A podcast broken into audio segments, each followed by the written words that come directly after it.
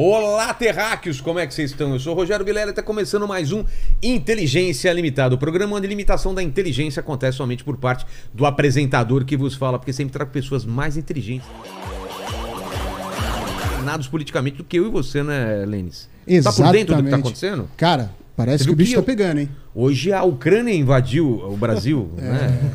Ou o Brasil foi invadido. Sei lá, cara. A gente tá ficando nesse porão, não sei o que aconteceu hoje. Exato. Eu trouxe três pessoas para contar o que tá acontecendo com o Brasil, porque eu não tô entendendo, cara. É, eu também tô Fui meio... pra Turquia no final do ano, quando eu voltei aqui, o Brasil é outro agora. É... Os caras invadiram. Os caras saíram do bingo e os velhinhos foram para lá, pra Tem Brasil. presidente novo, né? Tem presidente novo. Tem presidente novo. Tem cartão corporativo, os caras gastando 9 mil reais por dia numa padoca, não é isso? que padoca é essa, velho? Ah, cara, eu compro... É croissant? O que, que é caro numa eu padaria? Eu compro uns pãozinhos com... Tá, com... mas dá quanto? Ah, deve dar uns Não, se quiser gastar mil. muito. Putz, aí eu tenho que comprar a padaria. Tá. Como que o pessoal vai participar hoje? Vamos precisar da participação do pessoal hoje aí. É, né? isso aí, ó, galera. Hoje vocês já tá lá fixado no chat os, as regras, tá bom? Você pode participar com pergunta, com comentário. Aí eu vou pedir para você já se inscrever no canal, tornar-se membro, Exato. dar like no vídeo, ativa o sininho, aí. né? Compartilha. Hoje o papo vai ser bom aí, hein? Hoje vai ser top. Temos dois, dois, duas pessoas que já vieram. Exato. Né? É. E uma pessoa que é estreante, que é virgem. Aqui. É, hoje. E é clube da luta. É. Se você é novo, você tem que começar aqui. Esquecemos de falar que depois a gente dá um chá de manta, né? Para estrear o cara. Né, Exatamente. Programa. Esqueci de falar isso Exatamente. Tem, tem, a, tem a coisa para é. o cara. Batismo, né? Batismo, Batismo de sangue. Vamos com... Então eu, eu sempre peço quando é um programa especial que as pessoas deem suas credenciais. Vamos começar por você, que você é a primeira vez. A tua câmera é aquela lá em cima à direita. Vamos lá. Tudo Olha bem? Pra tua câmera. Olá. Você quer que eu fale meu nome? É isso? Nome, o que você faz da vida, é, seus anseios, é tipo o Misa aqui. Uh -huh, okay. Como que é o que é o que você deseja pro mundo. Tá solteiro, é, é, você é casado. É. É quase um divã, entendi. Tá. meu nome é Samuel Puncher, trabalho no Metrópolis, sou jornalista, vídeo repórter, trabalho mais com vídeos lá, mas não somente. Uh, cubro basicamente política, então o bicho tá pegando. E você não tava em Brasília no dia, porque você tava em Araraquara? Eu estava junto com o presidente, achando que ia cobrir um buraco na rua, acabei cobrindo uma intervenção federal. Uh, o Brasil tá assim. É, é assim, você nunca sabe o que vai acontecer, né? Uhum. Casarões, quem. Vai, Casarões, você. Então agora teu, tua câmera hoje é aqui, ó. É ali. É... Bom, boa noite, boa noite, Paulo, Sam, Vilela. Bom, eu sou Guilherme Casarões. É, da outra parente vez que eu do Casagrande, aqui, né? É, pare, parece. Casa gente, Grande, Casarões. Tudo é primo é, distante, vai. É, a outra vez que eu tive aqui, eu estava falando de Ucrânia, porque Exato. eu sou formado em relações internacionais, mas o, o, que eu venho fazendo nos últimos anos é dar aula de política. Política brasileira, sobretudo. Eu acompanho a extrema-direita brasileira já tem um tempo. Então, decifrar o que está acontecendo com o Brasil passa necessariamente ente por entender o que está rolando com a extrema-direita no mundo, no Brasil, o que a gente viu no, no domingo. Ah, interessante foi tipo disso, invasão é. do Capitólio, Reloaded, é, né? Então tem uma, um monte de é. coisas que é, eu acabo trabalhando. Então, é, essa é a minha especialidade. Eu sou professor da GV, de, de ciência política, administração, enfim. E tô aí doido para tentar entender e discutir com vocês o que está rolando nesse claro, país. Claro que a gente vai falar sobre o que está acontecendo, mas a gente está no furacão, a gente está em cima do, esse Exato. distanciamento. De, de, repente a gente vai ter daqui cinco anos entender realmente. Mas é claro que a gente vivendo o que está acontecendo é muito intenso e a gente vai tentar passar isso. E o Paulo já é sócio daqui, deve ser a quarta Tudo bem, vez. Vilela, não já... aguento mais vir aqui, aguenta, a gente chama ele e fala Velho, igual, já deixa um quarto aí pra mim então, né? Tudo bem, meu Tudo chefe? bom? É sempre um prazer. Você voltou de férias faz pouco tempo também, né? Eu tava curtindo aí. Você é, voltou que dia? Eu voltei, cara. O, o, a treta aconteceu no domingo. Meu primeiro dia foi na segunda. que legal, eu voltei, hein? Eu voltei pros programas de um jeito assim. Sabe quando você volta meio na paz? Só que o mundo não é uma paz, entendeu? O mundo é ruim, as pessoas é. são péssimas e assim. Como diz um amigo meu, a vida não tá nem aí pro teu teu planejamento, Exato. né? Exato. Então, meu, uma puta de uma treta, eu ainda tô me estabelecendo, porque eu voltei segunda, hoje é quinta, então é, eu ainda você, tô tentando... E você está também no olho do furacão, que é a Jovem Pan, que eu tô... tem outra, outro problema eu tô, eu tô numa treta, é... mas é uma treta saudável, tá, Tranquilo. É, queridos, vamos começar falando então do que, do que aconteceu nesse final de semana. Mas, é, pô, Casarão, você falou sobre extrema-direita, eu acho que a gente também precisava definir, né? O pessoal que estava lá, extrema-direita, é direita, são infiltrados. O que a gente sabe sobre isso? E o Sank também já acompanhou toda a campanha, né? Toda, toda a, a parte da eleição. Depois você me fala também um pouco o que, que você sentiu, tudo isso que você acompanhou e o que você viu e, e se era previsível o que aconteceu. Eu fiz várias perguntas. A gente pode começar assim: quem são essas pessoas? Se era previsível essa escalada, que muita gente tava falando isso, né? Vai acabar com alguma. Vai dar alguma merda. Né? A gente, muita gente achava que era na, na posse do Lula e foi depois. O que, que vocês acham? Posso interromper só pra falar uma coisinha? Pode. Vocês estavam vocês estavam falando de férias aí, estou com muita É. inveja de vocês. Você não pegou férias? Eu tô, eu tô emendado eleições, depois eu fui pra Copa. Aí eu voltei. Eu voltei Trouxa! Eu Ah, voltei, mas foi pro Catar. eu voltei da Copa, tive uma semana ali Ah, meio mas que... no, na Copa Não, foi legal. O Catar é legal. trampo pra é. caramba? Aí Ah, teve velório do ah, Pelé. Fui trabalhar no Catar. e- É. não. Ah. E aí. O, o Lene, Trabalhar, Lene, você mora onde? Taquera. Taquera. Taquera. Melhor Catar Não, do que Itaquera. Vai trabalhar no Grajaú pra você ver o que é bom. Não, mas eu, cometi essa indelicadeza de interromper, porque eu trouxe o presente inútil Exato, do Vilela. Desculpa, é, você é a primeira vez que tem um presente E inútil. tem a ver com o Qatar, que é- não é a bola oficial, Ah, mas é a bola do, do Media Kit do jornalista. Que legal, Então, cara. veio de lá- tá murcha, porque deram murcha mesmo, Sim, não fui eu que murchei. lindona, mas é só olha encher. só. Então, veio Nossa. do Qatar aí. Mas se eu puder recomendar Cheiro uma... do Catar, olha só. Pô, que delícia. É, que legal. Que cheiro de shake. É. Não é? É muita riqueza, né? É muita riqueza. Vou mas- deixar aqui no meio. Se eu puder recomendar uma coisa pra vida de que você tá assistindo, não passe 30 dias no Qatar, vai, Sério? vai fazer mal pro seu psicológico. Então Mesmo? fica- É- é tensão? É, é, é É, o- assim, o Rabinho falou a mesma coisa, Você né? se sente vigiado 24 horas por dia. Você viu do. Rabinho, a treta que veio O lá? Rabinho, o Rabinho, assim, é, mas eu fiquei longe de beber, tava trabalhando os 30 dias, então, então me salvei. Mas é isso, desculpa interromper. Tá certo. Então, então vamos, vamos falar disso. Quem é esse grupo? Quem são essas pessoas? Vilela, já vamos começar pedindo adicional maroto de insalubridade aqui É. pra todo mundo. Acho que nós três, jornalista e cientista político, merecemos aí um. Principalmente nos dias de hoje. né? Nossa, nem fala. Mas bom, é, conceitualmente a extrema-direita é um negócio que a academia já vem tentando decifrar há muito tempo. Ela nasce lá nos anos 30. Se a gente pensa na origem Tá. da extrema-direita, é o nazifascismo clássico. E ela vai sendo ressignificada e reeditada ao longo das eras. Então você tem várias ondas de extrema-direita, enfim, não vou entrar nessa questão, mas hoje, essa extrema-direita que está aí, não só no Brasil, no mundo, É Estados mundial, Unidos. é uma coisa que. Mundial. França, Estados Unidos, Índia, Israel. Alemanha também? Alemanha. É, e to- toda a extrema-direita tem uma peculiaridade nacional. Mas se tem alguma coisa que as une, seriam três elementos aí que, vamos dizer, muitos acadêmicos já vêm desenvolvendo. Primeiro, a extrema-direita é nativista. O que é nativismo? É diferente de nacionalismo, porque o nacionalismo Ah, é? pode ser simplesmente um sentimento patriótico do tipo é o meu país e tal. É. O nativismo, é- é, ele, ele diz o seguinte: só quem nasce naquele lugar e que pertence a uma tradição nativa daquele lugar merece ter voz na sociedade. E isso para sociedades europeias que têm muita imigração, que têm multiculturalismo, isso é um problema real. Né? É. Nos Estados Unidos a mesma coisa. No Brasil, o nativismo ele não, não tem muito a ver com imigração, porque a gente não tem. Quer dizer, Então, caldeirão. a gente tem aqui. uma história de imigração, mas que veio sendo assimilada no Brasil. É. Mas o nativismo aqui, aí a minha, minha interpretação, tem muito a ver com a questão religiosa. Então, quando o presidente Bolsonaro chega e fala, a primeira frase dele, pré-campanha 2017, o Brasil é um país cristão e as minorias têm que se curvar às maiorias. Isso é, é- é a expressão do nativismo. Entendi. Tipo, só, é, só quem é cristão pode ser legítimo dentro dessa sociedade, o Estado tem que servir a essas pessoas, as maiorias, elas mandam absolutamente. Essa é a primeira coisa. Segunda coisa, a extrema-direita, ela tem um perfil autoritário. Agora, a gente tem que distinguir, e aí é uma discussão meio, meio xarope, mas tem a extrema-direita que é radical, super antidemocrática, tipo grupos neonazistas. Isso é uma Tá. coisa. Mas tem uma extrema-direita que, apesar de autoritária, ela topa jogar o jogo da democracia. Então, Que é o reacionário. é um tipo de reacionarismo que, vamos dizer, ele existe na democracia, mas ele não curte muito a democracia. Então Tá. ele vai testando os limites da democracia o tempo Entendi. inteiro, ainda que não queira necessariamente romper esses limites. Então, um caráter autoritário, mas não necessariamente ditatorial, para fazer uma distinção. E tem um terceiro elemento muito presente nas direi- as extremas-direitas atuais, que é o populismo. Populismo, gente, tem de todas as cores. Tem de esquerda, tem de direita, tem Maduro, tem Netanyahu, Israel.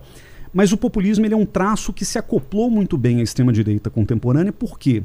Porque o populismo, primeiro, ele é personalista, então ele canaliza na figura de uma pessoa os anseios da população Salvador? o salvador da pátria, o Messias e tal. E também é, esse, esse populismo ele dá às pessoas um senso de povo. Então a gente viu, por exemplo, nos Estados Unidos ou no Brasil, essa coisa de que só o Bolsonaro é capaz de entender os anseios e as angústias da sociedade brasileira. Então esse populismo ele vem muito forte justamente porque a extrema-direita ela toca muito no aspecto emocional das pessoas. A gente percebe que a política nos últimos tempos, Paulo está lá na Jovem Pan, isso está tá muito claro, na maneira como os próprios debates acontecem, é tudo muito acalorado, é tudo É. muito na flor da pele, etc. Porque você perde a racionalidade que deveria fazer parte da política do dia a dia e você caminha para um campo em que só a emoção vale. O que, que são essas emoções? Medo, ódio, ressentimento. Então a extrema-direita ela consegue florescer justamente nesse terreno de medo, ódio e ressentimento e trabalhar em cima disso. Bolsonaro foi um gênio. Eu, eu- eu raramente vou usar esse adjetivo a essa pessoa, mas a, a verdade é que na ocupação dos espaços digitais ao longo dos últimos, sei lá, 7, 8, 9 anos, o Bolsonaro ele foi muito esperto, porque ele conseguiu canalizar uma série de emoções das pessoas num discurso fácil. Brasil acima de tudo, Deus acima de todos, bandido bom e bandido morto. Quer dizer, eram frases de efeito. Você pega o programa do Bolsonaro 2018, só frases de efeito. Mas frases de efeito que tocavam no íntimo das pessoas. Então, extrema-direita é isso: é nativista, isso vai variar de país para país a ma- maneira como isso se expressa, é autoritária e é populista. Agora, falar que essas pessoas que estavam lá no- no- nos atentados de domingo são de extrema direita, eu acho que tem muita gente ali que nem faz ideia do que, que significa ideologicamente falando. Eu acho que as pessoas estão ali ou, ou mobilizadas por uma lavagem cerebral, WhatsApp, essa Sim. coisa, né? É, a linguagem digital é muito importante, ou estão ali porque realmente acham que estão defendendo a democracia, uma visão completamente distorcida, mas acham que estão defendendo a democracia. Então, a gente tem que separar aquilo que é ideologia e a ideologia que é manipulada por lideranças políticas de maneira muito bem feita, daquela que é a pessoa comum, o afegão médio brasileiro, que às vezes nem sabe do que está falando, não sabe o que está fazendo. Não estou falando que são burros ou mal informados nem nada, mas muitas vezes eles não entendem que aquilo que eles fazem representa uma ideologia de extrema direita. Então eu, eu seria cuidadoso, até como professor, para separar essas coisas. Uma coisa é você falar da ideologia da extrema direita no sentido teórico, Tá. Outra coisa é você falar Enquadrar da ação das pessoas, pessoas. que estão ali por motivações muito diferentes. É igual falar, todo bolsonarista é. Não. 58 milhões de pessoas É. pensam de maneira muito diferente, inclusive são motivadas por visões de mundo muito diferentes entre si.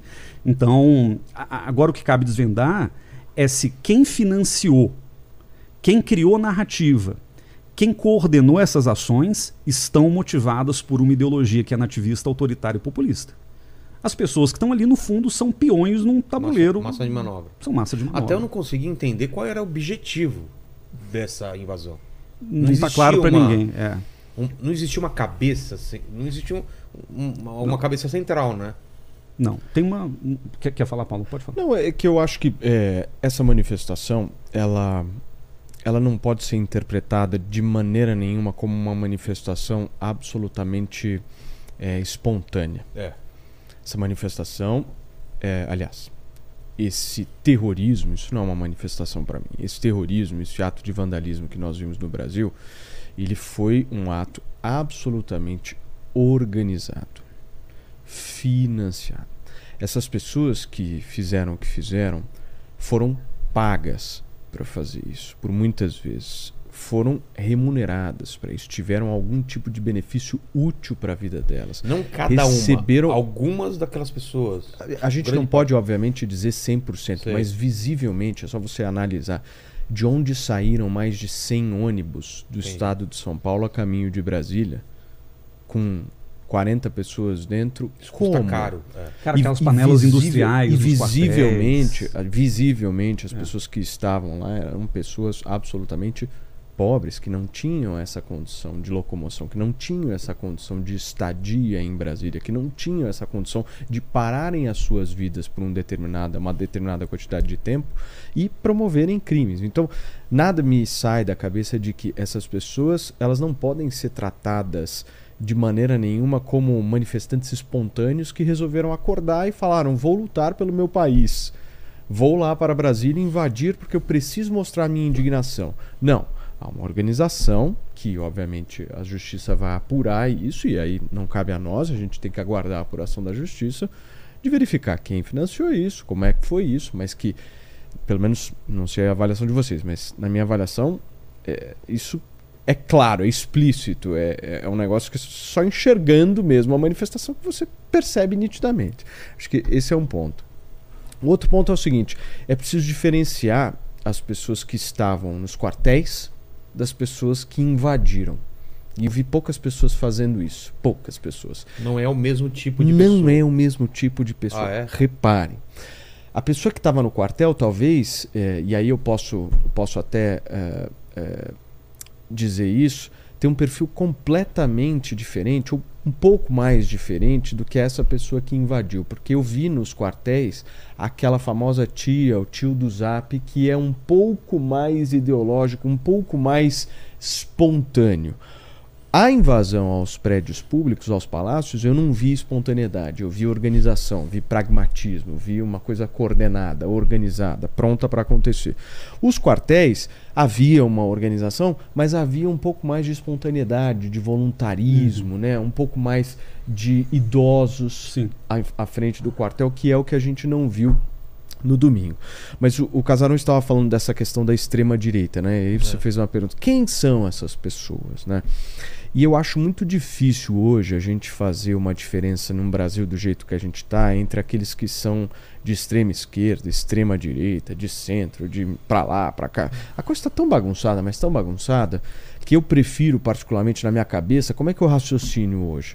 Como é que eu crio o meu raciocínio? Hoje para eu conversar com uma pessoa, e, e, você conversa com uma pessoa rapidamente, todos que estão nos assistindo, eu tenho certeza que se fizerem esse exercício é muito rápido você pescar.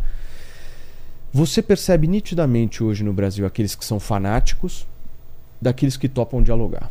Ponto. Eu dividiria o Brasil assim. Logo no começo da conversa você. Eu não separa. consigo hoje dividir o Brasil entre esquerda e direita. Eu consigo dividir o Brasil entre aqueles que são fanáticos, que já têm a cabeça pronta, que estão a serviço de um político de estimação deles, daqueles que, meu, não se afetam muito com isso, que topam sentar na mesa para conversar e, meu, vamos dialogar, vamos ver se eu mudo de ideia e tal. O Brasil, para mim, está dividido entre isso hoje. E aí vocês vão me perguntar, pô, quem é o maior número? Com certeza não são os fanáticos. É.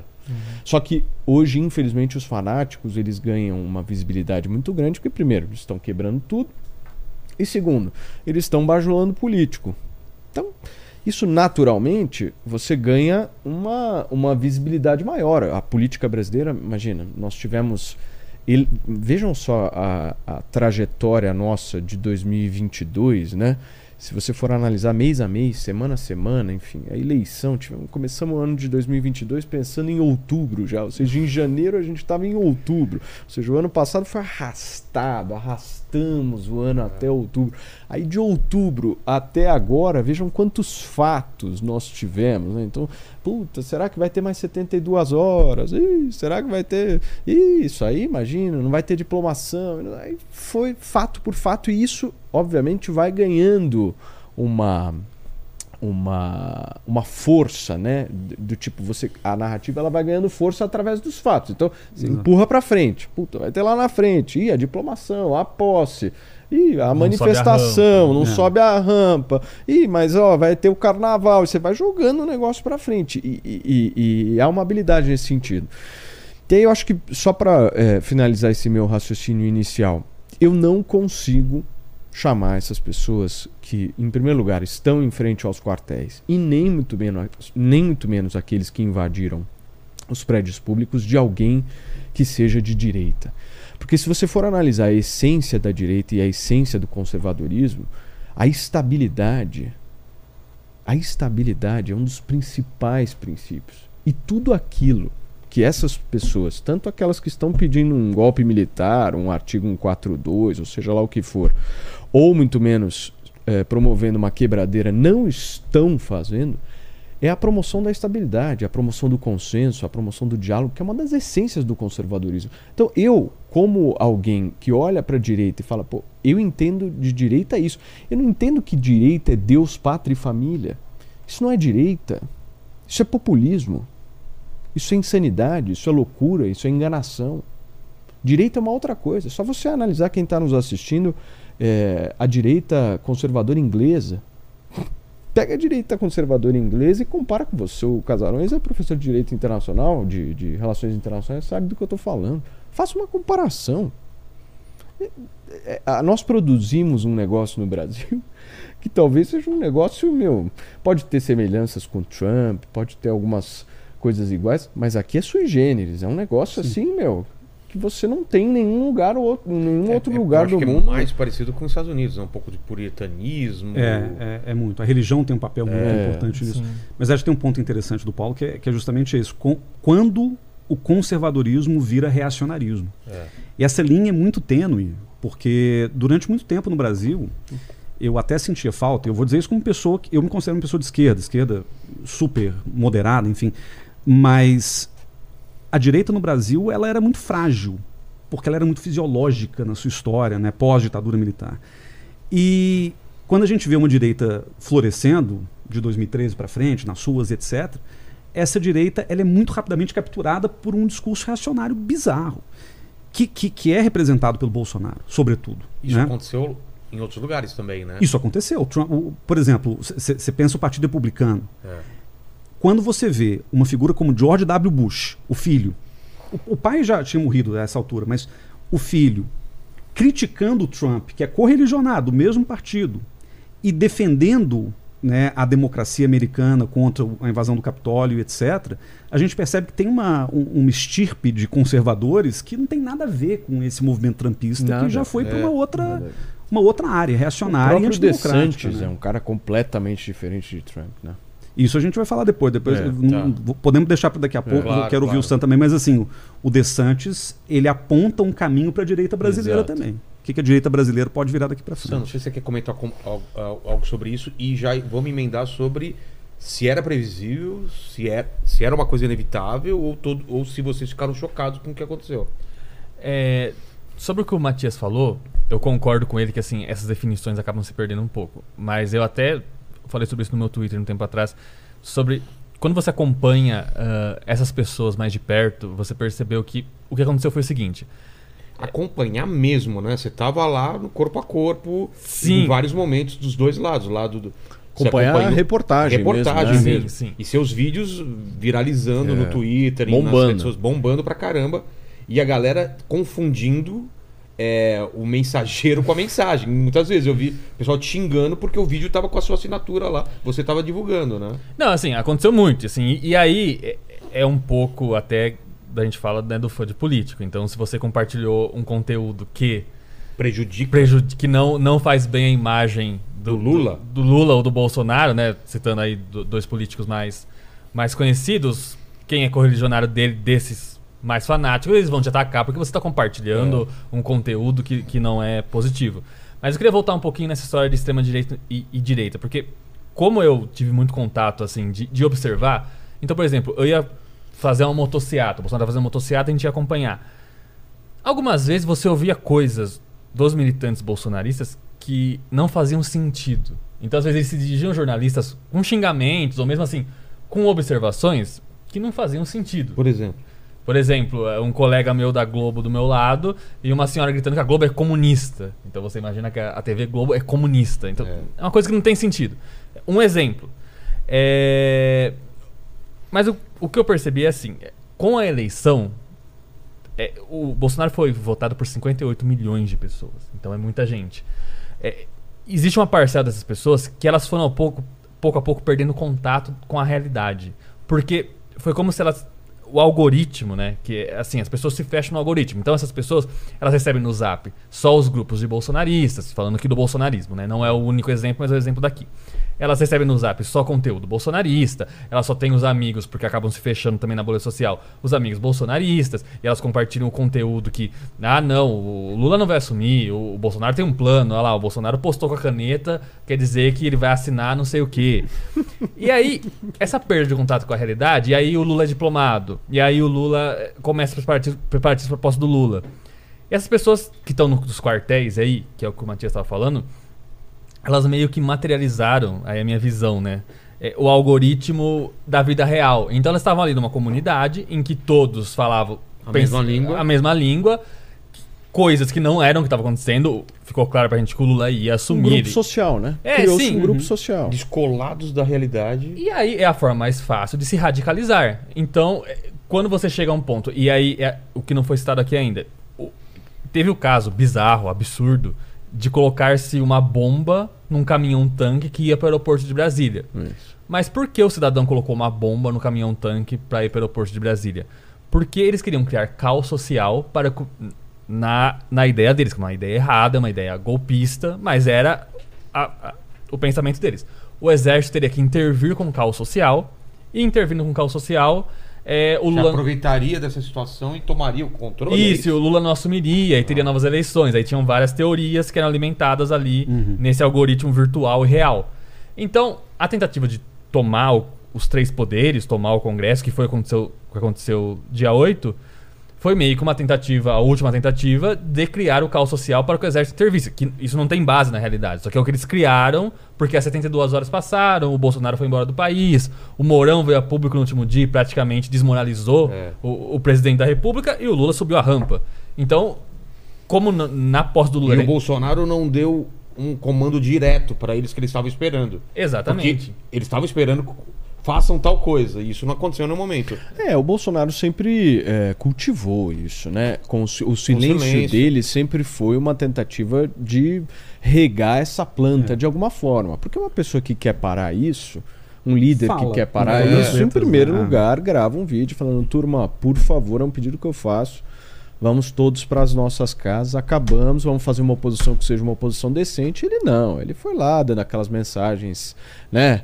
É, ultra O apito de cachorro, né, Paulo? Aquela coisa meio vaga. Vamos, É. vamos fazer isso, fazer aquilo. Mas eu acho que um, um ponto que, que é válido a gente dizer é o seguinte: é, o que nós estamos vendo acontecer no Brasil hoje, Vilela, para mim, pelo menos, é o fracasso da minha geração. Eu interpreto isso como um fracasso da minha Tá com geração. quantos anos, Paulo? Eu tô com 32, cara. Por quê? Assim, é um fracasso pra mim da minha geração. Porque se eu for analisar, Você tá eu, com 32? é, com carinha de 40. É isso que eu ia mas, falar. Ô, Paulão, você, você, você- Vilela, deixa eu só Tá te pedir uma coisa, querido. Se aí. você puder não se aprofundar nesse assunto, eu agradeceria. Tá bom, tá bom, ok. Só retomando meu comentário.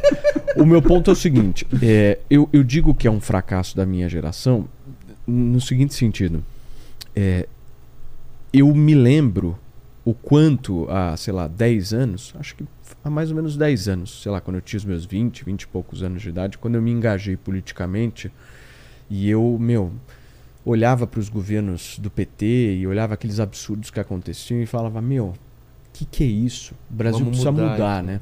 E aí eu me lembro que o início do processo de impeachment tiveram pessoas que saíam às ruas, aliás, centenas de milhares de pessoas que saíam às ruas, que de alguma forma, e aí você poderia criticar uma pauta aqui e ali, enfim, mas de alguma forma havia um idealismo muito forte Total. dessas pessoas. Eu né? sentia isso também. Então eu via essas pessoas saírem às ruas, casarões, defendendo privatização, eu via Combate à corrupção. eu via É. combate à corrupção, eu via uma pauta ali sendo gerida, por mais difícil que essa pauta fosse de ser implementada, enfim, mas não interessa.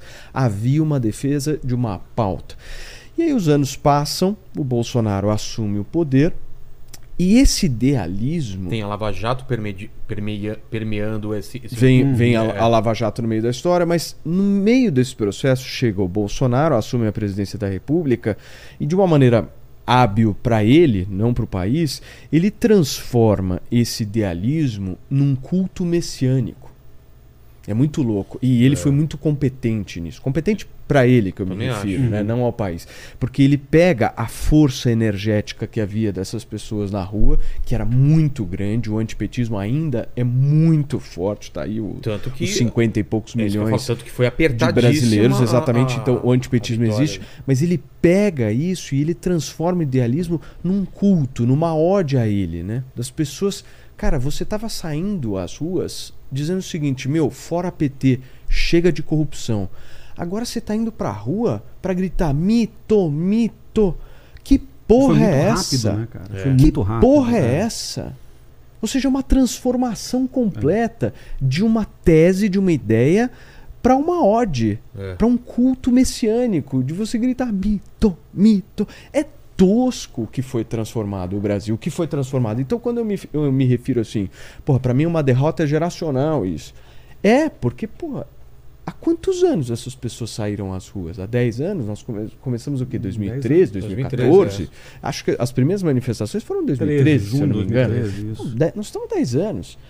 Para depois de todo esse ciclo, o Lula voltar ao poder e a direita hoje ser equiparada a alguém golpista. É muito louco porque eu fico pensando, às vezes eu falo assim, pô, eu vou fazer uma crítica ao Lula. E aí eu penso o seguinte, eu vou fazer essa crítica, vou ter que fazer, e os caras vão falar que eu sou golpista. É. Eu hoje, se for contra o Lula, sou um golpista. Veja só o legado do Bolsonaro. Ele conseguiu fazer com que então, todos aqui mas não é a mesma coisa, que sejam é contra o Lula o, o Bolsonaro virem foi hábil ou a equipe dele por causa do Lula. E por causa do Bolsonaro, o Lula tem esse, essa, essa claro. possibilidade. E a, a, a Madeleine falou até isso ontem. Ela falou assim: se não tomar cuidado, os, os Lula afetivos, que é o que ela chama, vão estar no quartel é, na próxima eleição. Tipo, ela deu um exemplo que esse pessoal pode também escalar para esse fanatismo também. Vocês não, não acham que pode acontecer isso? Olha, eu, acho que o PT tem uma, ele opera numa lógica um pouco diferente da lógica do bolsonarismo. É claro que tem uns Lula um afetivos, é. é. claro que tem um perigo de uma radicalização. É, pegando uma coisa que o, que o Paulo falou, é, na academia esse, esse radicalismo, esse fanatismo, ele tem até um nome, né, que é polarização afetiva. Porque uma ah, coisa é? é polarização uhum. normal de um sistema político. Republicanos que versus democratas, é. conservadores é saudável, versus inclusive. trabalhistas, PT versus PSDB. Estava tudo no jogo. A partir do momento em que você sai do campo da racionalidade e entra no campo da emoção, nessa polarização afetiva, aí é que você começa, como o Sam falou, a desconectar as pessoas da base factual da vida real. É. E aí isso vira um culto. É. Eu não acho que o lulismo, quer dizer, eu não acho que o lulismo em, em, números ele tenha condição de se tornar no mesmo tipo de culto, porque o, a trajetória do PT é muito diferente. O PT nasceu numa outra lógica, sim, era sim. sindicato, era comunidades católicas de base, era outra coisa. Lula, Mas ele também a... promove o fanatismo. Promove. O Lula, o Lula tem uma relação muito personalista com parte do PT. Mas, é, por exemplo, quando a gente fala em hegemonia do PT, é uma hegemonia político-partidária, ela não é, é necessariamente pessoal. Mas no caso do também... Bolsonaro, nunca nem houve partido, né? Era é, uma coisa muito, na figura, muito dele, na figura dele. Agora, o que, o que eu acho importante ressaltar dentro disso que o, que o Paulo comentou é o seguinte: é, se a gente olha para o Brasil, e aqui eu quero sair em defesa da nossa geração, tem 39, o Vilela tem 32 também, o Sam um pouquinho. Mas assim, a, a nossa geração, e, e, e, aqui eu quero fazer o uma Sam tá defesa. Tá 27. Ah, ah não, novo, o Sam tá, é, tá, tá, fora desses quadros. 2013, o Sam já dá... você tava com eu, eu, tinha, eu tinha acabado de sair do ensino médio. Ah, é? Tá. Foi a primeira vez que tentaram arrancar uma câmera de mim foi na manifestação de 2013. Sério? Uhum. O é da geração do Nicolas Ferreira. Mas a, não, a gente, a gente Xinga, um pouquinho mais... mais... mas olha só, o, o, a nossa Já geração... Essa logo de cara. Eu, eu quero eximir a gente de culpa porque, cara, a gente se engajou politicamente numa época em que fazia sentido se engajar politicamente. A gente teve muitas conturbações ali de 2013 para frente e, e, a gente se envolveu de várias maneiras nesse processo. Mas a verdade é que os espaços institucionais, e eu estou pensando nos partidos políticos, nunca deram tanto espaço para pessoas da nossa geração. É. O PSDB, você teve junto, você sabe bem. O PSDB teve uma dificuldade brutal de renovar. O Dória foi a primeira renovação do PSDB numa geração inteira que até então estava rodando entre Aécio, Serra e Alckmin. Verdade. O Serra já batendo mais de 70 anos, ele ainda era o candidato natural a toda eleição. O PT, e pós-mensalão foi um tsunami né, partidário no PT, o PT nunca conseguiu produzir uma geração de lideranças para além do Lula. Verdade. E hoje, grande parte desse, desse ministério, muita gente achou esquisito. Ah, por que, que não foi fulano para educação? Por que, que a Simone não foi para lugar tal, tal? É, é porque o Lula está querendo usar o governo, em parte, para é, transformar o governo num laboratório de lideranças petistas do futuro. Fernando Haddad na Fazenda é por isso, Camilo Santana na Educação é por isso, Wellington Dias, é, outros, Alexandre Padilha, porque esses caras, eles são a última é, tábua de salvação do PT para renovar a liderança. E são pessoas que já estão nos seus 50, é. 60, quer dizer, é, essa geração dos 30, 40 ela ficou completamente alijada do processo político partidário. O novo talvez tenha dado um pouco de espaço para algumas pessoas. O próprio bolsonarismo empoderou alguns grupos, vai na casa dos 30, que tinham afinidade com, com os filhos do presidente Bolsonaro. Mas assim, a verdade é que a nossa E- geração não pôde o Bolsonaro agir. soube fazer bem. Né? Soube, ele E o- trouxe a juventude para E si. parece que o ciclo do Ciro também se encerrou, né? Qualquer possibilidade de. Sim, sim. Eu, eu- eu tinha esperança no Ciro, no Ciro conseguir um- Não, algum né? resultado Nessa, eleitoral. sim, é. É, Mas na 18 próxima, talvez tenha sido o momento do Ciro É. que, que passou por mil razões e deu errado. Mas em 22, por exemplo, ele já não conseguiu. Bom, al- al- alguém que sai de 12% para 3% É. é. porque perdeu o bonde da história. Marina, que saiu de 21 para 1, de 14 para 18, também perdeu o bonde da história. Acho que a Marina ainda tem uma, uma sobrevida, porque agora ela é ministra e tal. Mas assim, a verdade é que, infelizmente, nessa dinâmica que a gente estava comentando, a gente acabou refém de duas lideranças políticas. Eu queria amarrar um pouco, aproveitando até o que o, o Paulo falou, e a história dos Lula afetivos ajudarem os bolsos afetivos, né? Usando os termos da, da Madeleine. Contar até um relato pessoal. Domingo eu estava acompanhando o presidente Lula no interior de São Paulo, estava em Araraquara. Ia, ia ter uma coletiva de imprensa, estava prevista, e a minha ideia era falar sobre a ligação da ministra do Turismo com milicianos, né? Uma Exato. ligação muito bem documentada, tem várias reportagens a respeito. Então, assim, é um assunto espinhoso ao governo Lula, meu dever como jornalista, Era abordar isso. perguntar sobre. Quando o presidente chegou, já estava quebrando tudo em Araraquara. Obviamente, esse assunto ficou superado não só para mim, mas para todos os outros colegas que estavam lá. O assunto virou o que o presidente ia fazer sobre o que estava acontecendo em Brasília. Então, aí dá um exemplo de hoje. Hoje o presidente Lula falou, teve aquela situação no Palácio da Alvorada, que a Janja mostrou que, que haviam danos no, no Palácio da Alvorada, né? Chamou uma equipe de reportagem lá. E hoje o Lula falou que ele é o primeiro presidente da República que não tem onde morar. e, e que ele, ele, ele vai pedir ao TCU para mobiliar e reformar o Palácio da Alvorada sem licitação. Então não vai passar pelo processo de concorrência normal. Numa situação normal, essa notícia seria muito importante, porque é o presidente da República falando em fazer uma reforma sem licitação num prédio muito importante público. O Palácio da Alvorada não foi alvo das manifestações. É só essa questão mesmo de danos ali que, foram causados por Do outro governo. do né? outro governo. Só que aí, algumas horas depois, a Polícia Federal, a Folha, a Folha divulga que a Polícia Federal achou um, um manuscrito ali de um, de um decreto, basicamente com na casa do, do ex-ministro da Justiça Anderson Torres, manuscrito de um decreto que basicamente dava um golpe no TSE para suspender as eleições, falando aqui, né, interpretando um pouco. Então, amigo patriota, me dirija a você, você está atrapalhando, você está ajudando o governo Lula, porque a gente não tem capacidade de trabalhar enquanto a gente tem que dividir nossas atenções com um governo que está andando e gente golpista tentando tomar o poder e tentando eh, esses absurdos. Então, assim, indiretamente, obviamente, ajuda, porque nessa semana o governo Lula se, fortale- se fortaleceu muito politicamente. Com certeza. Porque o Lula não vai olhar a vidraça e falar, não sou vidraceiro. Ele vai unir, ele, ele conseguiu unir todos os poderes, ele conseguiu unir os governadores.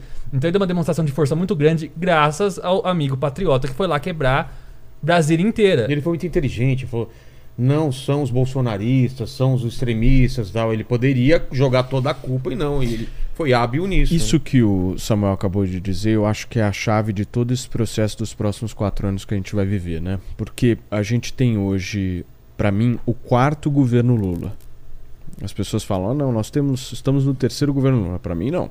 Pra mim, nós estamos no quarto. Nós tivemos Lula 1, tivemos Lula 2. O Lula 3 durou oito dias, sete dias, é isso? Foi dia 8 É, de janeiro dia oito. o atentado, né? Então, ele teve oito dias de governo. E depois de domingo começou um novo governo dele completamente diferente. É, um governo cenário totalmente. vitimista ao extremo, que vai evocar essa questão da democracia constantemente, que ameaça, está né? legitimado por esses verdadeiros retardados que foram invadir os prédios públicos e que entregaram de bandeja todo o discurso que ele precisava ao longo desses anos, entregaram para ele. Esses grandes patriotas que o Samuel mencionou, grandes, são pessoas assim. Não, não, meu, não, não vamos, não vamos colocar. É, é, não estou fazendo uma, uma, uma, uma comparação, claro, em, em danos ou em tal. Mas não é a mesma coisa que aconteceu com 11 de setembro e com as medidas. Eu ia fazer essa é? comparação agora, mas eu, eu me segurei, que bom que você fez. É, não, faz não, sentido claro, pensar. claro que Não dá É. pra comparar aquilo, lá, as mortes que tiveram, o, o que foi isso pro mundo, mas deu um, um salvaguardo. Fala Não, assim, ele Vilela. pode fazer qualquer coisa agora que tá todo mundo com ele, porque aconteceu isso, e todo mundo fala, não, realmente. Vilela, É. ho- hoje, numa polarização da maneira como a gente vive, tudo é uma questão de antagonismo, né? É. Tudo uma questão de antagonismo. Então, se você tá de um lado, puta, esse é o lado, aí você pega, vira e faz uma comparação e fala: Meu Deus do céu, pra onde eu vou? Porque você não tem pra onde fugir. Onde é que eu quero chegar com tudo isso? Eu acho que, é, em primeiro lugar, precisa existir uma oposição. Qualquer sistema democrático, qualquer regime democrático sem oposição não é um regime democrático. Isso aqui é simplesmente uma democracia fake, se isso não existir. Então nós precisamos ter uma oposição. Só que, e aí vai, vai um recado muito claro a todos que nos acompanham, enfim, todo, todo mundo que meu, assiste os programas que a gente faz, é o seguinte, e, e eu vou falar isso com, com a maior sinceridade do mundo. E se tem alguém assim que tem talvez legitimidade para falar isso, sou eu que, meu, vivi anos de governo Bolsonaro com o noticiário diário, todo dia ali vendo o que estava acontecendo.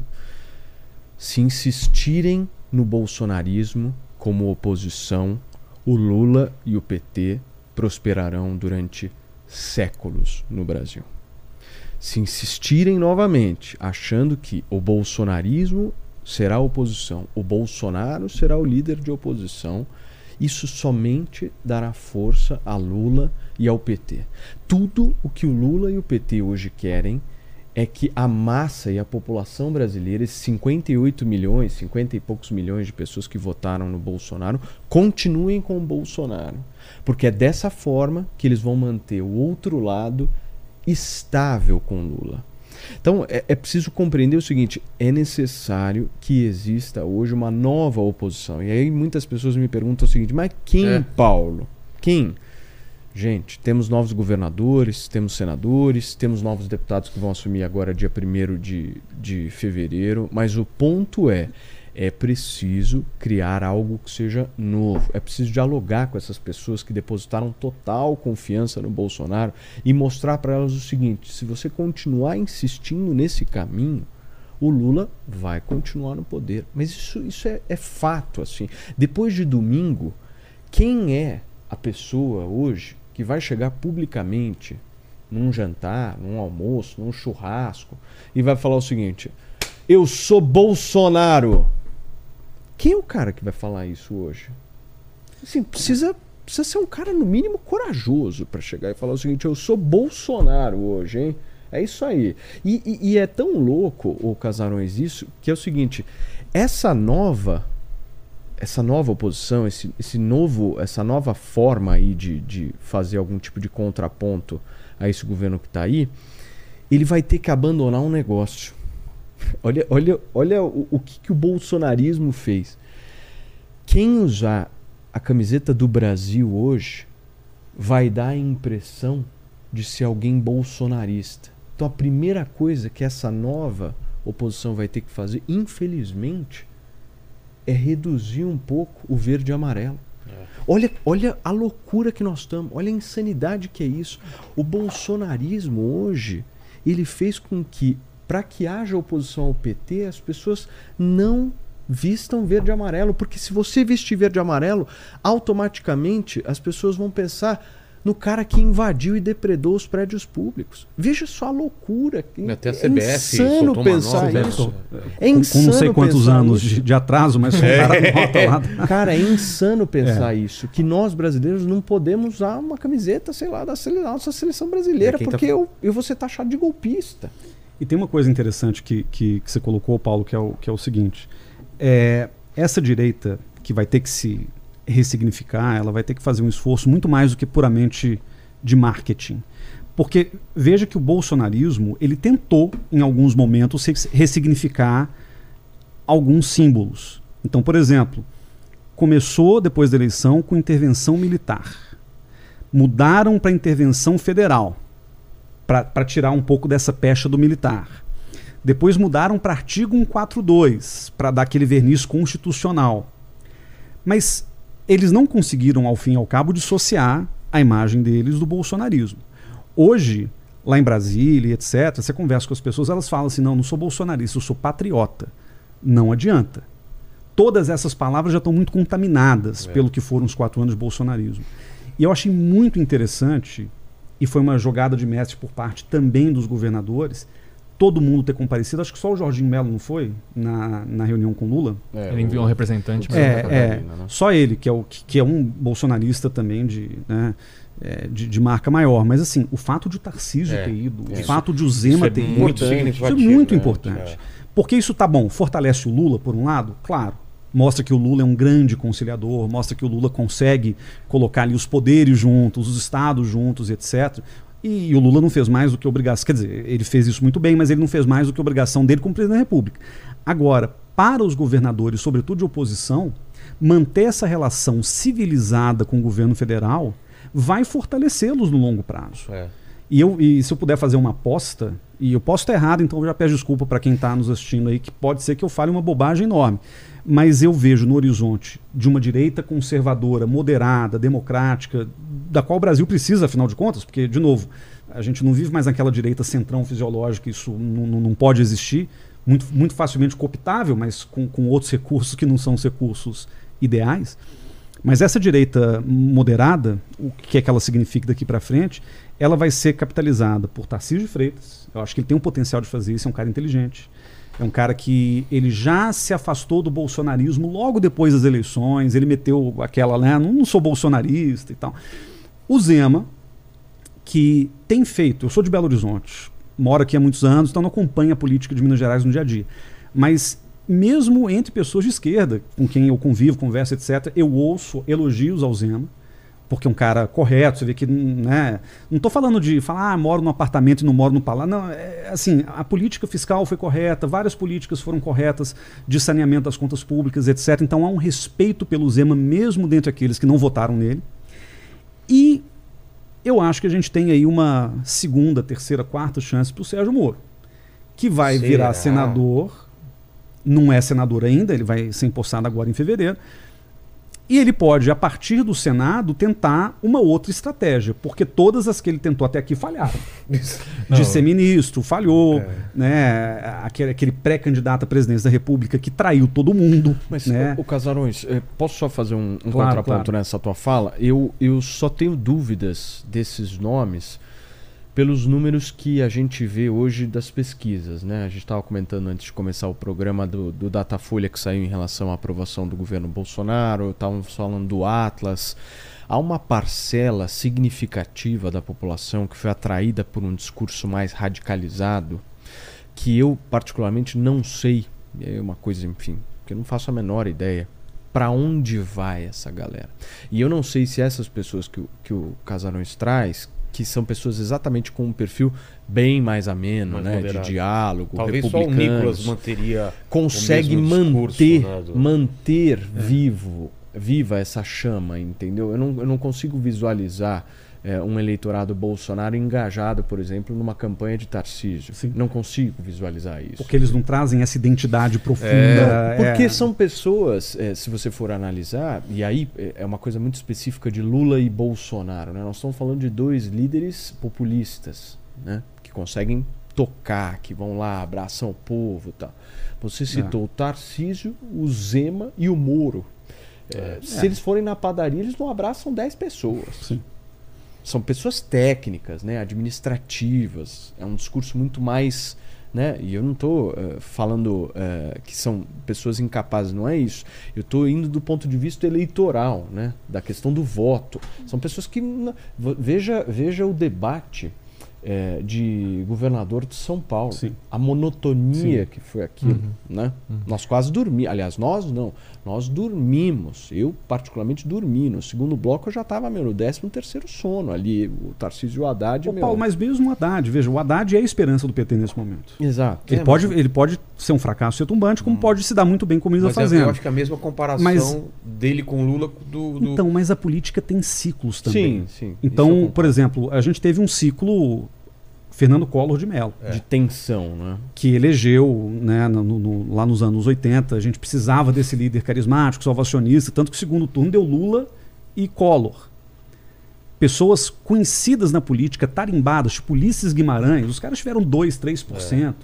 Mário Covas não, não passou. Então, assim, é, eu acho que, por exemplo, mesmo quando o Lula foi eleito pela primeira vez em 2002, ele não era o Lula populista, como a gente queira chamar, ele era o Lula técnico.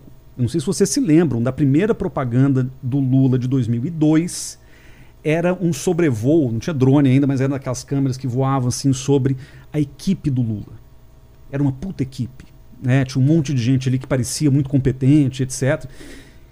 E aquela foi a imagem do Lulinha Paz e Amor que o elegeu, no fim das contas. Então, a gente intercala na história brasileira recente ciclos é, de lideranças populistas em que o brasileiro desesperadamente precisa dessa referência, seja ela Collor, Jânio, seja Bolsonaro, e momentos em que a política precisa de gente com, que bota a bola no chão, com perfil técnico, etc. A própria Dilma, ela tinha alguns traços ali que a aproximavam de certos eleitorados, o fato de ser mulher, o fato né, de, de ter ali uma história junto à esquerda que, que conseguia criar uma empatia, mas a Dilma ela nunca foi uma, uma liderança popular em nenhum nível, ainda que tenha passado o primeiro ano de governo, primeiro ano e meio, com, sei lá, 70% de aprovação popular. Então, é, tem essa mas, questão. Mas pra onde vai o tio e a tia do Zap? Então, aí eu queria emendar a pergunta. Não, não se cria um cenário, supondo que o governo Lula não seja um sucesso retumbante, que é o mais provável, de, de se criar um cenário para que um outsider, outsider mesmo, É. outsider da política surja Tem muita cara de acontecer. com um discurso anti-Bolsonaro e anti-Lula e por, e por não estar nesse meio que as pessoas identificam como político, esse não é o cenário perfeito? Cara, mas é, o, o movimento. A gente não pode esquecer de que nesse ano 2020, quer dizer, ano passado, 2022, o movimento nem Lula nem Bolsonaro, é, liderado pelo MBL e por alguns outros grupos, ele teve uma traçãozinha no começo. Assim, É, acho que havia uma busca por terceira via e o Moro representou em parte essa terceira via em algum momento e jogou tudo errado. É. Né, o que ele fez com o Podemos, como é que ele foi para União Brasil. Aquilo foi patético, mesmo que eu quero. Ah, e a mulher dele agora é deputada federal também eleita, né? Então, assim, eu, eu acho que talvez o próximo ciclo eleitoral, 26 ou 30, falar em 2030 parece filme do futuro, mas é, É, isso, é. tá chegando. Esses próximos ciclos eleitorais podem abrir espaço para uma figura mais moderada. Tanto é que, por exemplo, a Simone Tebet, que sai dessa eleição com 4% dos votos, que do ponto de vista eleitoral não é nada, mas 4% neste contexto que a gente teve de Lula e Bolsonaro É polarizando tremendamente o debate foi muito. Tanto que a ca- cacifou para estar no Mas, governo. mas eu E- acho que a entrada dela no governo deslegitima toda essa construção. Por completo. Porque eu faria não- sentido não até. sei. Não faria sentido. Ela não representa a terceira via, Simone Tebet. Ela repre- O que, que a Simone Tebet representa hoje, sendo ministra do Lula? Caso ela não, representa fosse, um apêndice do PT. caso não fosse ministra do Lula, Tebet poderia ter a atuação de liderança de Claro, oposição, de uma claro, oposição normal, né? Uma claro. Mas oposição desde não- onde? Porque ela não tem mandato mais. É.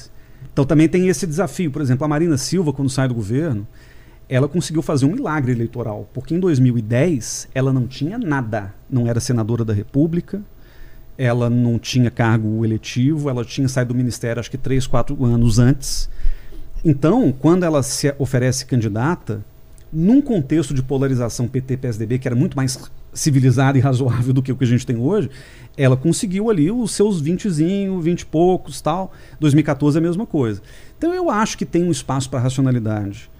É, o problema, e aí a gente toca numa outra questão, é que partido vai conseguir viabilizar a existência dessas pessoas. E eu digo isso porque o Bolsonaro é um fenômeno sui generis, no sentido de que ele conseguiu o que conseguiu se eleger presidente da República, quase se reeleger sem partido. É, é uma coisa surreal, assim.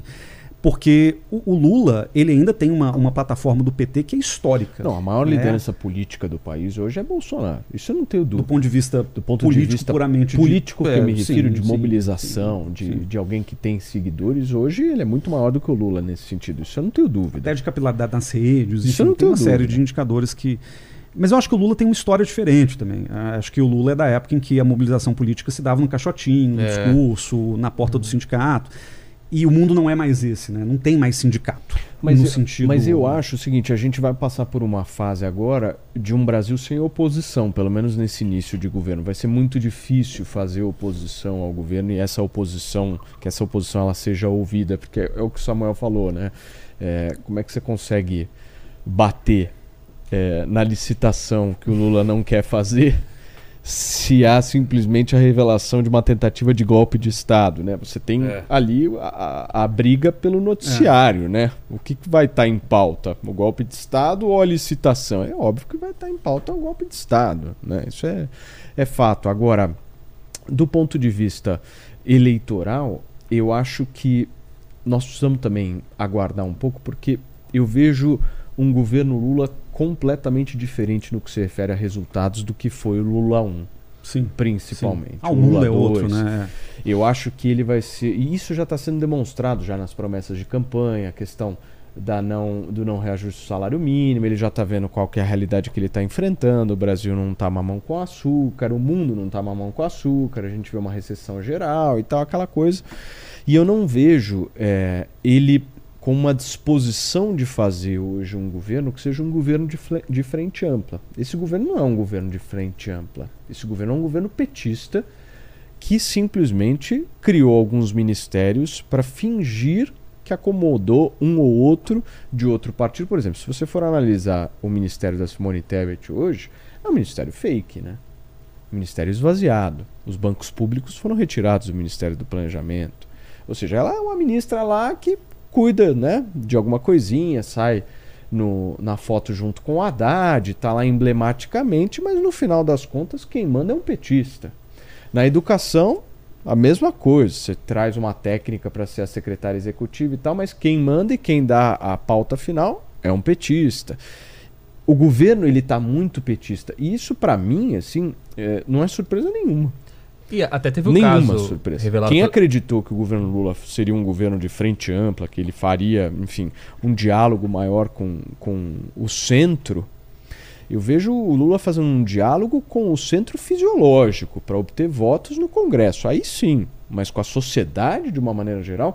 Veja, ah, no domingo, quando você estava lá em Araraquara, eu fiquei vendo o Lula falar e ele estava, né, enfim, visivelmente apreensivo né, naquele momento, ninguém sabia direito o que tinha acontecido.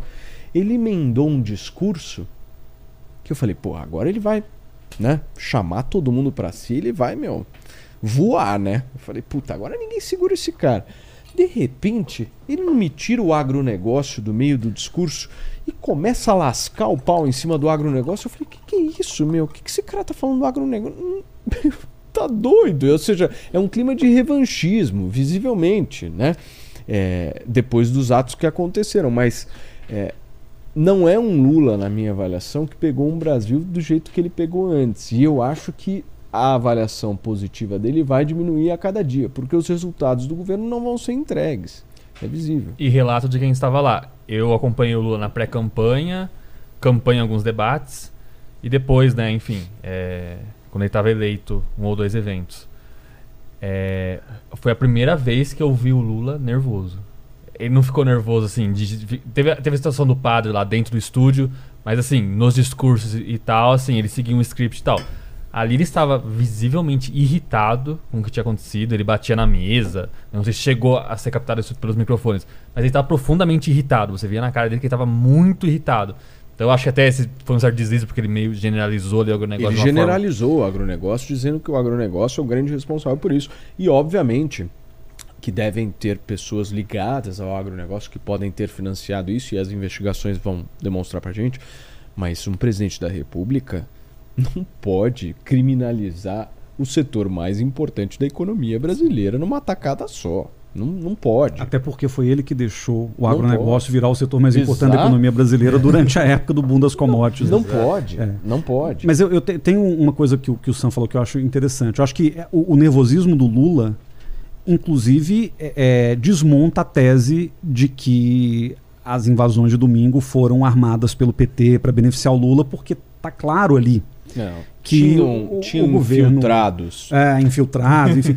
Mas eu acho que o Lula ficou nervoso, inclusive, não só com o ocorrido, que foi terrível em si, mas também com, sobretudo, a, a atuação do Zé Múcio Monteiro, que é o ministro da Defesa, que deveria ter o comando é, efetivo sobre as Forças Armadas e não tinha. Que quando você percebe que tem gente lá. PM do DF eu entendo, tomando água de coco, aquela palhaçada. Mas mesmo alguns, alguns soldados, a guarda presidencial, que está sob comando do Exército, é, não fez nada no começo.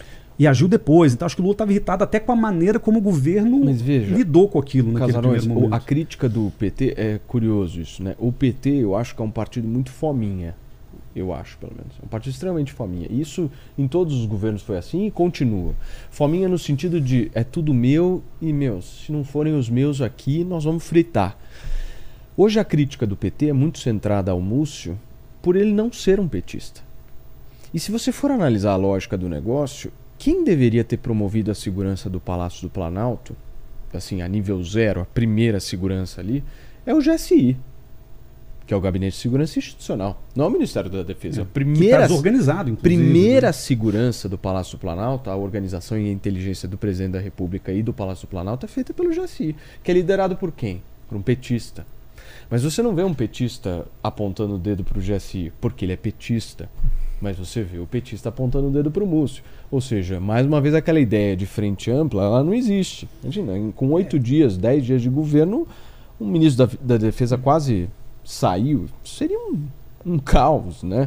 Mas causado por quem? Pela militância petista. E Isso teve é um caso no Ministério da Saúde que o Estadão revelou que a Nízia Trindade ela indicou uma infectologista muito renomada para cuidar da, enfim, da questão de vacinação, Plano Nacional de Vacinação, e ela foi rejeitada pelo governo Lula por um post pró Lava Jato da época em que a Lava Jato existia. né? 2015, é. Então, assim, e, assim, isso causou revolta, inclusive, em, em- em pessoas da comunidade científica, inclusive por ser um governo que se elegeu falando sobre valorizar a ciência, e ela foi limada por um post de anos atrás. Então, assim, eu acredito que ela ter sido simpática a Lava Jato não mudaria o trabalho dela na. no- É o petismo. Isso, isso é Até porque muitos que hoje estão com o governo foram simpáticos à Lava Jato e isso não é dito, né? Que isso é, é muito velado.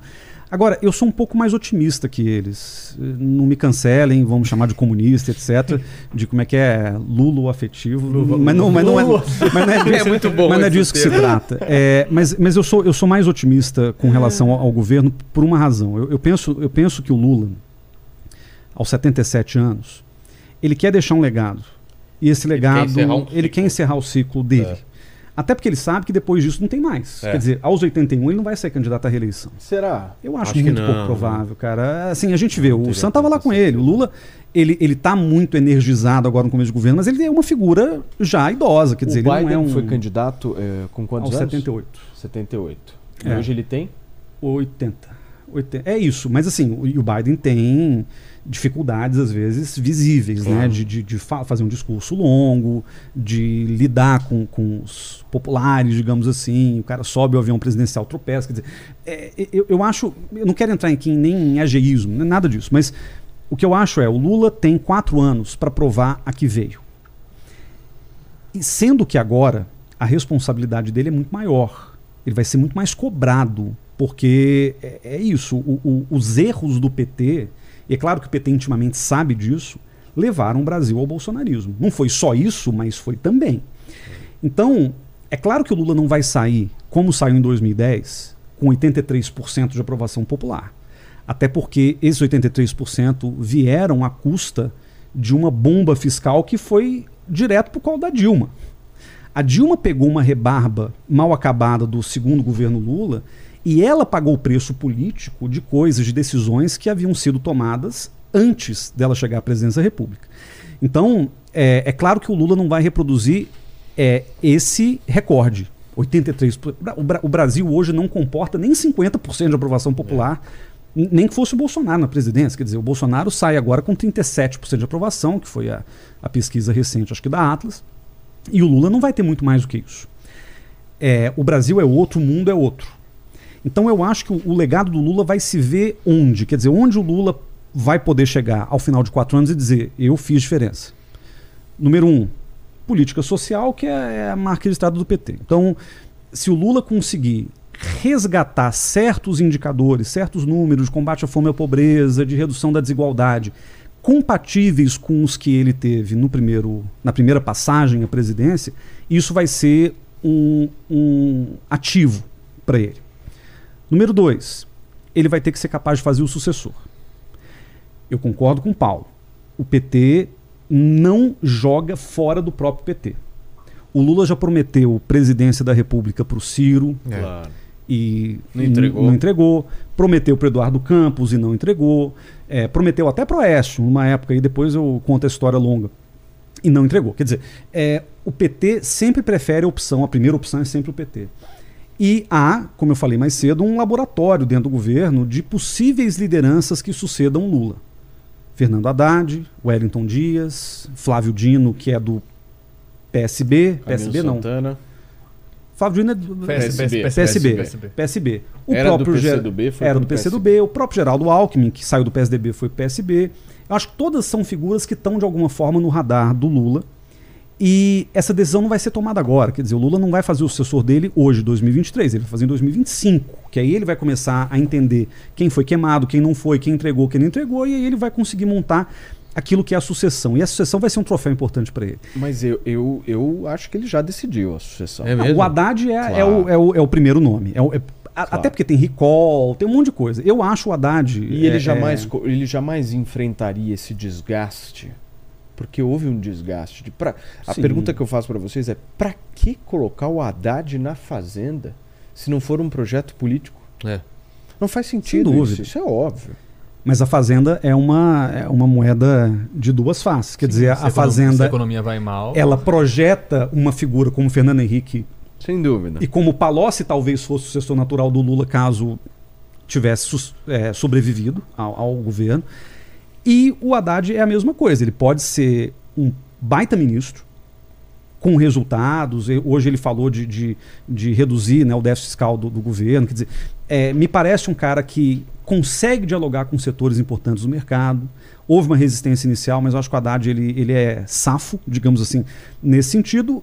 Mas, de novo, ele tem planos B também. Né? Então você tem Camilo Santana e etc., que, que são. E, e veja, quase todas as lideranças hoje do PT, com algum potencial eleitoral daqui para frente, não são mais de São Paulo. O Haddad é o último.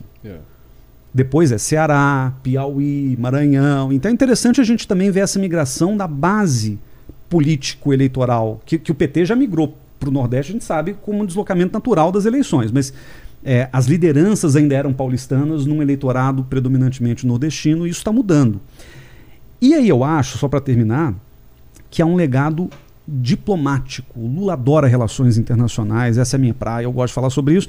Então eu vou dar esse pitaco, que é o seguinte: o Lula, quando ele sai da primeira passagem pela presidência, super popular e etc., é, esse é um caso interessante. Ele foi à Palestina e a Israel em março de 2010, ele saiu em dezembro. E na Palestina, saudaram Lula como próximo secretário-geral das Nações Unidas. Aquilo para ele foi maravilhoso. É claro que isso talvez não fosse nem realista, mas o fato de o Lula deixar uma marca internacional, presidente mais popular do mundo, aquela coisa toda, e a gente vê como é que a comunidade internacional tem um afeto pelo Lula. Muito claro, por razões variadas. Eu acho que o Lula vai investir muito nessa parte internacional. A nomeação dele para o chanceler, que é o Mauro Vieira, que é um cara mais baixo perfil, é para o Lula poder ter uma ascendência sobre essa agenda. As viagens que ele vai fazer para Estados Unidos, China, Argentina, é, fazem parte dessa agenda. E eu acho, se o Lula for esperto nesse sentido diplomático, eu acho até que ele entende o que está acontecendo, ou se eu fosse o Lula, dizendo de outra forma, eu investiria grande parte dos meus esforços diplomáticos hoje para resolver a crise venezuelana. Não dá para a esquerda progressista democrática da América do Sul, seja Chile, seja Colômbia, Argentina, Brasil, lidar com Maduro do jeito que ele é. Porque o Maduro, não estou nem falando de Cuba, Cuba já era, assim, do ponto de vista geopolítico. Mas a Venezuela, nem, nem, nem Nicarágua, mas a Venezuela, mantendo um ditador de esquerda, ela mancha as esquerdas sul-americanas, que Mas- tem que ou passar pano para o Maduro, ou tem que ficar em silêncio frente ao Maduro. Mas você vê o Lula com intenção de fazer isso? Eu, eu não consigo verificar nenhuma intenção dele Eu em que ele- fazer qualquer tipo de rearranjo na Venezuela. Pelo contrário. Mas ele queria que o? Maduro tivesse na posse. Então, mas aí é uma coisa simbólica. O que, o que eu vejo é o seguinte: Mas mais simbolismo sabe- do que isso? Não, mas o- o- todos os líderes foram chamados para posse. Não, mas os líderes democráticos, não um ditador. Ah, não, mas chamaram, por exemplo, o Xi Jinping, que também Sim. não. é. Então, assim, mas acho que a questão na posse, eu acho que o Itamaraty enviou convite para todo mundo. Não, mas o Mas Lula, houve- mas o Lula houve- trabalhou para É, que houve, Maduro houve um esforço. É, Tanto é que bem uma, diferente. uma das últimas portarias do governo Bolsonaro Exato. foi, foi levantar a restrição do Maduro do Maduro é. vir para cá. Eu, eu, eu acho que aí tem uma tensão permanente entre o que é PT e o que é a diplomacia institucional brasileira também. O PT ele tem um- uma tentativa de ascendência sobre a política externa que nem sempre consegue. Mas o que eu estou dizendo é o seguinte: eu acho que o Lula entende que a, a era Maduro já passou. A- Assim, é, a Venezuela em 2000, quando o Lula saiu em 2010, o Chaves era presidente, a Venezuela estava crescendo, sei lá, 10% ao ano, era uma outra realidade. Ainda não chamava Venezuela de ditadura, ainda que o Chaves fosse um cara com claro perfil autoritário.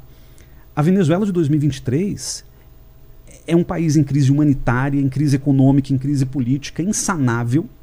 E aí tem uma questão, Paulo, que eu acho importante, que é a seguinte: não se reorganizará a América do Sul se não se resolver o problema da Venezuela. Porque, veja, de- desde o princípio, o, por que, que a Unasul nem existe mais, assim, um, negócio, um, um fantasma? Por que, que o Mercosul está todo caindo pelas tabelas? Porque o grande impedimento para essas organizações regionais eh, funcionarem é a existência de uma Venezuela em profunda crise. Então, eu acho que o Lula vai ter essa noção. Eu acho que, assim, de novo, se eu fosse o Lula, não sou, obviamente, mas eu trabalharia quatro anos para negociar uma reconciliação nacional venezuelana pós-Maduro. O PT não quer isso. Mas, quer dizer, o PT veio de uma outra forma. Agora, se o Lula usar esse Só poder fazendo um contraponto dele, nessa sua fala. Eu não consigo visualizar essa boa vontade do Lula com a Venezuela, porque eu não consigo, em primeiro lugar, visualizar a boa vontade dele aqui. Você não vê um discurso de pacificação por parte do Lula. De maneira nenhuma.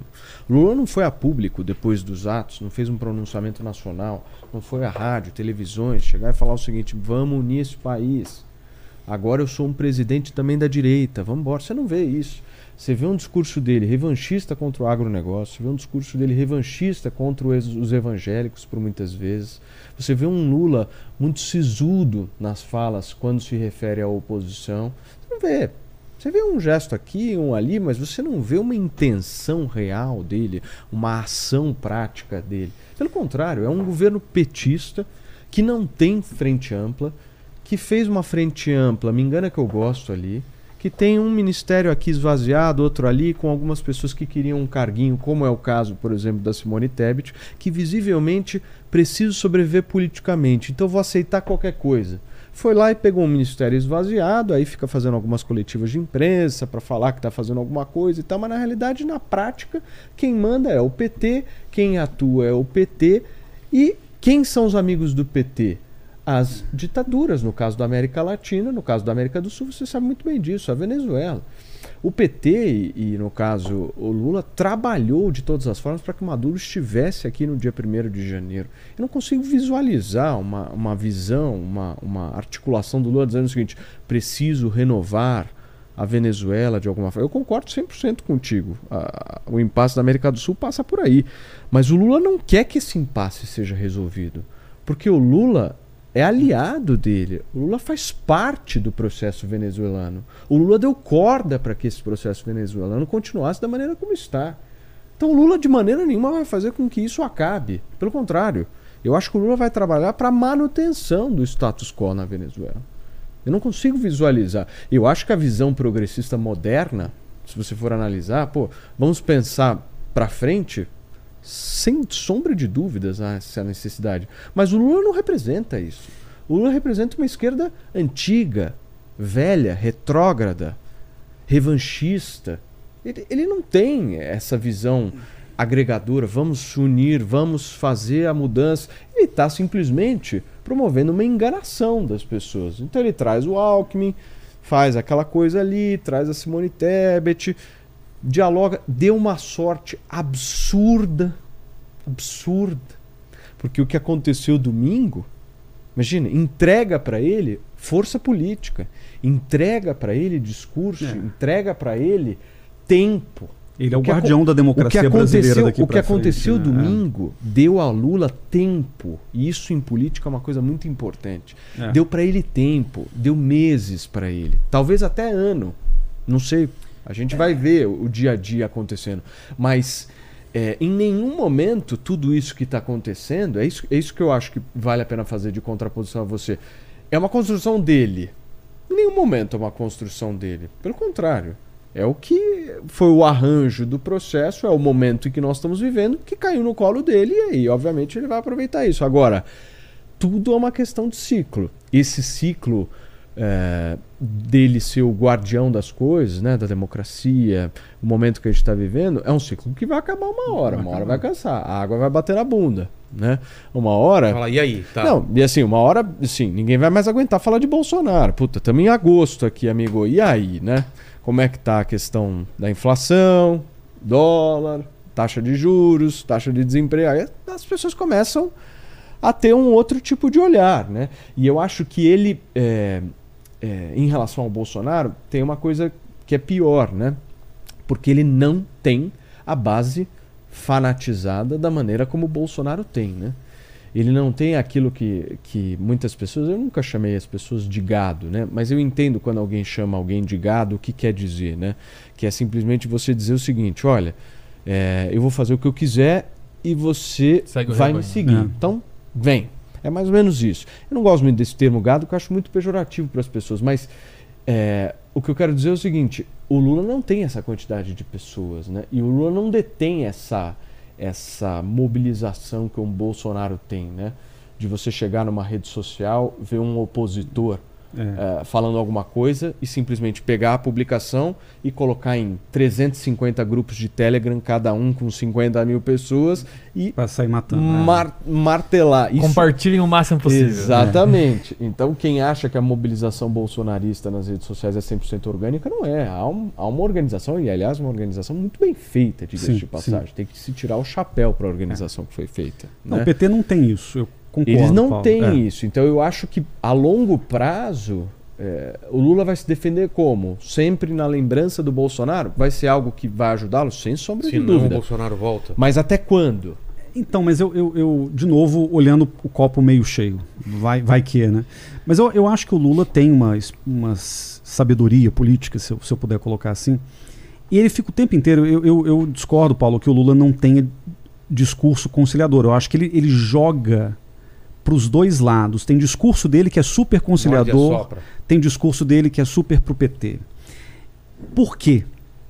Porque ao contrário de 2002, quando ele foi eleito predominantemente pelo PT, ainda que tivesse apoio do Ciro, do Garotinho, etc., é, lá no segundo turno, Rosiana Sarney lembra disso? Ela estava de cama, ela estava no hospital e ela fez lá o Lzinho do Lula lá em 2002. Hoje o Lula, ele, ele, ele sabe ele teve 50 pontos, como é que é? 50,9%. Ah, 51%. Né? 51%. Ele sabe que ele só foi eleito porque há um grupo muito maior do que o PT que o elegeu. E é claro que ele não está ali, ele, ele não pode queimar o PT, ele não faria isso, ele é o dono do PT, quer dizer, querendo ou não. Mas depois de domingo ele mudou a percepção dele. Eu acho que sim, eu acho que agora ele sai mais forte, Sem né? Quer dizer, como, como figura política, né? De novo, você, você vê as reações internacionais todas colocam o Lula como se fosse claro. o salvador da democracia brasileira. E ele vai capitalizar isso. Mas eu, eu, o que eu quero dizer é o seguinte: eu não, eu não acho que a frente ampla seja tão de mentirinha assim. Eu acho que ele entende que ele vai ter que fazer algumas concessões no meio do caminho. E não podem ser concessões no campo do toma lá da cá e da corrupção pura e simples, porque esse é um lugar onde o Lula vai estar muito exposto, muito. É claro que vai ter o fanático que vai defender o Lula independentemente do que ele fizer. Mas se tem um campo em que o Lula vai ter que pisar em ovos o tempo inteiro é no campo da, da, corrupção. Porque começam a aparecer.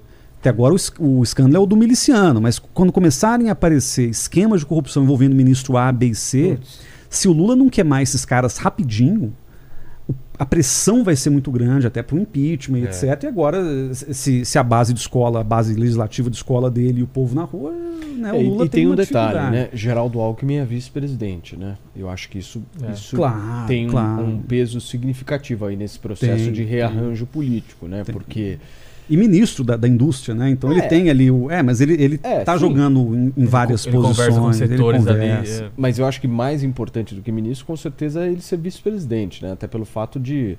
É, a ameaça, porque todo presidente trabalha com a ameaça do impeachment, né? Foi assim Bolsonaro, por isso que escolheu Braga Neto para ser o, o vice candidato à vice-presidência da República dele, né? É, o mais leal de todos, não é? Né? O mais, vou, vou pegar o mais leal e vou colocar ao meu lado, né?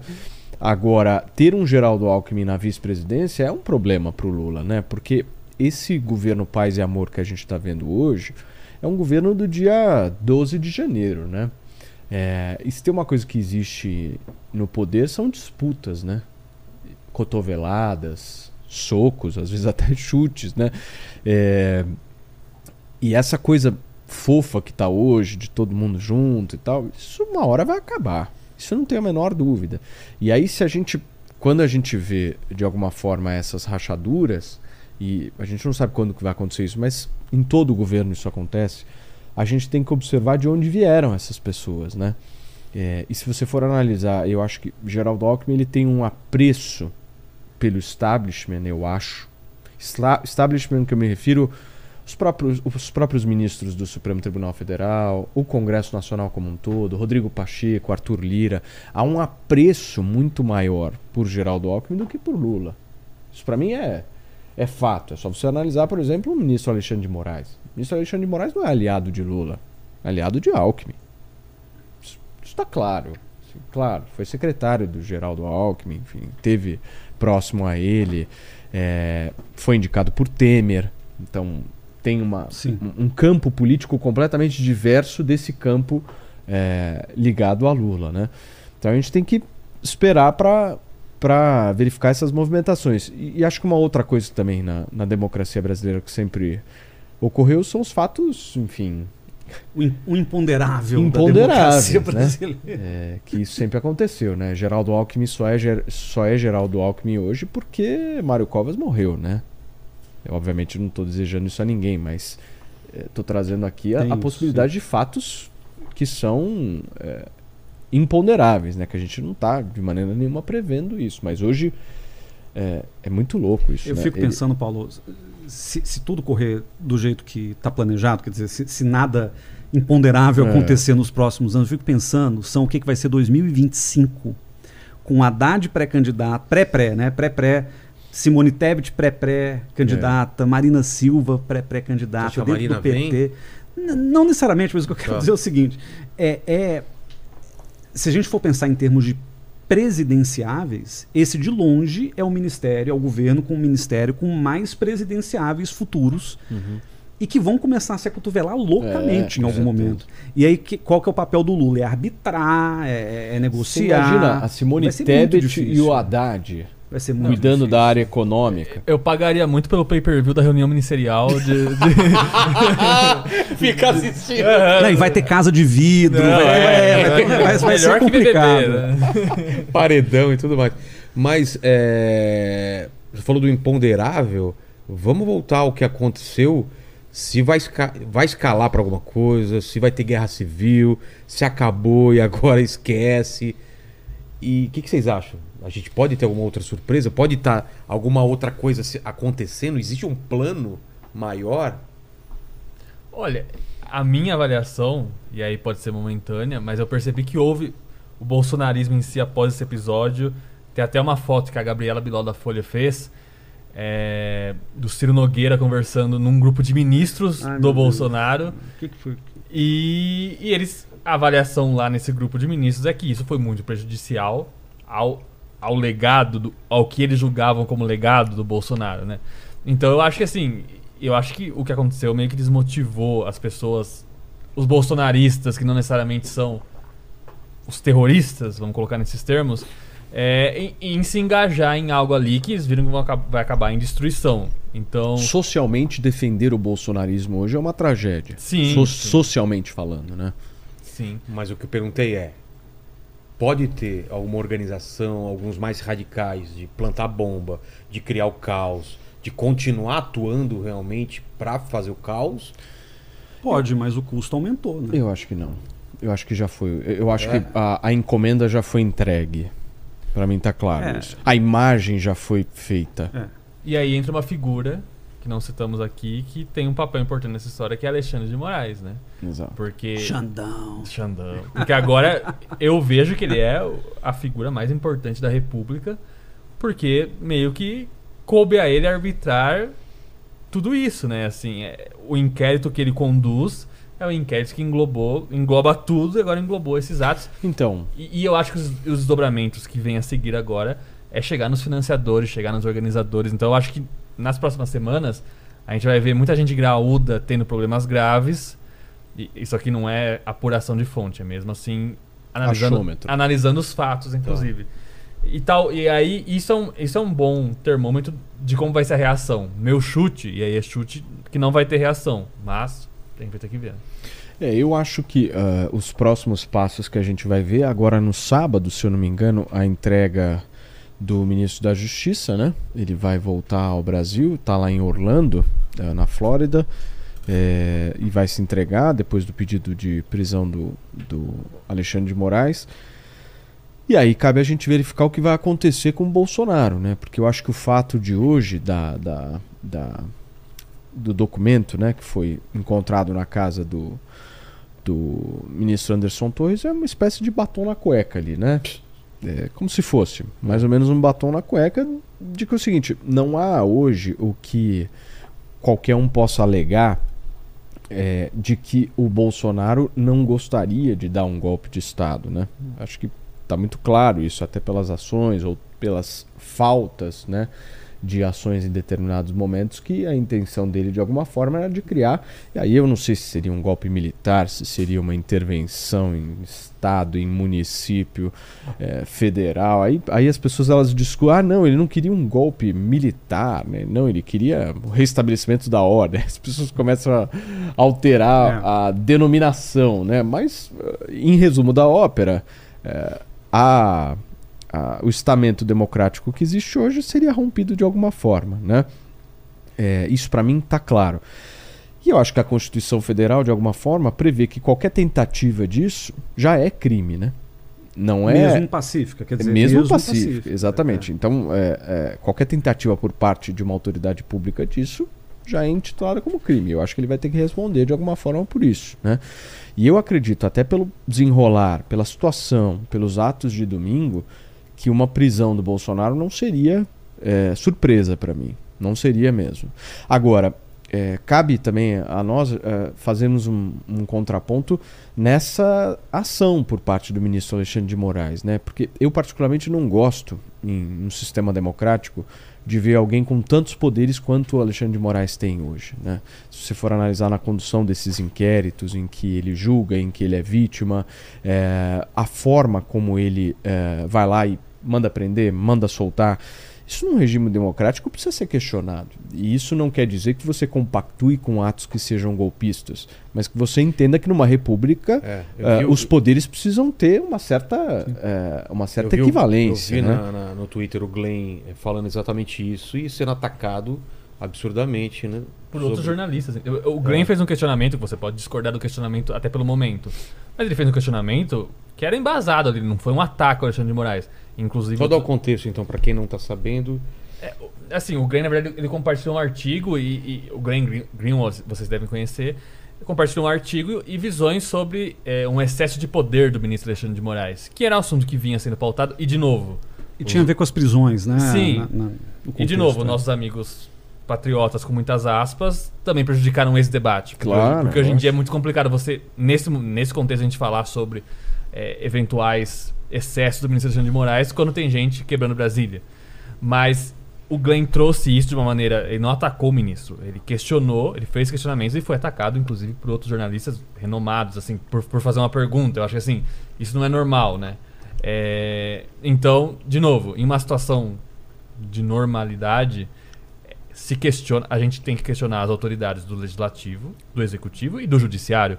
Então, se tem um ministro que tem muitos poderes e, e por vezes dá a impressão de que esses poderes são até usados de uma maneira um pouco indevida, a gente tem que questionar e essa autoridade tem que responder. É da democracia. Só que, de novo, a anormalidade criada pelo que aconteceu interdita até, esse- até esse debate, né? Eu acho que o bolsonarismo entregou também, além do presente que deu para o Lula, deu um presente também para o ministro Alexandre de Moraes, né? É, e deu, talvez não um presente, mas deu uma quantidade de poder superior à que ele tinha, né? Porque dúvida, qualquer tipo de dúvida. questionamento que você faça a qualquer ação do ministro Alexandre de Moraes vem a contra-argumentação dizendo o seguinte: ah, mas você está defendendo então esses malucos que depredaram tudo. É. E aí o debate ele gira em torno exatamente disso, né? E, e olha a loucura, o inquérito é, foi aberto de ofício. E o STF pode abrir inquéritos de ofício quando o crime acontece na sede do STF. Quando eles invadiram o STF, eles, der, ele- eles referendaram ainda mais o inquérito do Alexandre de Moraes que eles mesmos questionam. Porque o crime ocorreu dentro do STF. Exato. Então, você vê o tamanho da loucura que a gente está enfiado. Mas eu acho que um ponto que você levantou, Sam, a gente não vive numa normalidade já tem algum tempo. Exato. É, e assim, para não voltar demais na história, quer dizer, não quero nem falar de 2016, 2013, n- mas vamos, vamos pensar no que representa o Bolsonaro. O presidente Bolsonaro, ele testou a democracia brasileira várias vezes. É, porque, veja, mesmo que ele fosse motivado por boas intenções, eu nem acho que tenha sido o caso, é, várias coisas que ele fez e a capacidade do Cabra de produzir provas contra si próprio é um negócio impressionante. Porque desde que ele pisou na presidência da República, ele produz prova contra si o tempo todo. Porque ele, ele- como ele vive no mundo digital, como ele precisa de fazer a live de quinta-feira, de estar no Face, de twittar, não sei o quê, ele, vive o Carluxo, disso. ele vive disso. Então ele precisava incitar a radicalização o tempo todo, inclusive nos momentos em que essa radicalização era potencialmente criminosa. Então, não vou nem falar do silêncio cúmplice dele nesse processo dos últimos, sei lá, dois meses e meio, mas o Bolsonaro várias vezes, ao ir numa manifestação que tinha cartazes do tipo é, fecha o Congresso, É. intervenção militar, fora STF, isso em si já é uma forma de produzir prova contra si. Então, Alexandre de Moraes, é, por quem, aliás, eu não tenho particular apreço algum, não vamos chamar de xandão afetivo, não, não sou nada disso, mas o, o- fato é que ele, querendo ou não, dentre os 11 ministros do Supremo, foi o que teve peito de chegar e falar assim: o judiciário, num caso de uma deturpação das funções na- naturais dos poderes constituídos, ele vai ter que fazer algum tipo de correção. O que a gente pode questionar é se ele excedeu dentro dessas funções, se ele é, ultrapassou o, o limite. Eu me lembro bem, cara, dando aula, e eu perguntava, Copa de 2018, perguntava os alunos, pessoal, qual que é a escalação titular do Brasil? Ninguém sabia. Me fala os 11 ministros supremos. Rosa Weber, não sei o quê. Então todo mundo sabia.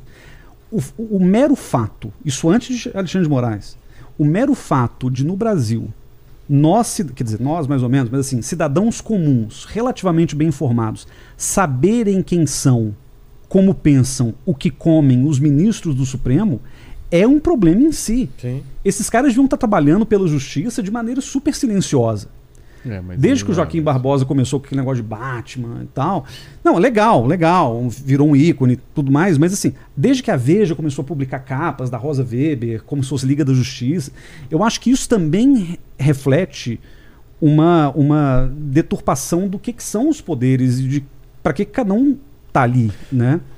Eu acho que todo todo sistema autoritário, regime autoritário, ele se constitui da mesma maneira. Qual que é a principal maneira? Através do medo, né? Através do medo, o agente autoritário vai lá e diz o seguinte: eu preciso de mais poderes porque eu vou defender vocês.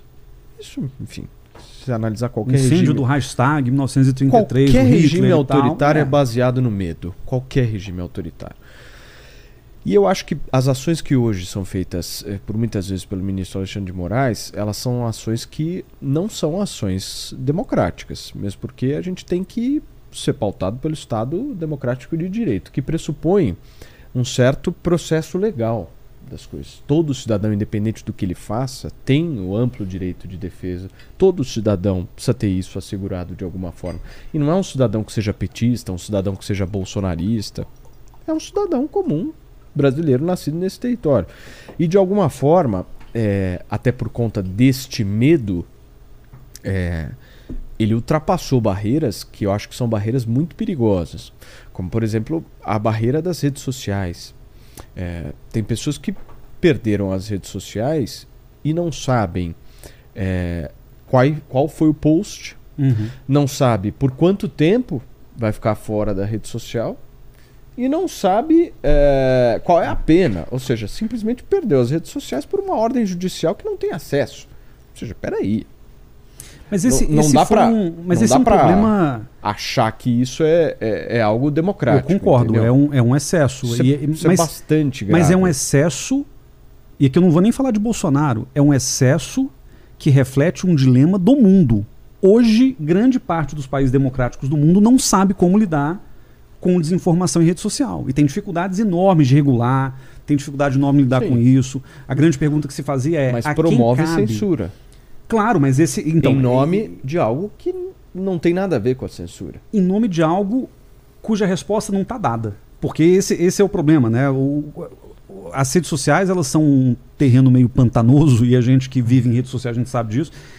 E a linha é muito tênue sempre entre, vamos dizer, uma desinformação é, sem intenção, descuidada, e uma coisa intencional, arquitetada e etc. Gabinete do ódio e o tiozinho do zap, que são coisas muito diferentes, né, no fim das contas. E eu acho, de fato, que o Alexandre de Moraes, ele, ele em algum momento parou de distinguir essas coisas. É, na época da eleição, em que a Jovem Pan também foi alvo, etc. Mas aquele é o contexto eleitoral muito específico. Então, assim, eu não quero, de novo, eu não tenho que defender o Alexandre, não sou advogado do Alexandre de Moraes. muito antes o contrário. Mas o, o que eu entendo é, essa discussão de limites das redes sociais é uma discussão do mundo democrático. É, e o Alexandre de Moraes, ele atuou de maneiras que são questionáveis, mas cuja avaliação a gente só consegue fazer a posteriori. Quer dizer, a gente É, só é consegue verdade. olhar e falar assim: bom, ele fez cagada aqui, ele não fez aqui, ele jogou bem aqui, ele jogou mal aqui. Agora, Sim, mas Sem- é a entrega de poder. O que eu estou querendo dizer é o ah, seguinte. sim, sim, o que ele, que o- ele tem poderes só, muito Veja grandes. só, o que, que, o, o que, que o Bolsonaro planejava fazer? Dar um golpe de Estado.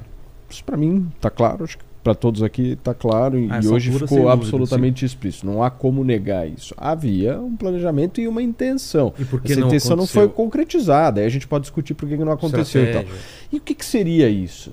Seria a posse de um poder e da confiança dos brasileiros de que ele teria mais poder do que outros para arrumar a casa, Uhum. certo? Certo.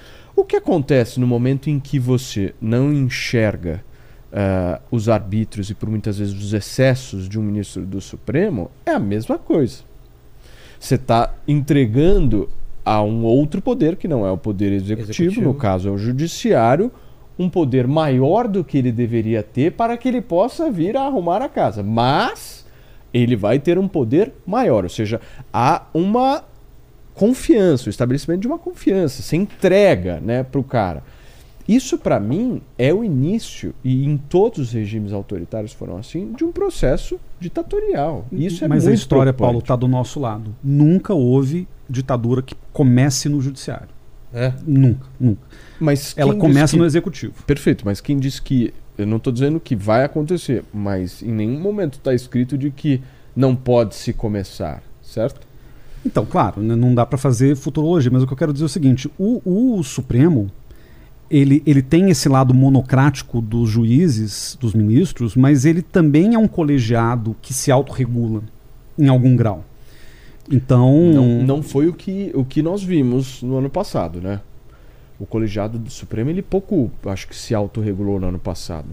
Se você for analisar, por exemplo, a quantidade de decisões monocráticas que os ministros do Supremo dão, se eu não me engano, o dado até 2022 que eu tinha visto é é de cerca de 85% das decisões. 85% das decisões do Supremo são monocráticas. Então você não tem colegiado ali. É, mas tem o fato de ser monocrático não, não quer dizer que é excessivo. Monocrático Como? é só porque os caras. Não, os caras têm que tomar decisão, eles estão despachando não sei quantos mil processos ao mesmo Mas tempo. como não quer dizer, se eu chego numa decisão monocrática e falo o seguinte, eu vou derrubar a rede social do pra e galera, O que acabou. é uma decisão monocrática? Decisão monocrática é somente É. um ministro que vai lá e caneta o que ele achar que tem que canetar. Sim. Ponto.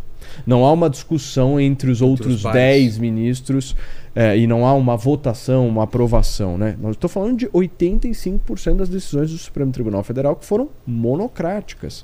Ou seja, isso, pelo menos para mim, é um ultrapoder, entendeu? De Eu chegar e falar o seguinte: eu acho que o Sam, meu, falou bobagem aqui e eu vou tirar a rede social dele, ponto. E aí, até esse colegiado se reunir, o Sam não sabe quando ele vai ter a rede social dele de volta. Eu não posso achar isso um negócio legal, entendeu?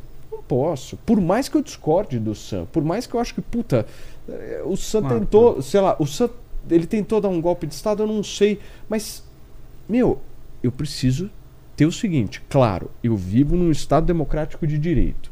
O que, que pressupõe o livre Estado democrático de direito? Devido processo o legal. devido processo legal. Não, então, e- ponto. E uma discussão que a gente teve ontem. A gente precisa primar por isso, entendeu? que eu acho é, muito importante falar também é que a gente está enxugando gelo, né?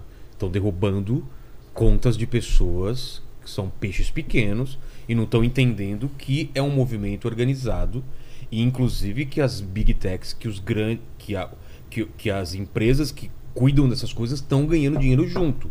Sem e depois dúvida. quando você Nossa, sem derruba, dúvida, sem dúvida. esse dinheiro já foi ganho, o, o, o negócio já foi. é, O Claro, saldo já foi feito. claro. Quando você derruba o, o, o perfil do, do Twitter do, do, do Trump, por exemplo, é, você está impedindo de saber se aquele conteúdo foi impulsionado pela própria rede ou, ou se ela ganhou com aquele com, a- com o mal que talvez ela tem- esteja tentando diminuir, É. entendeu? Então assim, a gente tem que ir um pouco o buraco é mais para baixo. A gente está indo só em cima de pessoas e, Sim. e a gente não tá vendo o, o- a, a- a- senão a gente vai, vai acontecer isso para sempre, entendeu? Nunca vai. Inclusive, eu acho que um pouco da situação do Alexandre de Moraes entrou num vácuo da atuação da, da- da- da- das redes sociais. Exato. É. Porque, assim, eu lembro de contas que passaram a pandemia inteira falando mal de vacina e indicando remédio sem efeito. Fraudemia. é. Então, assim- E, e pelo algoritmo, esse conteúdo sendo espalhado, compartilhado,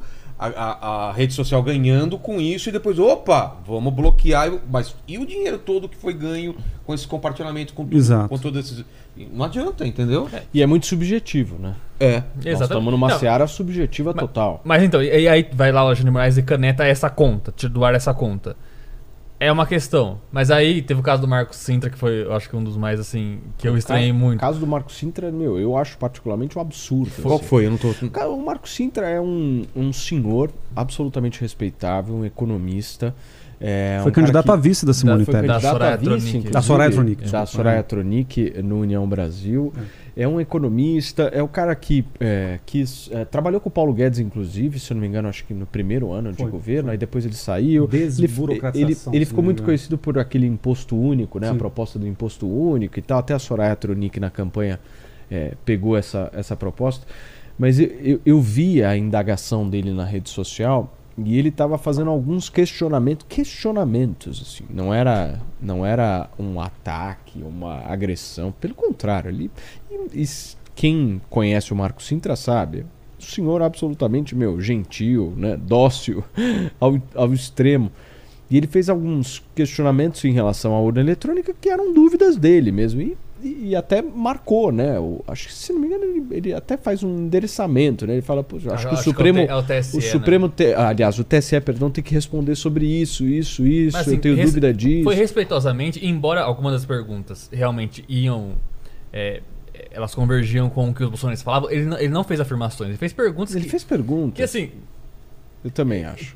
E, Acho aí- e aí a gente entra em outra questão que é o seguinte: por que não existe a possibilidade de derrubar o post? Derrubam-se as contas. Então o Marco Sintra fez um post que. Vamos supor que o post do Marco Sintra realmente era inaceitável. Eu acho que era mais assim, pergunta de alguém que não entende muito do assunto ou não pesquisou muito sobre o assunto. Mas não, não foi um ataque às urnas, foram perguntas. E aí se, se derruba a conta de uma pessoa, a conta inteira de uma pessoa por causa de um post com perguntas, É. não tem como achar isso normal, né? E assim, até agora, né? É. Ou seja, vejam só a gravidade disso. É, o, o TSE retirou durante a campanha a conta. Aliás, foi durante a campanha? Foi Acho- logo após, foi logo após. Foi logo Foi logo após, depois, perdão. é. Logo depois, que era já exatamente o período de diplomação, né? Porque o tribunal ele, ele fica responsável pelo processo eleitoral até o período de diplomação, que é quando os políticos ganham os- o, o certificadozinho lá que eles se elegeram, tiveram tantos votos e tal. E normalmente isso acontece uns 20, 20 dias, 25 dias antes da posse. E nós estamos no dia, sei lá, 12 de janeiro e já passou esse período eleitoral. Nós não estamos em período eleitoral no Brasil. E, por exemplo, a rede social do, do Marco Sintra, ela não existe hoje. Por simplesmente um questionamento que foi feito. Não sei, eu, eu meu, sou um defensor das liberdades e principalmente da liberdade de expressão e acho que existe a necessidade da gente ter liberdade com responsabilidade. Sou absolutamente contrário a essa questão de é, se, se falar mal de vacina, se tentar golpe de Estado em rede social. Acho que deve-se haver uma certa punição e, e, uma certa definição disso. Não sei qual, mas deve-se haver. Isso eu não tenho a menor dúvida. Agora, do ponto de vista do questionamento. Se não nós, pode ser a priori, né? Ela tem que ser a posteriori. Se nós, de alguma forma, é. fizermos com que as pessoas tenham medo de questionar algo, eu acho que isso é péssimo num regime democrático. E assim, para ser bem honesto, o TSE fez um esforço muito grande de comunicação antes da, das eleições e durante para explicar as coisas. Então, tem, tem um conteúdo muito farto é, que a gente recebeu, inclusive. Eu também recebi. É. Assim, muita coisa bem feita, inclusive. Muita coisa bem, bem feita, feito, muito sim. bem explicada, vídeos curtinhos, assim, que, que eximiam muito dessas dúvidas. Então, de repente, eu não sei se para quem tá naquele meio ali o tempo todo, se automaticamente se traduz questionamento como má fé. Talvez, talvez seja o caso, mas aí é um pouco de aí é um, pouco de falta de contato da, da, realidade Samuel, dessas pessoas. Se eu, uh, se nós agora, por exemplo, é, sei lá, se eu fizer um contraponto aqui ao Casarões e ele achar que eu tenho uma fé para fazer uma pergunta para ele, é. nós estamos perdidos, né? É, então. É... Aí, aí simplesmente, enfim, nós. Mas vamos... era má fé sobre o processo eleitoral que já estava sendo bombardeado de todos os lados. Então acho que tem, um problema também que é o seguinte: é, de novo, em tempos normais, nada disso seria discutido é, pelo simples fato de que é um a gente estava lidando com, com, cara, militar fazendo postagem, Perfeito. questionando urna, etc. Militar que, aliás, é, fez o, o, o, relatório, o técnico, etc. Então acho que tem, tem um problema real no Brasil e que não é só culpa do Alexandre de Moraes, na, na realidade, que é um, um, desequilíbrio total entre os poderes constituídos e que acabam nos levando a esse tipo de situação. Alexandre de Moraes pegando a caneta e fazendo um monte de coisa. Agora, por exemplo, um, um caso que me, me faz lembrar eh, justamente esse, esse problema. Vazou na imprensa, não lembro por qual veículo, não sei se foi Metrópolis, print de WhatsApp de um grupo de empresários bolsonaristas que estavam supostamente articu de, nem articulando, mas defendendo um golpe militar. E tinha lá Luciano Hang, tinha não sei mais quem, gente importante, graúda e etc. E expediu-se, expediram-se mandados de busca e apreensão na casa de todos eles, assim, é. de uma hora para outra, etc. Por causa de um print de um grupo de WhatsApp em que os caras estavam falando nível tiozão do Zap. Assim, tiozão assim, eram do Zap uns total, comentários é. meio desencontrados e etc. Aí eu falo, na, na, época a gente olhou e falou, puta abuso, que loucura e tal. Mas eu fico pensando, será que esses caras não se sentiram desestimulados em financiar esse tipo de maluquice porque o Xandão foi lá e meteu uma caneta mandando busca e apreensão na casa? Então, assim, tem, tem todo um a, a, pergunta canalha, é, é, é, o contrafactual é justamente esse. Será que a gente e não teria tido um golpe se o Xandão não fosse o, o, o, maluco da caneta como ele virou? Quer dizer, Xandão, me desculpa. mas não, mas assim, não. Mas, o que eu quero dizer é o seguinte: se ele não tivesse assumido. Porque, veja, foi ele. O Barroso não fez isso, a Rosa Weber não fez isso, a Carmen Lúcia ele não fez isso. Ele tomou a frente de umas coisas e claro que ele tem a vaidade pessoal, porque obviamente ele, ele personifica um poder do judiciário que ninguém nunca teve, nem o ministro supremo, nada. É, e eu acho que esse também é o risco. Eu lembro de, de um estudo muito interessante que saiu uns anos atrás, mostrando os efeitos negativos, deletérios da TV Justiça sobre as decisões de ministro supremo. Ah, é? Porque a TV Justiça ela tem um, um, um fundamento muito legal que é você mostrar ao público de uma Já, maneira transparente como é que são, é, como é que é o processo do judiciário, os votos, como é que é a discussão ali no plenário do, do STF, tudo muito legal. O problema é que ao contrário de Congresso, ao contrário, sabe, do poder executivo, aquelas pessoas não são políticas. E o único compromisso delas é com a justiça. Eles podem divergir, uns garantistas, uns punitivistas, etc. Mas ninguém ali é ator político e pode se arvorar em ser ator político. E aí o, o estudo ele discute justamente isso. A TV Justiça, que era uma inovação de transparência, para que o povo chegasse mais perto do judiciário, que afinal de contas é um poder não eleito e não é eleito em nenhum lugar do mundo. Então também tem essa. Ah, o Alexandre de Moraes não foi eleito. Bom, ele não seria eleito nos Estados Unidos em nenhum lugar. É, mas o, o, fato é, a TV Justiça começou a aflorar a vaidade individual desses caras Isso a é ponto de eles quererem ser o Batman. O, o- Protagonista. não, aquela briga do Joaquim Barbosa com o Gilmar Mendes, um é cangaceiro. Vossa um- Excelência, por favor, me esqueça. Essa é sensacional. Foi o Lewandowski, eu É, acho. então essas brigas que provavelmente sempre existiram, mas a partir do momento que elas são televisionadas, elas se amplificam porque é o ego do cara ali, é o cara querendo ser melhor do que o colega, que tem mais qualificação, menos qualificação, porque são 11, 11 caras que são te- teoricamente super qualificados e que estão disputando as plumas, né? Então aí é interessante esse, que tem nada a ver com o assunto, mas assim, é interessante esse estudo mostrando que, no limite, a TV Justiça e outras coisas que aconteceram no Brasil desde, sei lá, 2010, foram tornando o judiciário um poder hiperpolitizado. É, só um parênteses, né? Provavelmente alguém vai comentar, ninguém assiste, assiste a TV Justiça. Não, mas a TV Justiça. Ah, cara, vira meme, gera- Não, mas a, a TV. Justiça é o sinal de todo veículo jornalístico quando a gente tá cobrindo STF, por exemplo. Então vai ter um julgamento importante, a gente usa o sinal da TV Justiça como a TV pública. Então, é, os ministros sabem que aquilo está sendo tele- televisionado não só na TV Justiça, que não Ninguém pontua vê, no né? Ibope. Elas, eles estão. Você já fez muito cortezinho da TV Justiça? Fala aí. Exatamente. É lógico, então, claro. então, assim, eles sabem que aquilo vai e vai rápido. Então, é, se percebe mesmo, eu percebo isso, que muitas vezes o, o ministro do STF, para dar um exemplo, quando ele vai falar lá no plenário, ele tá falando, se comportando meio ali como um, um- um ator de- da cena, assim, não, não é só um juiz despachando. Isso ficou muito claro em alguns julgamentos, eu acho que não é nenhuma questão. Cara, e tem, e tem outras, assim, por exemplo, ministro Supremo. É, eu já participei de eventos acadêmicos com ministros do Supremo. Eu não sei se isso é. Assim, eu fico pensando. Igual que teve aquele do o, o infame do Perdeu Mané, que era um evento da LIDE, do, do, do- João Dória, lá em Nova York, que contava com acho que cinco ou seis ministros do STF, dividindo o espaço lá, fazendo falas e tudo mais. Cara, é, eu, eu lembro da época em que a gente até repetia, juiz só se pronuncia nos autos. Os caras adoram holofote, adoram. eh, Não é uma crítica individual, mas eu, eu acho que a dinâmica do judiciário ela virou isso, ela virou um pouco dessa exibição de conhecimento ou de posições políticas, quando, a certa altura, elas não deveriam nem ser dadas, porque isso causa um problema justamente do que o Paulo estava falando, que o Sam comentou, que é isso, é, é um excesso do judiciário, em parte movido por uma vaidade, por uma vontade de participar do processo político. O fato de Joaquim Barbosa, inclusive, de quem eu gosto, eu acho que é um cara muito correto, etc. Mas o fato de ele ter sido cogitado a presidência da República a uma certa altura entre É. 2016 e 2018 é muito sintomático.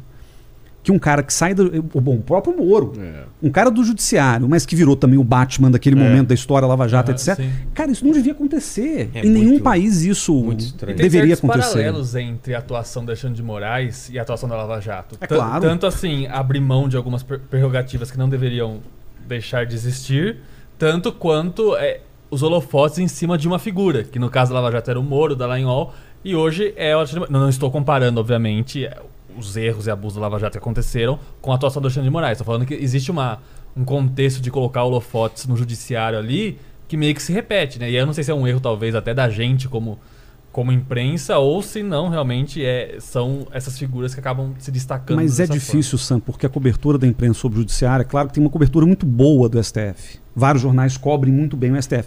O problema é que falta ali uma tecnicalidade jurídica que a gente não tem. Eu sou cientista político, não sei em picas de direito. Sabe, o jornalista muitas vezes vai cobrir STF, mas ele não tem noção do que, que significa um voto, de qual tecnicalidade, quais são, quais são os argumentos jurídicos, etc. Então o STF é um poder muito difícil de cobrir, porque ele envolve um tipo de conhecimento a, a que a imprensa não consegue responder. A imprensa faz uma crítica muito bem feita ao judiciário, ao, ao legislativo, ao executivo, porque são fatos e dados que estão muito mais palpáveis e do nosso acesso. Agora o STF, cara, você vai discutir voto de ministro supremo, voto de 20 páginas, é mais difícil. Agora, só para fazer uma comparação que eu, que eu gostei dessa coisa Lava Jato. É, eu ia até comentar isso antes e não comentei e, e volto aqui ao ponto. É um absurdo o Marco Sinta estar com a conta retida até hoje, sem a menor dúvida. Sérgio Cabral, por quem eu tenho zero, a pre- zero menos um. Sérgio Cabral ficou seis anos em prisão preventiva. Tá tudo errado, cara. Então, assim, aí solta o Sérgio Cabral, ah, estão soltando bandido. Cara, mas é porque o processo legal tá todo errado. Todo errado. Então, assim, é, descondenaram Lula. O processo legal estava todo errado. Então, assim, o, o- o grande, o grande problema que a gente tem é que muitas vezes a gente para de discutir o mérito do que efetivamente foi feito, porque o processo legal está tão virado de ponta cabeça, por causa também dessas veleidades do judiciário, que a gente, a gente perde de perspectiva o que de fato teria que estar sendo discutido, que é o mérito substantivo do que está sendo feito ou deixou de ser feito etc. E a gente fica muito preso nos abusos do, do judiciário. Então, A questão do Lula, já tive uma conversa até com, com um apoiador. Com, era um Uber, né? Que era, que era um apoiador ferrenho de Sérgio Moro. Eu falei assim, tá, mas vamos supor que fosse você na situação do Lula. Você descobre que o juiz e o promotor que. O promotor que te acusou, o juiz que te, condenou, conversavam e, e- e- e- combinavam atos do processo. Você vai me dizer que você não pediria anulação do processo? Você pediria. Então, talvez se você for respon- responsabilizar alguém pela anulação da condenação do Lula, responsabilize quem não seguiu o devido processo, né? Se você se, você se revolta com isso. Não quem, obviamente, viu que havia ali um abuso e, e solicitou que, que fosse anulado, né? É uma coisa um pouco... Agora volta a pergunta canalha, Sam. Será que o Lula teria sido preso ou a Lava Jato teria ido adiante, bem ou mal, se não fossem os exageros do- na atuação do judiciário, Ou- ou- trabalhando ali no limiar do devido processo? Porque, por exemplo, o, o- o Brasil teria sido outro. Não vou nem dizer melhor ou pior. Se quando a Dilma nomeou o Lula para ministro da Casa Civil, não lembro quando foi, se um juiz de primeira instância não tivesse mandado anular a, a, a nomeação com base num áudio vazado do Sérgio Moro, mandado para Globo naquele mesmo dia, capturar de maneira ilegal, lembra? Todo um É. rolo enorme. O Brasil teria sido outro, a Dilma teria terminado o mandato, sei lá. O Lula faria articulação política O Lula faz especulação. Então, então, assim, é, é claro que não- não- a gente está no campo da especulação, mas o que eu quero dizer é o seguinte: o Brasil é tão louco que eu, eu acho que a nossa história só se conta, é só possível contar essa história se a gente também observa os efeitos causados por esse exagero do processo Não, legal não, em vários o- momentos. O Brasil da- é tão louco que você vai lembrar da facada. A facada muda tudo também. É tanta coisa que muda tudo o que aconteceu. Mas eu, eu vou mudar um pouco o rumo da conversa para a gente fazer um paralelo com o Capitólio, Opa. com os Estados Unidos, com a diferença entre o Trump e Bolsonaro, eh, os apoiadores deles e o apoiadores eh, daqui. Dois anos, mais ou menos, dois anos e meio de Capitólio para cá. É, é seu isso aqui? É meu? Seu? É, Opa! seu. O que, que vocês acham? Quais, quais são os paralelos que a gente pode fazer do que aconteceu no Capitólio e o que aconteceu nesse Eu acho Eu vou falar por último, que eu vou falar pra caramba. É eu mesmo? acho que o, o brasileiro, às vezes, ele, ele tenta imitar um pouco Emular. o americano, mas ele imita muito mal, né? Fica uma cópia. ele imita muito mal, assim. a- a- Na nossa invasão teve mais, teve mais estrago, hein, cara. Se Eu bem que não não, deles morrer, é, morreu É, junto. não, lá foi- Não, não, não. Eu acho que a nossa saiu, assim, bem comparada com a deles, porque a gente não perdeu nenhuma vida, É né? que nos Estados Unidos tentaram proteger o prédio no Brasil, É. abriu e a porta. assim, agora. se você for analisar, por exemplo, o Capitólio, você tinha aquele cara que tava com aquele chifre, né? cara. O nosso era um cara cagando, né? Cara, essa é a imagem que vai ficar nos livros de história, aquela bunda. Aquela bunda E até horrorosa. confundiram uma né? pessoa, né? Falando, não era eu que É. tava cagando. Não, Não sei, sei, no momento em que eu vi aquilo, eu pensei na hora naquele patriota americano, meu, com aquele chifrão, meu, aquele cara puta Forte, cara forte, assim. Eu falei, meu, que diferença, como a gente não sabe fazer um negócio bem feito, sabe? Organizado. Ficou horrível aquilo. Mas enfim, mas o, o meu ponto é o seguinte. É, se você for analisar a narrativa política, ela é muito parecida, né? Contestar o Eu vou- resultado do. Eu vou querer eleição. ouvir o Casarões também, mas é curioso, né? Big porque, lie. Porque aqui você tem o sistema eletrônico e lá você não tem. né? É. E as duas foram É muito contestadas. louco, né? Não é a urna. É muito louco, né? Então o problema eu acho que ele não é a contabilização dos votos, né? É uma outra história ali. Porque, enfim, aqui tem é, toda a parte é, das urnas eletrônicas e lá a contagem manual, enfim. Então, É. algum problema ali existe, né? Mas eu acho que parte de um, de um, de uma mesma, de um mesmo caminho, né? Qual que é o caminho? O primeiro, de você ter eh, uma direita, eh, talvez uma, uma extrema direita, não sei se a gente pode falar isso, eu sempre fico um pouco incomodado de falar isso, mas da gente ter uma, um grupo de pessoas muito fanatizadas, muito fanatizadas. Talvez aqui eu quero entender a avaliação do, do Guilherme em relação a isso. É, eu não vejo os Estados Unidos tão religioso o processo quanto foi no Brasil. Acho que menos. Eu vi, eu vi É uns. religioso, mas eu acho que é, diferente, Sim, né? é, aqui eu vi muita religiosi- religiosidade no processo eleitoral bolsonarista. No processo eleitoral trumpista eu vi a religião presente, mas eu não vi da Como- maneira messiânica. É. Né? Mesmo porque o Trump, ele é um empresário de sucesso, ele é um magnata. A demonstração de sucesso americano, ela é completamente diferente da demonstração de sucesso brasileiro, né?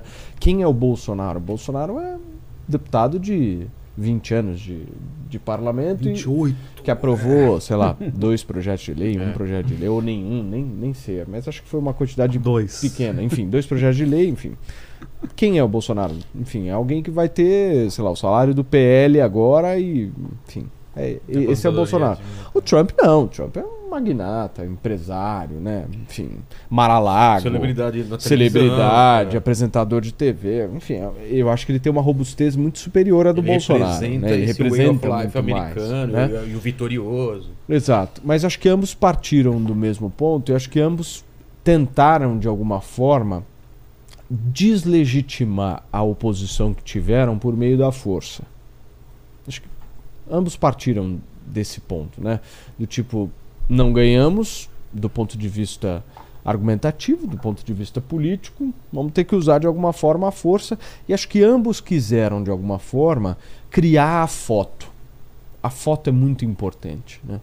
Então, quando eu me referi ao cara com, a, com o chifre, Chifre, é. é, e aquelas pessoas lá subindo o Capitólio, aquilo ali é uma foto. É. Vai ficar para os livros de história da minha filha, para os seus filhos, para os seus filhos, enfim, É. para o seu. Aquilo vai ficar para a história, faz parte da nossa história. E o que aconteceu no domingo, a mesma coisa. É. Vai fazer parte da nossa história. Então, eu acho que ambos quiseram, de alguma forma, marcar a história dessa maneira um pouco mais agressiva e impactante, dizendo o seguinte: olha, nós vamos fazer parte do dos livros de história e nós vamos, de alguma forma, tumultuar o processo. E a gente vai mostrar a nossa indignação por meio da força. E fizeram isso. Mas acho que ambos saem de um mesmo de um mesmo lugar, assim, de uma coisa um pouco mais fanatizada, de uma coisa muito antiprogressista, né, visível, mas com algumas diferenças. E se eu pudesse listar, eu estaria essa questão religiosa que eu, eu vi no Brasil de uma maneira um pouco mais intensa do que eu vi nos Estados Unidos. Também tô doido pra ouvir o Casarões, mas só pra complementar. O, Paulo Matias falou, falou muito bem. É, o que me preocupa um pouco nesse sentido é que, no caso do Capitólio, estava muito centrado num homem, né? Era É. Donald Trump. No Brasil, obviamente que era um movimento bolsonarista, não dá pra dizer que não era, mas eu vejo que isso foi um pouquinho além, tanto no sentido da motivação das pessoas. Ah, o Bolsonaro foi embora do Brasil. Não, mas a gente tá aqui porque a gente é patriota. E essa questão religiosa também. É, é- é uma coisa até anetódica, mas estava lá, né? Tipo, esse povo ca- cantou o hino pra um pneu. assim, é, Teve isso? te- teve, assim, é- o contexto era, era, era um pouco complicado, mas basicamente eles estavam cantando o hino, tinha um pneu lá no meio, e, tipo, a cena é hilária. Essa foi clássica. Então, Mas, mas semelhante com a dos Estados Unidos, eu acho, nesse quesito que você mencionou, esse fanatismo, essa coisa, a bandeira americana. O Brasil tentou copiar, né, bastante da coisa. Precisamos colocar a bandeira na porta de casa, todo mundo tem que cantar o hino. E eu Te- acho que teve tal- uma cópia. E eu acho que talvez, eh, talvez, obviamente não tô falando das vítimas, porque no Capitólio a É. gente teve vítimas fatais, mas no sentido da, da- do emprego da violência, a gente pode lembrar do Roberto Jefferson atirando na Polícia Federal, É. a gente vai pro cara tentando explodir um caminhão-tanque e a gente chega à invasão. E se houvesse uma resistência forte da, da- das forças de segurança Ia ali, ter vítima? provavelmente ia ter vítima. Eu acho que Mas não derrubaram um policial de cima do cavalo, porque foi o único cara que foi patrulhar ali, Exato, pegaram é. ele, emboscaram. E, obviamente isso não, isso não é uma desculpa para falta de pra falta de ação das forças de segurança. Faltou efetivo. Mas eu acho que se houvesse um confronto ali do- da forma que a situação se desenrolou, porque o ideal era que aquelas pessoas não chegassem à esplanada. A partir do momento que elas chegaram, se houvesse uma resistência maior, talvez a gente estivesse Então, falando. mas você lembra aqueles vídeos? Eu não sei se vocês recebiam isso no WhatsApp, eu recebi muito, Vilela. Do Bolsonaro eh, se transformando em Jesus Cristo. Sim. Vocês- Vocês vocês lembram disso? Luciborne, vocês lembram? Luciborne? Era o Bolsonaro que tava assim, aí de repente vinha a imagem de Jesus Cristo. Era um vídeo que tinha uma música toda por trás e tal. Eu olhava aquilo e falava: Meu Deus do céu, isso é, é insanidade assim, em nível É né? ultra. Eu não vi isso nos Estados Unidos. eu vi o Trump como uma espécie de xerifão mesmo. Isso. Uma Ah, tá. coisa, meu, eu sou o cara aqui, mas eu não sou Jesus. Não, sou messi... não é uma coisa Deus está ali. Eu eu não sei. Teve, teve diferente, eu acho. Te- te- Tem uma do Bolsonaro que eu achei impagável na época da facada. É, um vídeo que era ele. Quer dizer, não era um vídeo, era uma imagem. Ele segurando a mão de Jesus Cristo. E os dizeres assim: Ele sangrou por ti. Que é um negócio bíblico, Mano, cara. Essa coisa de derramar é. o sangue pra expiar os pecados e tal. Pesado, assim. Isso, isso tocou muita gente. Não é só evangélico, não. Muitos católicos que eu Ah, é? conheço, gente da tradicional família pela mineira. facada, né? Cara, a facada foi um negócio assim É. impressionante porque isso mudou o, Sem o- tornou o Bolsonaro um cara sobre-humano. É, a sobrevivência à facada é, foi o sinal para muita gente religiosa de que aquele tinha sido enviado de, de- de Deus para presidir o Brasil por mil razões e tal. Agora, a história dos Estados Unidos é interessante, fazendo um jabá aqui para quem está tá nos vendo. Saiu numa revista, num periódico chamado Journal of Democracy em português. Tem- tem- depois vocês podem procurar lá, Guilherme Casarões e o artigo, porque eu faço uma comparação justamente é, do- de como se construiu a extrema-direita brasileira a partir dos Estados Unidos. Eu chamo de americanização da política brasileira, porque aí eu co- começo com um disclaimer, que é o seguinte: se tem uma coisa que fez muito mal à política brasileira nos últimos quatro anos, sobretudo nos últimos cinco, seis, mas nos últimos quatro do governo Bolsonaro, é que o bolsonarismo teve uma capacidade impressionante de moldar o debate público de acordo com o que interessava a eles. Isso é verdade. A gente perdeu completamente a referência do que era relevante, porque era todo dia cobrindo é, o, o- Bolsonaro falando n- no cercadinho do Alvorada sobre coisas ale- aleatórias e a gente estava lá cobrindo porque é, nos Estados Unidos a gente chama de fire hosing, né? Que, é, que é, é você jogar fogo num monte de coisa ao, ao seu redor para que a pessoa perca O foco. o foco daquilo que realmente está tá acontecendo. E aí o argumento do, do, do meu texto é o seguinte, aí eu faço uma coisa mais organizada, depois vocês podem ler, que é assim, tem um, um pedaço da extrema-direita brasileira, olavista, sobretudo, que copiou, emulou muito aquilo que a gente chama de alt-right americana. A alt-right americana não é a extrema-direita americana, ela é um pedaço da extrema-direita, que é basicamente digital, que é a turma do Steve Bannon, Alex Jones, né, que é uma turma do, do Richard Spencer, e que nos Estados Unidos, e que eu concordo com o Paulo, tem um caráter muito racista. A extrema-direita, essa alt-right americana, eu estava nos Estados Unidos na época do Trump presidente, estudei isso a fundo, ela tem um, um, um componente supremacista branco que não existe no Brasil. Não só em relação a negros, mas a imigrantes também. Até pelo histórico, Muito, né? Até pelo americano? histórico, são os WASPs, né? Aqueles que é o branco, o anglo-saxão e protestante, que, vamos dizer, fundaram a América. E esses caras hoje são, sei lá, 25% da população americana e eles reivindicam a manutenção no poder Da que eles supremacia. perderam. Cara, o Obama para eles foi o fim do mundo, porque para eles assim, como assim um presidente que não é americano de verdade? Tô nem falando do certificado da, da certidão de nascimento que o pessoal começou a questionar. Tô falando assim, é, simbolicamente, Isso, né? Eles claro, ele enquanto a americano. nacionalidade, É, o, nati- o nativismo para usar forma de racismo, no fim das contas. muito. Então, assim, o, o- a extrema de, é- é- esse, esse fragmento, a alt-right americana, é de onde nascem quase todas as narrativas digitais que o olavismo se apropriou e que o bolsonarismo usou muito bem. E não é dizer que o Olavo também não tem um componente nacional. O Olavo já escrevia muitos anos, ele tinha coluna no jornal, ele tinha livro publicado. Quer dizer, o Olavo, ele.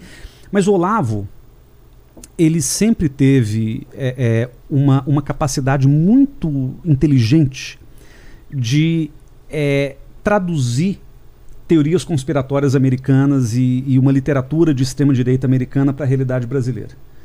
Então o Olavo ele, ele, ele deu ele, ele, ele que fez a transição entre a, o extremismo americano para o antipetismo mais radical. Ele fez uma coisa que foi realmente muito interessante do ponto de vista ideológico. Enfim, então um braço da extrema-direita bolsonarista é essa que eu, eu, eu chamo de templários digitais brasileiros. Porque é essa turma que ficava falando Deus Vult, não Sei. sei se o Paulo lembra disso, aquela turma que ficava bo- botando lá uns cruzados, era uma piração Vaporwave. medieval, vi assim. tudo. Vaporwave. Nossa, era. Vaporwave, é isso. Nunca entendi direito essa Cara, é, é isso. Tudo um código, tudo um código. Copinho de leite, aquela coisa É, então. Mas de onde Mas- tinha, um- tinha uma, um manual disso? Tinha- é, ma- não, mas é uma, é uma prática que você você vai aprender. atualizar, né, querido? É. Tem Mas, por manual, exemplo, né? copinho de leite não tem nada a ver com o Brasil. Copinho de leite É era um americano, negócio americano, americano. racista pra caramba. Ao extremo. E que resolveram importar o sapinho, o copo de leite, o, o joinha, sei lá, um monte de coisa, mas que pra nós só adquiriu o sentido a partir do momento em que esses Vaporwave ou La Vista começaram a traduzir isso pra realidade brasileira. É, tem, tem uma, tem uma cena até Sapinho. patética que o, o Bolsonaro fez uma live com a ministra da Agricultura, né?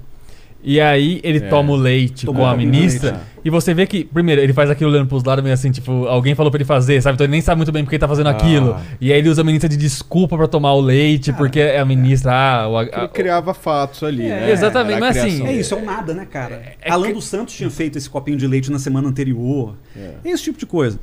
Então, um, um desses elementos é a alt-right americana, que virou os Vaporwave, os templários digitais. O outro, o outro grupo é a direita cristã americana. E aí tem uma diferença. A direita cristã americana, cara, tá aí há décadas. A direita cristã americana tomou a forma que ela tomou hoje na época do Reagan, nos anos 80. Tem 40 anos que a direita americana tem essa pegada super moralista com relação à droga, super moralista Aborto. com relação ao aborto, super moralista com relação a direitos LGBT. Tá. Se a gente olha para os evangélicos brasileiros, essa nunca foi a pauta central dos evangélicos Verdade. na política. Os caras, claro, na igreja, no templo, no culto, os caras falavam coisas. Tinha teoria conspiratória também, bem. Lembra daquelas filmes da Disney que são Sim. satânicos, enfim. Mas a, a verdade é que a, a direita cristã brasileira ela estava preocupada, cara, com, com isenção de imposto, com, com outras coisas. A, a- a direita cristã brasileira votou Lula e votou Dilma. Porque foram a- a- a- aquela massa evangélica que cresceu no Brasil enormemente nos anos Lula e Dilma, ela era pobre. E ficou um pouco menos pobre Cresceu nesse processo. Então, assim, você tinha fenômenos na época do Lula, Dilma, que o cara, o fiel, votava no Lula para presidente no seu pastor para deputado. E esse pastor era o Marco Feliciano, eram É. figuras que estavam ali na bancada evangélica. Então, é, essa direita brasileira nunca, evangélica nunca teve como pauta principal os temas morais da direita cristã americana. Até 2014, mais ou menos, quando Marco Feliciano virou presidente da Comissão de Direitos Humanos da Câmara. E ali foi um turning point, porque dali para frente eles começaram a entender que militar em cima de valores morais dava voto e tal, e isso começou a escalar. E o Bolsonaro, até 2014, 15, não falava de Deus. Não tinha discurso nenhum do Bolsonaro falando de Deus na Câmara dos Deputados. Dali para frente ele começa a perceber também que ele tinha que misturar a mamadeira de piroca com o discurso religioso. Porque aquilo fazia sentido, né? Porque o problema não é só o kit gay. O problema é você é, ensinar as suas crianças, a inocência das crianças, sua família, a ser homossexual. Então, é- era uma coisa muito nessa linha. Então, a nossa direita evangélica, principalmente, quando eu nasci, evangélicos eram 8% do Brasil, hoje são 35%. É, essa direita evangélica ela foi mudando também de cara ao longo do tempo e cada vez mais importando descaradamente as pautas da direita evangélica americana. E aí a diferença fundamental que o Paulo destacou. Nos Estados Unidos, a gente está falando de um país que é predominantemente evangélico. 70% dos americanos são evangélicos. A nossa é um evangélico que ele, ele representava uma fração pequena da sociedade e ficou muito grande. Então é por isso que a coisa é mais, não sei se fanatizada ou se mais arraigada, porque é, é um, é um grupo que está hoje tentando afirmar o seu poder na sociedade. E eles nunca tiveram uma voz. Então, É, há- uma disputa religiosa. Sim, né? sim, isso, sem dúvida. Isso é fato. inclusive entre os católicos mais moderados e tal. É. O terceiro grupo, só para não cansá-lo demais, que tem essa relação com, com os Estados Unidos é o que eu chamo de libertários tropicais. E essa turma dos libertários tropicais, aqui no Brasil, já tinha uma relação muito forte com os Estados Unidos. O Instituto Milênio, o Instituto Mises, Brasil, os institutos liberais que estão espalhados pelo Brasil. E essa turma de libertários, que são os anarcocapitalistas americanos, etc., eles não eram trampistas na origem tão pouco, mas eles foram também para entrar na- no sistema partidário americano pela via do Tea Party, lá em 2011, 2012, eles precisaram comprar uma série de pautas conservadoras que originalmente nem fazia parte do que eles discutiam. E aqui no Brasil a gente vê também pessoas que eram consideradas liberais, liberais, vamos dizer, defensores de uma pauta econômica puramente liberal, sei lá, Hélio Beltrão, um cara que estava na Folha, participa do debate público, ele vira bolsonarista em algum momento desse processo. E aí a sacada do Bolsonaro foi colocar o Paulo Guedes como referência dessa turma. Ele amarra essa turma. Ele amarra essa turma. Porque lembremos que até o Bolsonaro bateu o martelo no nome do Paulo Guedes em 2017 para 2018, é, muitos liberais preferiam Flávio Rocha, uma, uma, um, sabe? Que era aqueles Brasil do Porque Bolsonaro e liberalismo não é, tem. o Bolsonaro era um cara estatista, né? militar e é. tal. E aí, o quarto grupo, também estritamente importado dos Estados Unidos, são o que eu chamo de conservadores em armas, que é, é basicamente essa turma armamentista nunca fez parte do debate político brasileiro. Quando teve a discussão do desarmamento, eu era. Eu, plebiscito? É, o plebiscito. Eu tinha. Foi quando? Eu tinha 20, foi 2004. Tá. 2004 para 2005. Eu tinha, sei lá, 20 e poucos anos. Cara, é, era uma discussão complexa e foi uma discussão que, que na, naquela época teve um certo grau de relevância jornalística, inclusive. Mas a verdade é que no Brasil, muito pouca gente na vida real reivindicava ter um revólver. É. Muito pouca gente. Porque quem queria ter já tinha, porque tinha conseguido registrar antes de ter a lei do desarmamento, ou, ou é, é, possível ter arma no Brasil, ainda que difícil e burocrático, é possível. Então, assim, é, a questão não era essa.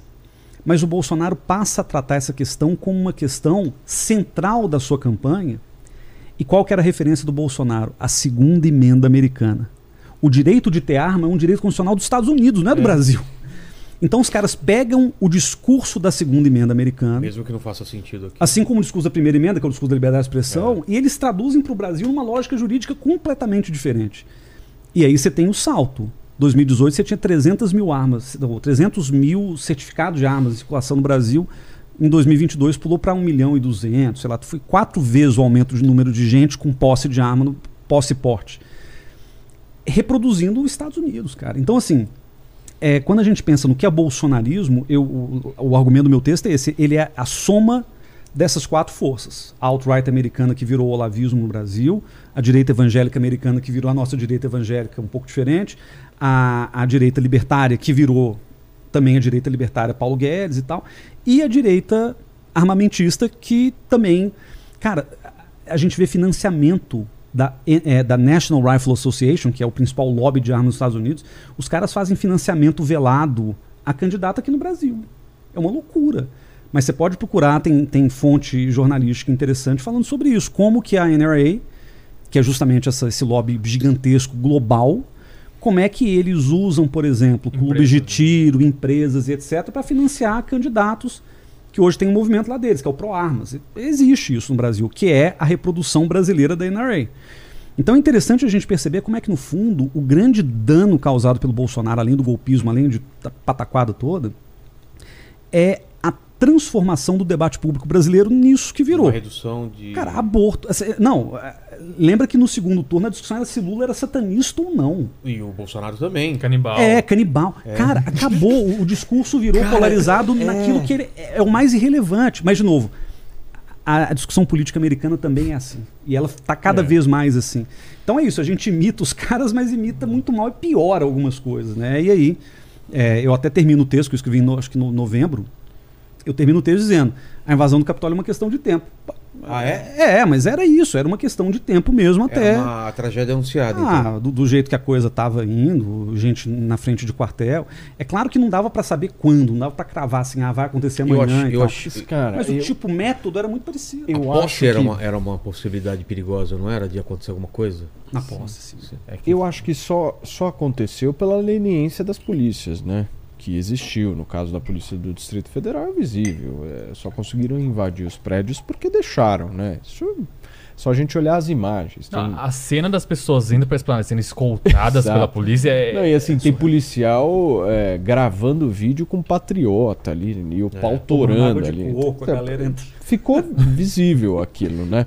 E eu volto a insistir: planejamento, organização. Houve. Isso, meu, é, e assim, planejamento. E dinheiro de fora, talvez, hein? aí, tem um... aí, enfim, aí, é, aí é, é difícil saber. É... Ah, cara, mas. Ah, não dá pra saber. Ajuda logística certamente teve. Não, Agora... A investigação tem que mostrar, é. né? Da onde saiu essa grana, enfim. Uma, uma dúvida, até pro Casarões que acompanha isso mais de perto. O Sam sabe mais que a gente. É, então. É. eu tomei no rastro de uma coisa que a gente tá é, apurando, sem falar muito, né? Mas você acha que pode existir algum elo ali entre indivíduos ligados a, de fato, a invasão do Capitólio com essa invasão no Brasil? No sentido de fomentar a ideia? Não só, de, de bancar com dinheiro, ajuda logística, É estratégia. Cara, o, o orgulho com que o bolsonarismo postava fotos com Steve Bannon e com Trump é muito, é muito sintomático desse tipo de coisa. Cara, o Bannon chegou no ano, ano retrasado, 2021.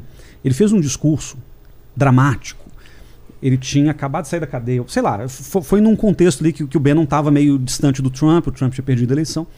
E o Bannon fala o seguinte: a eleição do Brasil, depois da derrota do Trump nos Estados Unidos, era a eleição mais importante do Ocidente. O quê? Porque Eu o que estava em jogo era o futuro do Ocidente. Se o Lula ganhasse, o Ocidente acabaria ali. Nossa. Sim. Porque a, a ideia é que a extrema-direita é muito transnacional, ela é muito globalizada. Então, tipo assim, se os caras perdem, É a tipo o onda da extrema-direita perde muita força War, também. né? O, É. o Bannon tem um podcast, né? Chama Wa- War Room, se eu não me War Room, engano. E ele, ele tratou Acontecendo Domingo como a primavera brasileira, enquanto estava acontecendo. E aí, acho que depois ele percebeu que, que não ia ter o resultado que ele esperava. Mas o discurso do Bannon, que é um- um- uma figura que não é brasileira, é 100%. Ah, os militares provaram. Não provaram nada, explicando aqui. Mas o Bannon fala: os militares provaram que houve fraude, não sei o que. Os militares, o relatório dos militares. Ele cita coisas muito específicas Distorcidas. distorcidas Exato, é. totalmente, mas que vão muito. que, que repetem o que, o que é dito aqui. Desinformação. É uma desinformação, mas é desinformação que, que, que é. Que sai daqui. São os detalhes da É, desinformação. não é falta de noção. É, é, É, é, é- É Gente, o Tucker detalhamento Carlson, o. Tucker Carlson da Fox News veio no Brasil para cobrir Bolsonaro. Quer dizer, tá, tá tudo mais ou menos ligado, né? É, falar em culpa, falar em responsabilização, isso a investigação vai mostrar. Tá. Mas é, que esses elos, ao menos no campo político ideológico, eles existem, eles existem. Ah, isso não tem É, aí, em que medida que a grana vem daí, aí já é uma outra questão. Mas, assim, tudo indica que existe também um financiamento vindo de fora, que, dependendo da forma como ele entra no Brasil, é até ilegal. Porque aí tem Mas toda a questão de eu financiamento tenho só uma dúvida. Será que o bolsonarismo teria capacidade cognitiva de fazer uma articulação dessa? Tem, você acha? tem, tem. Inclusive, dá uma informação aqui, eu recebi um push, informação da concorrência, hein? Blog do Camarote, Gerson Camarote, repórter da Globo News. É, núcleo próximo de Bolsonaro. Perdi aqui. Núcleo pós- próximo de Bolsonaro teme depoimento de Anderson, de Anderson Torres e até delação premiada. Então, o Gerson Camarote é, um, é um jornalista muito. Ah, Já era. que Muito tem muitas fontes. É. Então, assim, Anderson Torres sabe de coisa. E eu acabei de mostrar pro Paulo César Calejum, que é até colega do Paulo na Jovem Pan. Vamos dar o contexto, então, do que, do que, do que aí isso pode representar. Estamos falando do quê? Existe uma informação que não é confirmada de que o Anderson Torres se reuniu, ele encontrou o Bolsonaro na Flórida, ele tava lá na também. É? Flórida No dia 7. no dia 7, no dia anterior. Nossa. Então, assim, essa informação já dá essa reação. Entendi, Porque, assim, entendi. mesmo que eles não tenham tratado do assunto, já é uma coisa. Já é uma Não, eles não falaram do assunto. Mas imagine, imagine-se que trataram do assunto. então. Eu acho assim que a gente tá, tá, tá perto aí de ver desdobramentos bem dramáticos no- que a gente viu aí. Mas você acha, você aposta na prisão do Bolsonaro? Assim, o, o, o documento que foi encontrado hoje, É o eu- batom eu acho que se não fosse o Bolsonaro, já, ta- já teria sido canetado. Como é o Bolsonaro, talvez estejam procurando elementos e a volta do Anderson, do Anderson Torres pro Brasil Pode vai- corroborar esse ponto. vai ser É, muito então, importante. Mas do ponto de vista prático, é, se, se o Alexandre de Moraes canetar uma prisão ou algo do gênero, é imediato? Ou por ele ser ex-presidente da República, ele tem algum tipo Não, de. ele tem que ser processo? extraditado. É. Ele É um processo lento. É isso que eu quero entender. É, Porque tem não é tão duas- Por isso que ele foi hipóteses. viajar, É isso né? que eu queria saber. A viagem estratégia dele, é. É, Falam muito dele pra Itália de lá. É. Qual que é a estratégia que pode ter tido Qual que é o processo? deixa eu só contar uma outra entender. bomba. Fala, Sam. É, não, é, a gente deu esse vídeo no Metrópolis anteontem. O porta-voz do Departamento de Estado americano, ele estava dando uma coletiva de imprensa e os repórteres, não eram repórteres brasileiros, começaram a perguntar da situação do visto do Bolsonaro. É. O porta-voz falou assim: Eu não posso comentar sobre uma pessoa específica. E assim, eu que acompanho essas coletivas sempre, eu sei que geralmente é essa a resposta. Não comentamos casos específicos de indivíduos. Já recebi essa resposta no meu e-mail, inclusive perguntando de outra figura. E aí ele falou: Não posso comentar de pessoas, de pessoas específicas. Falando de maneira geral, e aí ele começou a falar da situação do Bolsonaro sem falar o nome do Bolsonaro. Ele falou assim: Se uma pessoa entrar aqui como chefe de Estado e perde o status de chefe de Estado, ele não tá mais numa missão oficial ele tem 30 dias pra ou mudar o status do visto. Então, por exemplo, o Bolsonaro tem um visto de turista. Ele teria que É. ir ao, ao Homeland Security e pedir pra alterar o, vi- a- o visto dele, a entrada dele pra um Que no visto. governo Biden não farão de maneira nenhuma. É um né? pedido, então tem que É. ser aprovado. Ou e é aí que foi né, o nosso lead, inclusive, ele tem que sair do país em 30 dias. Então, o Bolsonaro provavelmente ele vai ter que sair dos Estados Unidos na próxima semana ou nas próximas duas semanas. Pra outro Não, país. que ele foi para os Estados Unidos para não ser preso, isso para mim tá claro. Ele não foi lá descansar. E Certo? talvez para articular alguma coisa que aconteceria no Brasil com ele tendo o álibi de que estaria nos Estados Unidos É. e que não teve nada a ver com isso ou também. se afastar Uma da suposição. situação. É. E não Sim. ter que passar faixa, aquela coisa toda. Ou para criar também uma certa dificuldade e ganhar tempo, né? Sim, sim. Mas isso se liga com uma outra coisa que eu recebi aqui agora, estava olhando no Mas Paulo. só, só Pô, antes de você falar isso, qual- de- só É. para entender É. rapidamente, qual que é esse processo para eu entender? Então, por exemplo, ele hoje, se ele não sai dos Estados Unidos em 30 dias, o que que ocorre? Ele vira um imigrante legal nos Estados Unidos e vai perfeitamente, ser, vai ser vai extraditado. enfrentar Mas a qual- força da lei americana. Qual é esse processo? É, ele pode ser deportado. Não, é- Mas ele- será que ele vai para O, o porta-voz da É. Departamento americano respondeu isso com certeza. por- Porque aí uma repórter, uma repórter perguntou: e se essa pessoa hipotética, no caso, né, é, não pede a renovação do visto e não sai em 30 dias? Aí ele falou: se uma pessoa está nos Estados Unidos sem ter base. Então, significa que nós temos até o dia 29 de janeiro. É, até o dia Por aí, 30. por aí. Seria É. básica 30 de janeiro, 29 e 30 Ele de tem janeiro. 30 aí. dias, é 29 de janeiro. É. Ou seja, É ele foi no dia depois do 20 29 de, ne- de janeiro ele estaria ele pode, ilegal estaria ilegal, ele pode ser Unidos. deportado. E aí isso se liga a, a, a- Quer dizer, aí as hipóteses, só para voltar à pergunta do Paulo. É, o governo americano, se o, o Bolsonaro tiver com visto irregular, ele pode deportá-lo. Eu acho que esse seria um presentão pro Lula. Por quê? Porque aí o ônus É o de mandar o americano. Bolsonaro embora é Claro. do governo americano. A outra hipótese é, Bolsonaro é. Aí eu não sei se tem que ter condenação, mas se ele for condenado ou ao menos indiciado, aí eu não tenho certeza, depois os juristas me, me corrijam. Mas se o Bolsonaro cometer um crime e isso tiver algum processo correndo de que ele cometeu um crime, o governo brasileiro pode solicitar a extradição, porque Estados Unidos e Brasil tem um tratado de extradição mútua. Então pode solicitar ao governo americano a extradição do, do Bolsonaro para ele ser preso no Brasil. Antes de 29 de janeiro. Ah, Ou é, não, não Não, aí tanto faz. Aí, enfim, tanto faz. O, o- é.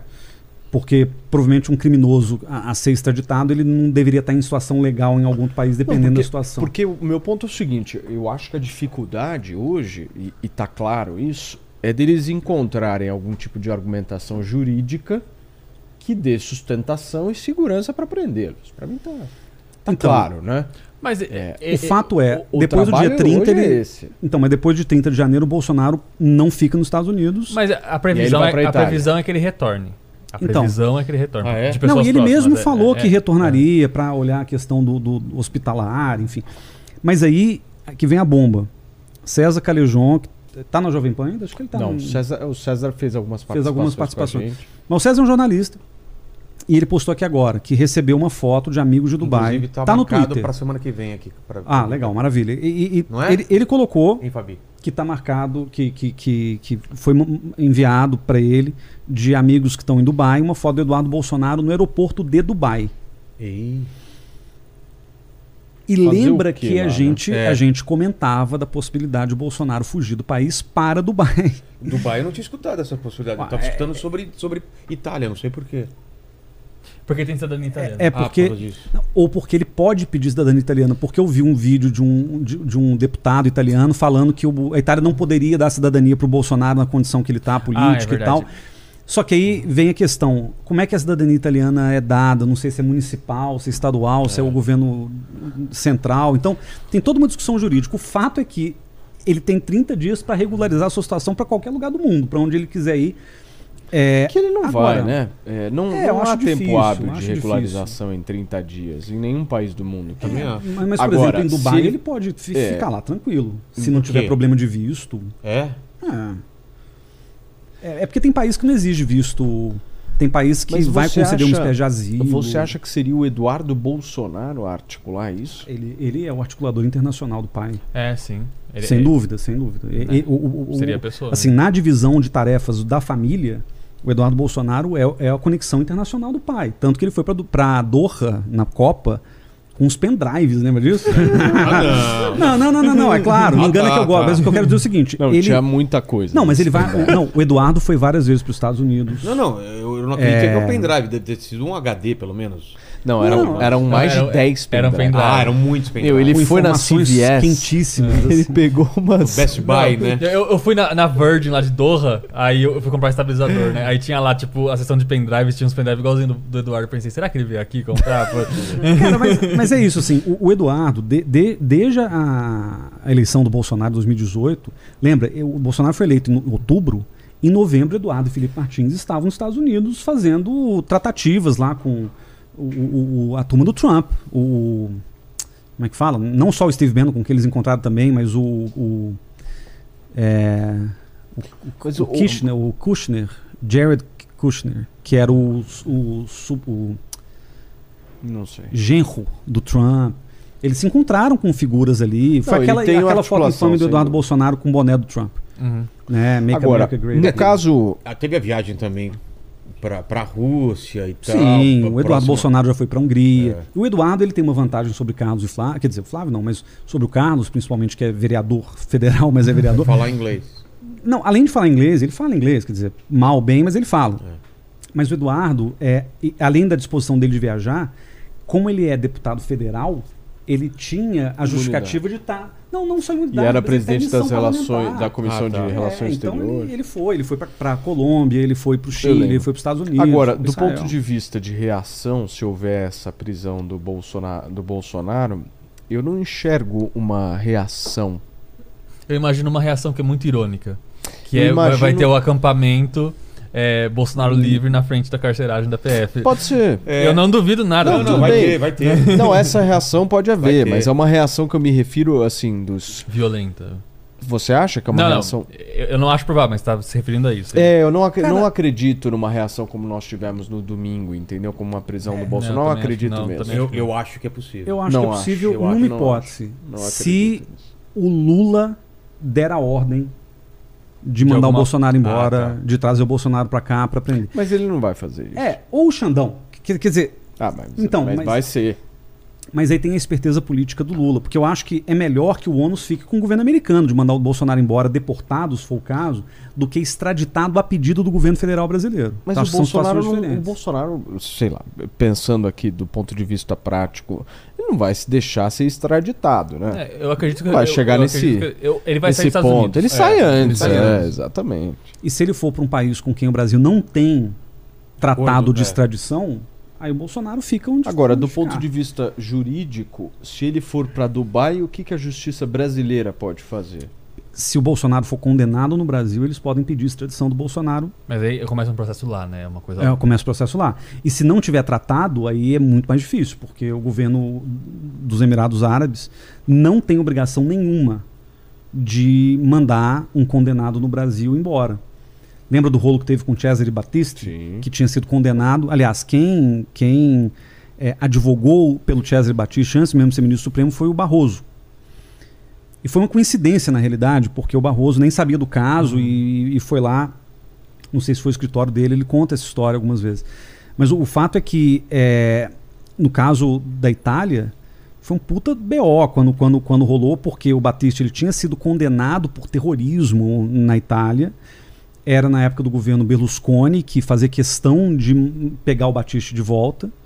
E o governo brasileiro, acho que foi o último ato do governo Lula, Sim. o, o Lula deu, sei lá o que, asilo político, eu não lembro qual era a categoria Agora, jurídica. com, assim. essa, com, essa, com esse documento de hoje, é, o Alexandre de Moraes poderia pedir amanhã a prisão do Bolsonaro? Pode, é, eu não sei, eu não sei qu- qual é a rapidez desse processo. Mas o Bolsonaro já estava pendurado num, num crime, a- aquela que ele, que ele vincula a vacina da Covid Sim, com HIV. Sim. Já tá, ele já foi indiciado por isso, Ele é já? indiciado. Ele é indiciado. Então, assim, já, já. Materialidade. Cara, de novo, o cara produz prova contra si a rodo. Então, assim, você pode pegar aleatoriamente um dia É. do mandato dele você tem um crime. então, é. Agora, em, em que medida isso virará uma condenação? Por isso que eu não tenho certeza se a extradição ela pode ser feita em caso de indiciamento ou se ela tem que ter o processo transitado em julgado. Então, é. Mas eu não me lembro de nenhum mas caso você pode emitir um tipo. mandado de prisão e colocar na lista da Interpol. Pode. Que é o caso do Anderson Torres, inclusive, que se ele não voltasse. Puta ele- situação boa, né? É. A gente tá comentando Não, aqui, é. né, Vilela? Nossa, um cara. negócio positivo, né, pra imagem do Brasil. É. Eu acho que se a gente seguir nessa linha, meu, vai dar O certo. Vilela, que é um pouco mais antigo, vai lembrar daquela novela Vale. Antigo, é, Agora ele zoou. Não, Vilela, mas olha só. Meu, vai- meu RG em algoritmo romano, você tem Putz. ideia. Mas você vai lembrar daquela novela Vale Tudo. Claro. O Paulo não chegou a ver nenhum sinal, viu. Depois viu Da naquele. banana é, lá? E o Reginaldo Farias, que era o, o Mar- Marco Aurélio, sei lá, que era o cara demoníaco É. lá. E ele, ele. A cena final é ele entrando num avião e dando uma banana pro É. Brasil. Exatamente. E o mais irônico de tudo, quem tava com ele na cena era a Regina amante Duarte. dele. Não, a Cássia Kiss. Ah, é Sério? verdade. Era Que a- a- hoje foi demitida da Globo. que hoje foi demitido da Globo Breaking News. Então, assim, Nossa, é muito eu não doido. Bra-. O Demitida. roteirista É, o roteirista do devia Brasil. ganhar um puta de um, Não, um prêmio Nobel de. Literatura. No meio da Pulitzer. novela. Já aconteceu várias vezes, a gente tá conversando sobre política aqui e o Lene fala, sabe o que acabou de acontecer? e aconteceu uma coisa que mudava a conversa totalmente, cara. É, é incrível. E- Então a semana que vem pode mudar tudo. né? Vilela, você imagina o que que é dar Amanhã, aula? né? É, amanhã. Você imagina o que que é dar. tu- Tudo bem que é, podcast também é difícil, porque você tem que ter, Claro. manter ali uma relevância dos tempos. Cara, eu dando aula de ciência política, Fundação Getúlio Vargas, eu tenho uma, uma ementa a cumprir, cara. Bonitinha lá, conceito de democracia, conceito de política, executivo, legislativo, parlamentarismo. Cara, teve uma época, acho que foi 2016. Quando que o Lula foi, foi pra, pra Polícia Federal aqui de Guarulhos? 16, né? Foi uma sexta sete da manhã, uma coisa assim? a condição coercitiva? É. Foi 16. Cara, aquele ano, e, e- e os alunos com sangue nos olhos, porque todo mundo queria saber o que estava acontecendo, a loucura do Brasil. E eu querendo dar aula sobre Norberto Bob. Não, professor, não, vamos falar de Lula. Eu lembro que eu cheguei sexta-feira às sete da manhã, cara. Já é um horário arrombado, assim. né? Ninguém devia dar aula nesse horário. Eu chego 15 minutos depois, começa um monte de celular tocando, não sei que, o Lula foi preso, que não era preso, né? Era condição coercitiva. Professor, para tudo e explica pra gente o que, que tá acontecendo. Eu assim, cara. Aumenta meu salário, velho. Eu tô precisando, porque. Cara, e o jornalismo também é muito assim, porque a gente a queima-roupa é, é meio que obrigado a explicar o que tá acontecendo Cara, quando nunca- não tem as informações todas ali. Eu nunca mais vou esquecer quando eu tive que é, relatar a morte da Marília Mendonça. Isso pra mim foi marcante, assim. Foi Porque, nada, né? porque eu não entendo nada de queda de avião. tipo, não consigo compreender, não sei. As informações, as primeiras eram Informações totalmente, é, distorcidas, um distorcidas. negócio muito complexo que mexia, meu, com o sentimento das pessoas, todo mundo chorando no estúdio, os câmeras chorando, o pessoal da maquiagem Nossa. chorando, todo mundo, meu, numa situação e você ali tendo que, meu, se manter de alguma forma pra passar a informação, né? Difícil, é. Eu, eu posso fazer um- um- um- uma paradinha pra gente ler o chat aí? Que Por que favor. Bora tá lá? acontecendo aí? Tá uma guerra? Tá uma briga? Como que tá? Tá parecendo Tá pré-campanha aqui. tá É mesmo? Na É, época da tem- campanha? tem Tá uns- parecendo Vol- Twitter. Voltamos àquela época da campanha, que era uma guerra aí? Tem uma galera aqui, tipo, já meio que querendo brigar aqui. Então vamos lá. Vamos lá, É, vamos é. Dá, dá uma temperatura Vamos pra gente aí. O que, Ó. que, o que que o pessoal tá falando? Tem uma pergunta aqui do, do Raimundo Sete Faces. Ele fala aqui, ó. Casarões, qual a sua perspectiva quanto à situação da advocacia como ordem nos acontecimentos relacionados aos, aos, ao- aos aconte- acontecimentos recentes? É, ele coloca aqui, quais os acontecimentos? Se nem o Paulo Figueiredo pode falar muito, imagine eu. Aí eu tô tentando... O Figueiredo da, da. Jovem É. Pan que foi Eu, eu- eu demitido, acho né? que ele tá perguntando a visão da ordem com relação às ações do Alexandre de Moraes. Que ele citou o Figueiredo que teve É. a suspensa pelo Alexandre de Moraes. Então deve ser nesse sentido se existe uma visão Mas da a ordem. OAB é, é, é a OAB que. Eu não entendi É, se era a ele- Ordem dos Advogados do Brasil. É, É, acho ele, que colocou, ele, é, ele colocou assim, atuação da advocacia Ah, da advocacia? É, Entendi como- que era justiça. como ordem. Não, não da ordem, né? Mas tipo como ordem. Puta pergunta É, confusa, que, hein? será Cara, que eu não sou advogado, eu não falo em nome de advocacia Então, de ninguém esquece. também, sei lá. É. É, como é que é o nome dele? É o Raimundo, Raimundo Sete Faces. Um Sete abraço. É. Raimundo, eu, não, eu juro que eu não sei, assim, o, que, que eu acho. Ele não, gosta, venha. ele não gosta de você. É. Cara, Dialoga com ele. É. não, sim, eu, tô- eu tô dialogando. Cara, o, o que eu faço mais na minha vida é dialogar com um bolsonarista. E eu, eu, não, mas eu, eu preciso disso até pra viver, gente. Assim, Mas não- ajuda, ajudá-lo, Mas eu não entendi a pergunta. eu assim, posso dizer que, assim, a gente conversa com especia- especialistas em direito, não existe unanimidade, não é que assim, ah, todos. eh, especialistas- Especialistas sérios, tá? Não tô falando assim, sei lá, o cara é bolsonarista ou o cara é lulista. Especialistas, existe divisão, dependendo da decisão, não existe uma unanimidade, assim. Cara, desde a deflagração da Lava Jato, eu nunca vi um- numa mesa de advogado. Eu tenho muitos colegas advogados, eu não sou, mas. concordar. Não, não tem mais, cara. Acabou, assim. É, uma, é uma- umas coisas de filigrana jurídica que eu não faço a menor ideia do que seja, mas o fato é que é, nem o direito é, exato, assim, do ponto de vista é, de normas e tal, não tem exatidão, é tudo muito subjetivo, vai da interpretação, é fogo. É, A gente pode, como ele falou do, desse caso, é, falar como está a situação. lá. Você chegou, já tá- voltou a trabalhar. Como está a situação da Jovem Pan? Tá, tá, Cara, tá sob, sob investigação? Perdeu a AdSense? Que, que- eu eu não Não, tô por dentro do que a- está acontecendo. a O situação lá. Tutinha renunciou, né? É, a situação lá foi uma troca, né? Houve uma, uma pequena troca ali. Sim, Na realidade, é, assumiu alguém que já estava há mais de 10 anos, se eu não me Ah, engano, é? já no comando da empresa. E ali, meu, nós estamos seguindo a linha que a gente sempre seguiu. Com certeza vai ser uma emissora que vai fazer uma oposição a- ao governo, mas eu, pelo menos, é, sempre lá prego para que seja uma oposição absolutamente coerente e que a gente possa é, fazer com que haja consistência na crítica, né? E a gente não embarque em algumas narrativas que sejam narrativas antidemocráticas, golpistas, enfim. E eu tenho muita tranquilidade, assim, porque é, se tem alguém talvez que tenha se relacionado muito com bolsonaristas, esquerdistas, fui É eu, né? Enfim, claro. é, é, eu tive ali qualquer nome Cara, aí que eu vi, vocês eu vi os quiserem. malabarismos Sim. difíceis que você teve que encarar ali em Qualquer nome aí momentos. que vocês quiserem citar Passou já passou por mim, né? Eu sou uma pessoa paciente, mas Paulo Matias é mais. Nossa, isso daí tá canonizado. É, Cara, eu- pedindo serenidade ao É. vivo e tal, e o pessoal... Mas eu acho, eu acho que a, a PAN ela tem uma, uma função, eu pelo menos é, gosto muito dessa função, que é o seguinte: ali a gente sempre promoveu debates que eram debates até ah, um pouco Acalorados. acalorados, mas que proporcionavam para as pessoas algum tipo de, de antagonismo ali, né? É, mostrava para as pessoas, olha, meu, tem esse lado, tem esse lado, tem até três lados, enfim. A gente ia lá, demonstrava, enfim. Algumas pessoas não gostavam de um determinado lado, não gostavam do outro, mas a gente estava lá constantemente promovendo isso, né? É, eu acho isso muito mais, talvez, é, honesto do que você pregar uma falsa isenção. Porque a falsa isenção, ela é, meu, ela é fake, né? As pessoas elas não são isentas, elas têm um certo posicionamento e esse posicionamento precisa ser colocado. Agora, qual que é o, o, o ponto ali? O ponto ali é de, meu, seguir da melhor forma possível para fazer uma posição que seja consistente, coerente acima de tudo. Mas é essas, isso dem- tá... essas demissões, elas, elas. Como que elas bateram em vocês lá? Porque a Zoe, né? A Zoe, o Paulo e quem mais? Eu acho que foram, é, acho que foram alguns que saíram, mas enfim, são pessoas que vão ter que responder de alguma forma para a justiça, né?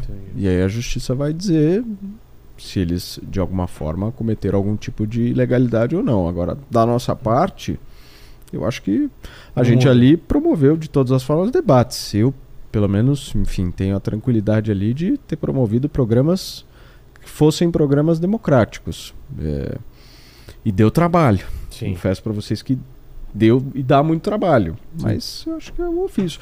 Mas vocês podem, eu acho que, esperar a Jovem Pan uma emissora muito eh, importante nesse período agora que a gente vai, vai passar. Uma emissora que tem 80 anos de tradição. eh, que enfim tem aí a, a sua história, o seu legado, tem o seu público e tem a sua importância de continuar um trabalho, entendeu? E ela vai em Tem uma coisa sobre a Jovem Pan que, que até assim, eu, eu acho que tem um paralelo possível com a Fox News americana, que é o seguinte, a Jovem Pan, ela, ela nasce e se desenvolve como uma emissora de rádio, acho que é a emissora com maior audiência do Brasil durante muito É. tempo. É, falava é. de política, mas é uma programação muito, muito vasta e tal. né? E a Jovem Pan ela fez uma migração hum, ainda como rádio para o digital, que era mais ou menos a estrutura que a gente tem aqui, de, de programas que eram de rádio mais filmados, passavam no YouTube, e pegou uma concessão de televisão no, no- no meio do processo. E já virou, dentre os canais de, de notícia, notícia 24 horas, eu acho que é a segunda maior audiência do Brasil. É, é assim, Nesse, nesse, com a CNN, mas assim. nesse período de, de que você falou de, da questão da internet, acho que se eu não me engano, a primeira transmissão lá foi 2015, se eu não estou errado. E foi talvez uma das pioneiras desse processo, né, de transmissão, de, enfim, e aí cresceu absurdamente na internet. É, em relação ao rádio, hoje é a maior. E em relação à televisão, não é uma concessão aquilo, né? Porque a televisão paga. Então, é, isso não Você é uma pode coisa- assistir gratuitamente não é uma pelo YouTube. concessão, é. Mas é, é interessante porque a audiência, quer dizer, mesmo não sendo uma concessão pública, a audiência da Jovem Pan é realmente impressionante. É, eu tenho muitas ressalvas com relação a- ao tipo de narrativa que a Jovem Pan, não Paulo, mas assim, a Jovem Pan em partes defendeu e na pandemia, por exemplo. Mas o, o que eu acho interessante é que há um capital acumulado de, de quatro anos de governo Bolsonaro que, bem ou mal, fidelizou um grupo muito grande de brasileiros que só assistem Jovem Pan.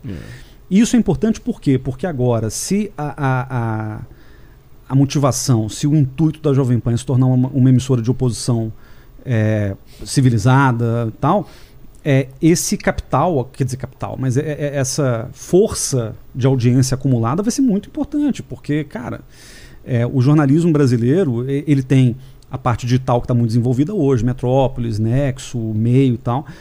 Você tem uma parte de televisão barra é, site que já é muito tradicional, Globo, que, principalmente Globo, Terra, UOL.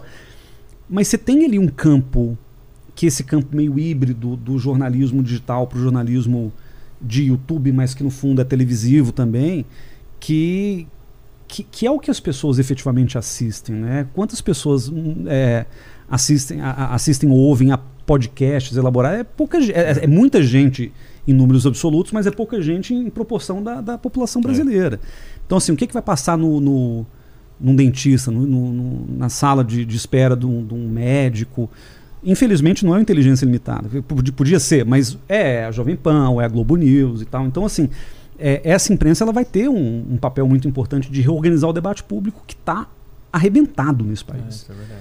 E, e eu acho que o grande desafio é o seguinte: como a gente vive hoje em dois Brasis, sendo que um deles está muito descolado da base real, como a gente já tinha comentado, eu acho que a, a tarefa da imprensa vai ser, inclusive, retra- é, é, trazer essas pessoas de volta para a realidade factual. Falar: olha, a gente tem opiniões diferentes e tal, mas vamos voltar ao que é fato.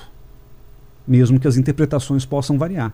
Vai ser uma puta de uma tarefa difícil, mas eu acho que vai ser o caminho. É, eu acho, eu acho assim, é, até por ter é, é, organizado, mediado os debates ali, né?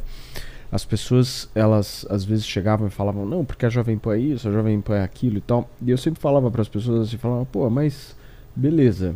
Eu tava mediando debates assim de um cara de esquerda real contra um cara de direita real, mas assim, um embate duro.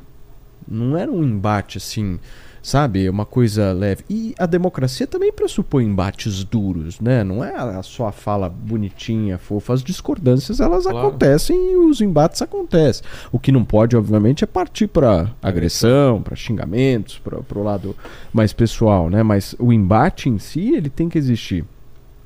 Eu sempre falava para as pessoas, falava assim, pô, onde é que você tem debates assim, entendeu? Onde é que você tem a oportunidade também de ver debates assim? Porque às vezes você tem debates que são, meu, muito leves, né? Muito tranquilos, uma coisa muito. Todo mundo concorda com todo mundo, é o debate de quem concorda mais. É. Então vamos debater aqui quem concorda mais com quem. Putz, eu concordo mais com ele. E ali eu sempre me acostumei ali de não, não ver isso. Sempre me acostumei com ali ao contrário. E, e toda toda a orientação né, que eu recebi ali foi de meu, faz o negócio acontecer, porque a gente quer expor o negócio, quer colocar de todas as formas as visões ali. E foi o que a gente fez. Agora, é, qualquer tipo de, de cerceamento, que eu acho que isso de maneira nenhuma vai existir, é muito prejudicial para a democracia brasileira, entendeu? É péssimo para a democracia. Eu acho que as pessoas elas têm que ter o livre direito de falar e de. E é, volto a insistir, é importante se ter uma oposição que seja uma oposição consistente nesse país. E, e, assim, eu sou âncora lá de dois programas. Eu tenho total assim é, é, lugar de fala entre aspas, já que vamos chamar de comunista, é, para falar. É, nós não vamos seguir loucura. E eu não sigo loucura décadas, assim, desde o primeiro instante que eu entrei lá. Se tem alguém que peitou de todas as formas qualquer tipo de discurso radical, se teve alguém que se expôs, se teve alguém que de alguma forma não foi pro like, fui eu ali. E eu, e eu me orgulho muito disso e vou continuar assim, porque eu acho que as pessoas elas têm que se pautar por aquilo que elas acreditam e a gente tem que de todas as formas passar isso para as pessoas. Se a gente não construir uma oposição que seja coerente e consistente, meu, vamos estar tá fadados simplesmente a ter um governo de um partido só, de um candidato só. Isso numa democracia é ruim. A gente preza pela democracia. Democracia. Estado democrático de direito. Ponto. Eu acho que todo esse processo, cara, ele serviu para uma coisa muito importante. Tudo é uma questão de régua. Régua. Tem lá a régua do 0 ao 30 centímetros. Essa régua chama-se Estado Democrático de Direito. Ponto. Se está dentro dessa régua, puta, tem lá o centímetro número 25, tem o centímetro 10, o 15. Tá todo mundo ali, meu, discorda daqui, bate dali, o cara é mais à esquerda, o cara é mais à direita, mas tá todo mundo dentro da régua ali. Quem não tá dentro dessa régua, cara, todo mundo tem que combater. Não dá mais. Não tem mais espaço para qualquer tipo de discurso é nesse a sentido. PAN teve um problema com não isso em algum espaço, momento. entendeu? Ah, mas uh, tô, tô, dizendo durante o governo Bolsonaro, eu acho que teve um, um momento em que. E, e não estou falando da programação inteira, que é, de novo, muito vasta, é. muito complexa e tal. Mas houve programas que os caras, na época da pandemia, cara, tava uma loucura. Eu assisti isso todo dia, porque eu até estava pesquisando, estudando isso. Então, assim, eu via opiniões de algumas pessoas, cujo nome não, não é o caso de, de citar, mas que eram completamente fora da, da, da, casinha. Assim. Era, era fora da régua, era 40 para cá, era menos 10 para lá. Então, assim, eu acho que o, o grande problema é que eu, eu entendo que não exista imprensa imparcial, totalmente imparcial. Nos Estados Unidos é, é hábito jornais de grande circulação, na época de eleição, fazer editoriais dizendo eu apoio o candidato tal. Isso é, isso é absolutamente saudável. Acho que no Brasil a gente criou muito esse mito no jornalismo de que o jornalismo tem que ser imparcial, é. que você ele, ele, pode ser imparcial no sentido assim, você tem que prezar pelo bom jornalismo de ouvir todo mundo, mas você pode ter posições às vezes analíticas e tal. Mas o problema é que em alguns momentos a sensação que eu tive, olhando para certas janelas de programação da PAN, era que o debate era um terraplanista contra alguém que acredita que a Terra é redonda esse debate não é possível. Esse debate ele, ele então, não é simétrico. Deixa eu só, só puxar um desse... pouco para mim, até para a gente não, né, a gente não fazer o Paulo é, é, não. comentar uma, uma, coisa que não cabe ele comentar. Mas só queria apontar uma coisa. É, eu, eu, eu, eu, assim, é, é, eu, eu comento isso com a maior tranquilidade possível, porque eu apresento dois programas ali e eu posso responder por dois programas que eu apresento. A gente ali sempre promoveu alguma coisa que fosse minimamente democrática, Sim. entendeu? Então eu tenho, aliás, se não fosse, eu não estaria. Eu acho que é, é, eu, eu não participaria, entendeu? Se nós não tivéssemos minimamente, e assim, se me deram de alguma forma o direito de ter o microfone e de capitanear dois programas, significa minimamente que há uma aposta nisso. Porque eu, de maneira nenhuma, compactuei nunca com isso. E quem me acompanha sabe, quem vê a programação me identifica. Eu sou comunista lá. Então. É, então eu acho que a questão é: uh, sabemos que houve, houve episódios em que se passou do ponto. A gente sabe quem fazia isso, quem são. Esses nomes são, são públicos e notórios. E nem estão mais lá. E nem estão mais, Mas assim, o que, o que me incomoda, e esse é o ponto que eu queria acrescentar, porque, né, porque eu não estou falando de outro veículo, me incomoda muito ver um movimento que não é assim, vamos cobrar responsabilidade de quem disse isso, ou vamos cobrar que a emissora se adeque, que provavelmente é, é, é essa esse procedimento do MP muito provavelmente vai, vai, vai resultar num termo de ajustamento de conduta.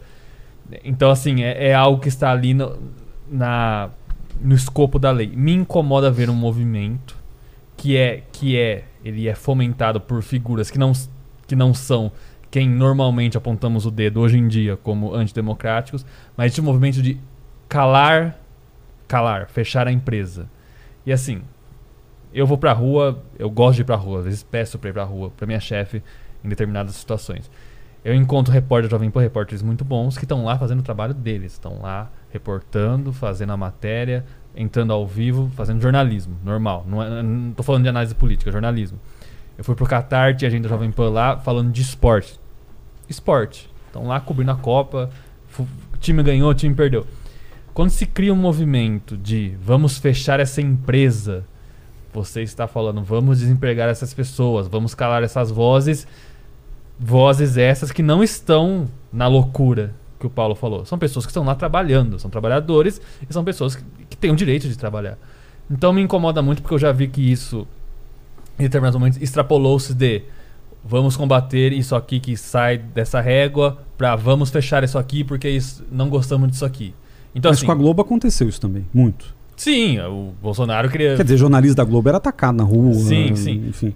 Então, assim, esse é um movimento que existe que me incomoda e que eu acho que, inclusive, é um movimento que nós, enquanto jornalistas, temos que, que combater. combater. A gente pode discordar dúvida, de coisas, pedir responsabilização de quem agiu, ultrapassou o limite do, do, do aceitável, sem falar sobre o fechamento é, de uma voz. Isso eu acho que é, é passado o ponto. É, é muito ir na linha do. do vamos caçar a construção da Globo, que ficou quatro anos é, essa historinha. É. Eu, eu Agora, que... quero, quero convidá-los, né? Para que vocês possam ir lá, enfim, no, no, programa, principalmente no programa de manhã, um dia que vocês Vamos. queiram, enfim, para que a gente possa discutir, um dia que vocês Sim. estejam tranquilos aí. A gente repetir o, a dose por é. lá.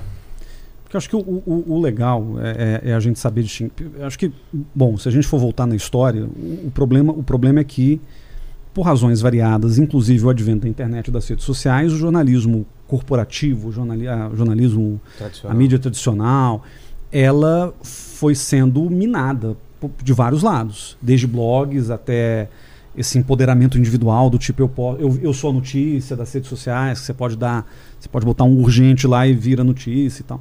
Então, eu, eu acho que isso acabou dificultando muito o trabalho do jornalismo profissional, que tem um papel fundamental em qualquer democracia do mundo. Claro, Essa, é, aliás, é a discussão mais clássica, assim, é. assim, né? Concordo, do quarto poder, Concordo assim. plenamente contigo, mas acho que vale a pena também olhar para a responsabilidade também desse jornalismo profissional. Né? Então, né? aí, que, que, aí que, que é o negócio. Que, que que falhou em muitas vezes, né? E, e, que talvez possa até Tem nesse aberto, aberto um, uma lacuna. Que... Não, e possa nesse início de governo Lula tá falhando imensamente de novo, Sim, né? Ou é. seja, um jornalista, sei lá, e verificar junto com a primeira dama se o tapete está estragado do Palácio do Planalto e, enfim, andar pelo palácio junto com a primeira dama, para a primeira dama mostrar todos os tapetinhos que estão rasgadinhos para o jornalista. Sei lá, e um jornalista publicar um meme, sei lá, de antes e depois do Palácio do Planalto, um com a luz apagada, o outro com a luz clara. Tipo, gente, entendeu? Peraí, né? Como é que é aquele adágio? Jornalismo Sim, tem que ser de é, oposição. É... Se for de situação, eu, é eu assessoria tenho... de imprensa. Né? Para mim, meu, é. eu, o que eu interpreto ali é o seguinte: é, eu quero fazer com o governo Lula a mesma coisa que eu fiz com o governo Bolsonaro. É isso. É isso que eu quero, entendeu? O, o, que aconteceu é, grande parte do jornalismo foi cooptado pela ideia da eleição que Lula representa a democracia, Bolsonaro representa autoritarismo. Você concorda com essa ideia, discorda dessa ideia? Cada um tem a sua, tem a sua visão. Mas muita, grande parte do jornalismo embarcou nisso. E, de novo, a gente sempre volta a esse ponto de que se embarcou nisso muito porque atos do bolsonarismo corroboraram essa visão. A questão é que a eleição acabou e, e, ok, tivemos uma eleição normal em que parte do jornalismo se sentiu responsável por não ficar em cima do muro. Acontece, é normal, você fazendo isso de forma clara. É do jogo. Eu não fiz isso, mas colegas fizeram e eu entendo. A partir do momento que acabou a eleição, acabou o mandato, começou o mandato, e aí tem todas as ressalvas de estava se questionando o resultado eleitoral. Então, de novo, a nós como jornalistas cabia sim a gente ressaltar. Presidente eleito Lula, é, presidente diplomado Lula, presidente Lula. Hoje o presidente é Luiz Inácio Lula da Silva e a gente, como jornalista, está fazendo nosso papel de, de, de, de corroborar isso e mostrar isso. A partir do momento que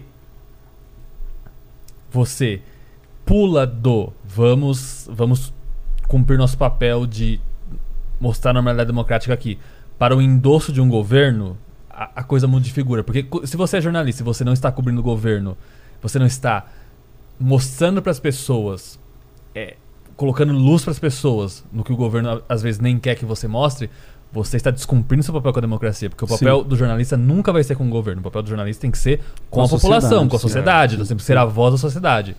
Então, é lógico que é começo de governo, a gente tem esses problemas em que, obviamente, a gente não tem como ignorar, a gente tem que, que- que mostrar né, esse terrorismo que aconteceu. Mas, assim, é, me incomoda muito a possibilidade de a gente não ter uma imprensa tão combativa com esse governo quanto foi com o outro. Obviamente, talvez esse governo não dê, não dê tantos motivos, assim espero, mas a gente não pode, assim, simpatizar ao ponto de negligenciar. E, e dá pra dizer que nesse, nesse começo de governo, em algumas situações, realmente, assim, faltou uma cobertura mais crítica. Primeiro na semana passada, em que a gente não tava nessa, né, nesse rescaldo do, do- do terrorismo, assim, em algumas situações eu acho que- que- que se fosse no governo de uma semana antes, seria muito diferente. Seria gritaria total. Seria gritaria. A, a questão, por exemplo, da ministra do Turismo É. não, não, não, É. não, não teve 10% da, da, da cobertura que merecia ter, porque é um caso muito escabroso. Quem cobriu, Estadão principalmente, Folha, que fizeram algumas matérias muito boas sobre o assunto, cobriu bem, porque assim, a- as li- não é uma ligação assim, ah, ela tirou uma foto. São ligações muito grandes Sim, da ministra sim. do Turismo com, com, com, com milicianos. E assim, é, é a política do Rio de Janeiro.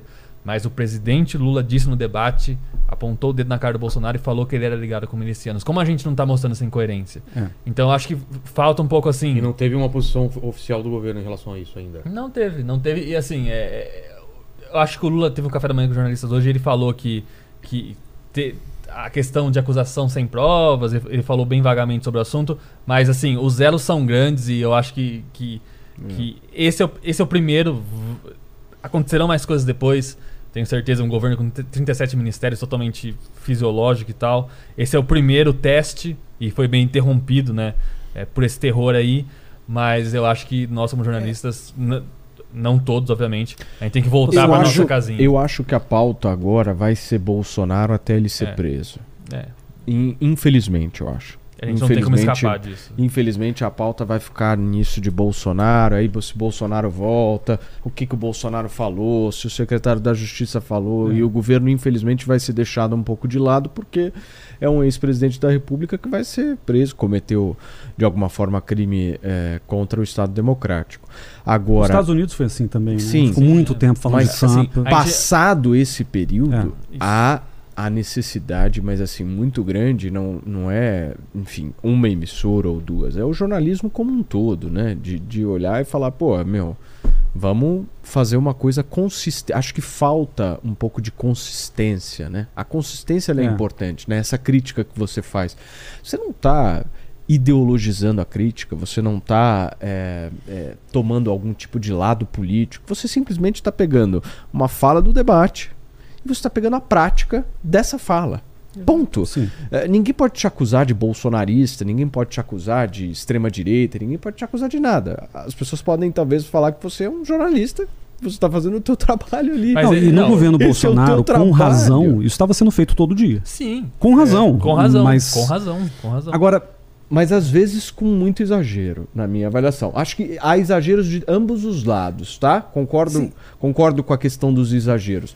Mas eu acho que, infelizmente, essa função ela foi deturpada, talvez, por a gente no Brasil ter tido, talvez, um jornalismo que fosse um pouco mais inclinado a pautas que sejam de esquerda. Isso, isso, isso é óbvio, isso é claro que existiu. Os jornalistas, na sua ampla maioria, não estou generalizando isso, mas na sua ampla maioria, talvez tenham Tem um apreço simpatia, né? um pouco maior para ideais um pouco mais progressistas. E eu não vejo problema nisso, Mas tá? eu, obs- eu- problema. eu observo isso um pouco, não discordo. Isso acho que é uma questão de mercado. Há, há um mercado muito forte de um público querendo ouvir uma outra coisa, que não seja apenas essa. Eu não- na faculdade eu vi muito isso, eu vi professores praticamente é, quase me obrigando a, a ter- a ter- a- a- a realizar atividades muito inclinadas para um lado político. Mas eu também vejo que, assim, por exemplo, alguns compromissos do jornalismo, a gente sabe bem, a gente, por exemplo, a gente não pode em nenhum momento, a gente não vai nunca ser contra direitos humanos. E no Brasil, principalmente, mas não só no Brasil, é, direitos humanos, por exemplo, a, a gente, obviamente, sempre- esterco de vagabundo, segundo a- o presidente é, a Bolsonaro. ge- A, gente sempre vai ter uma pauta antirracista, por exemplo. E no Brasil, a pauta antirracista tá- tá- é, é abraçada pela esquerda não pela direita. Então, assim, que culpa temos nós como jornalistas que, no, que a gente não vai deixar de ser antirracista porque a esquerda é mais antirracista que a direita ou muito mais É, eu antirracista. concordo com isso. Então, muitas vezes, assim, a obrigação do jornalista meio que conlui, meio que, né, é- ela, é- é- ela coincide com um lado político, porque o outro lado político não se importa com pautas que são relevantes. Então, por exemplo, a agenda ambiental é muito importante pra gente, tanto porque existe uma repercussão internacional grande, quanto porque é o nosso país. E a agenda, pelo- nesses quatro anos, a agenda ambiental foi negligenciada pelo governo Bolsonaro e foi abraçada pela oposição, que era majoritariamente de esquerda. Então, em alguns casos, eu concordo que realmente existe essa, essa ideologia. Se pegar uma redação, a maioria dos jornalistas vão realmente ser mais à esquerda, mas também existe a questão de pautas importantes não serem abraçadas pela direita ou por essa direita mais extrema, como a gente debateu aqui, e a gente não tem outra opção a não ser abraçar as pautas que são nossa obrigação cobrir. né? Não, e, e só- complementando com duas coisas aqui. É, primeiro, a imprensa sempre foi muito crítica ao PT, enquanto o PT era governo. Sim. A gente se esquece disso às vezes. A gente, a gente pega os quatro anos de governo Bolsonaro, em que a imprensa se posicionou muito fortemente contra o Bolsonaro e, portanto, com algumas afinidades programáticas ou Até ideológicas porque, mais porque com nunca PT. teve também um embate tão pesado dele contra a imprensa. Sim, não. O É. o Lula, o Lula foi um presidente que te- teve um puta deslize horroroso, acho que no primeiro mês de governo, em que um cara falou, um, um Larry Hotter, do New York Times, É, que ele escreveu a- que ele bebia muito, É. e aí o Lula pediu o cancelamento do visto dele, uma Exato. coisa assim, e isso repercutiu muito mal, tanto que a própria assessoria do Lula falou, cara, acabou, você não vai fazer mais isso e tal, o Lula pediu desculpa, e foi tudo certo. O Larry Hotter até escreveu depois um livro falando que ele tá, tá de boa com o Lula. Ah. Mas você não viu, você podia até ver a- a- as- os famosos MAVs, né? A mi- militância ativista virtual, não sei o quê, reclamando, mas. E, e os blogs progressistas, quando começaram a aparecer, né? O pessoal falava de blogs sujos, porque alguns eram com dinheiro do governo. Exato. Mas o, fa- o fato é que a relação do PT com a imprensa profissional ela sempre foi relativamente tranquila, relativamente. E a imprensa sempre foi muito dura. A Globo sempre foi muito dura. Estadão e Folha sempre foram muito duros. A PAN ainda não estava nessa pegada jornalística tão forte, mas sempre foi mais conservadora também. Então, o, o- a gente perde de vista, olhando para os últimos quatro anos, que ao longo de, sei lá, 13 anos de PT, foi a imprensa que descobriu o mensalão e colocou isso na, na boca do, do, do povo, foi a imprensa que descobriu o petrolão, Lava Jato, estava tudo ali de alguma forma canalizado pela imprensa profissional. Então tem uma desconfiança da imprensa profissional, inclusive da esquerda, desde a esquerda, justamente porque é, muita gente fala, ah, não, veja, é, né, é, tá ali com o Sérgio Moro, né, rep- reproduz a Lava Jato. Então tinha uma crítica que ia por esse caminho. Agora, acho que tem um outro problema, além desse, que é a, a dificuldade muitas vezes de se manter isento diante das críticas ao governo que são necessárias em qualquer circunstância, que é o desafio que o mundo digital impõe ao jornalismo profissional em vários níveis. Porque, olha só, os blogs são um desafio para o jornalismo porque os blogs eles podem dar furos que o jornalismo não tem a velocidade para dar pra apurar. para apurar e tal. E isso empobrece o trabalho jornalístico, porque na pressão, né, tá, tá lá o Sam na redação e tá uma pressão ferrada em cima dele para dar aquela matéria ou para cobrir aquele evento e etc, mesmo sem a apuração necessária ou o tempo necessário para se fazer qualquer tipo de trabalho jornalístico, e aí a coisa vai por água abaixo, desmonta. Então você vê aquele jornalismo, o pessoal até zoou com erro de português, quê, mas isso é o tempo do jornalismo tendo que se adaptar às redes sociais, que é uma outra lógica completamente diferente. Esse é o primeiro ponto.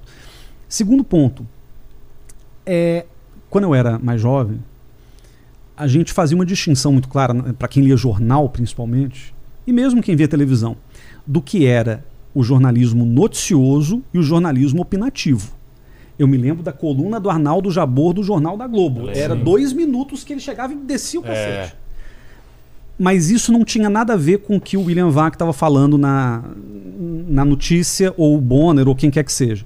Então havia uma separação relativamente clara entre a opinião e a notícia que hoje não existe mais. É. Hoje, e o modelo de jornalismo 24 horas, ele te coloca nessa pressão permanente. Você não consegue fazer só a notícia sem meter um comentário, porque você tem que preencher a programação. E aí fica essa coisa super desconfortável até para o próprio jornalista ou comentarista que tem que ficar ali. Lembra daquela da, da, o meme da Glória Pires falando que não sabe opinar porque ela estava falando de um negócio do Oscar? É isso, você tem um negócio, sei lá, o resultado do Campeonato Brasileiro, 15ª rodada, e o jornalista de política tem que meter um comentário aleatório para sustentar o programa. Então esse também é um problema do modelo de negócio que foi para isso. Isso, tem, é, isso, é o famoso efeito CNN, né? Que é o fato de a CNN ter inaugurado esse modelo de jornalismo 24 horas. É o hard news. É o hard news, mas que é muito difícil você não, não vincular com a opinião, porque você está é. ali o tempo inteiro. E tem uma outra coisa, com a rede social, você sabe quem são as pessoas físicas que fazem jornalismo no Brasil. Então, se o Sam Pancher fala uma coisa na, na, no Twitter, que é a opinião dele, não tem nada a ver com Metrópolis, não tem nada a ver com o trabalho dele. É eu, eu vou confundir o tempo inteiro, Exato. eu vou associá-lo e tal. Então, por exemplo, não, não, me interessa o que, que o Paulo Matias faz na, na casa dele, o que, que ele defende, etc. Se o trabalho jornalístico Coleção for... de tênis dele. Não, é, mas se isso... o trabalho for legal. O problema é que se no Instagram ou no Twitter ou em qualquer outra rede, você tem uma vida privada que você parcialmente expõe, e isso envolve posições políticas, etc. Bicho, isso gera uma confusão. Para mim, que sou professor, gera uma confusão. É, mas eu acho. Mas isso no jornalismo é ainda mais. Eu né? acho que é o seguinte: a gente também está passando por uma fase no, no jornalismo, eu pelo menos acho isso.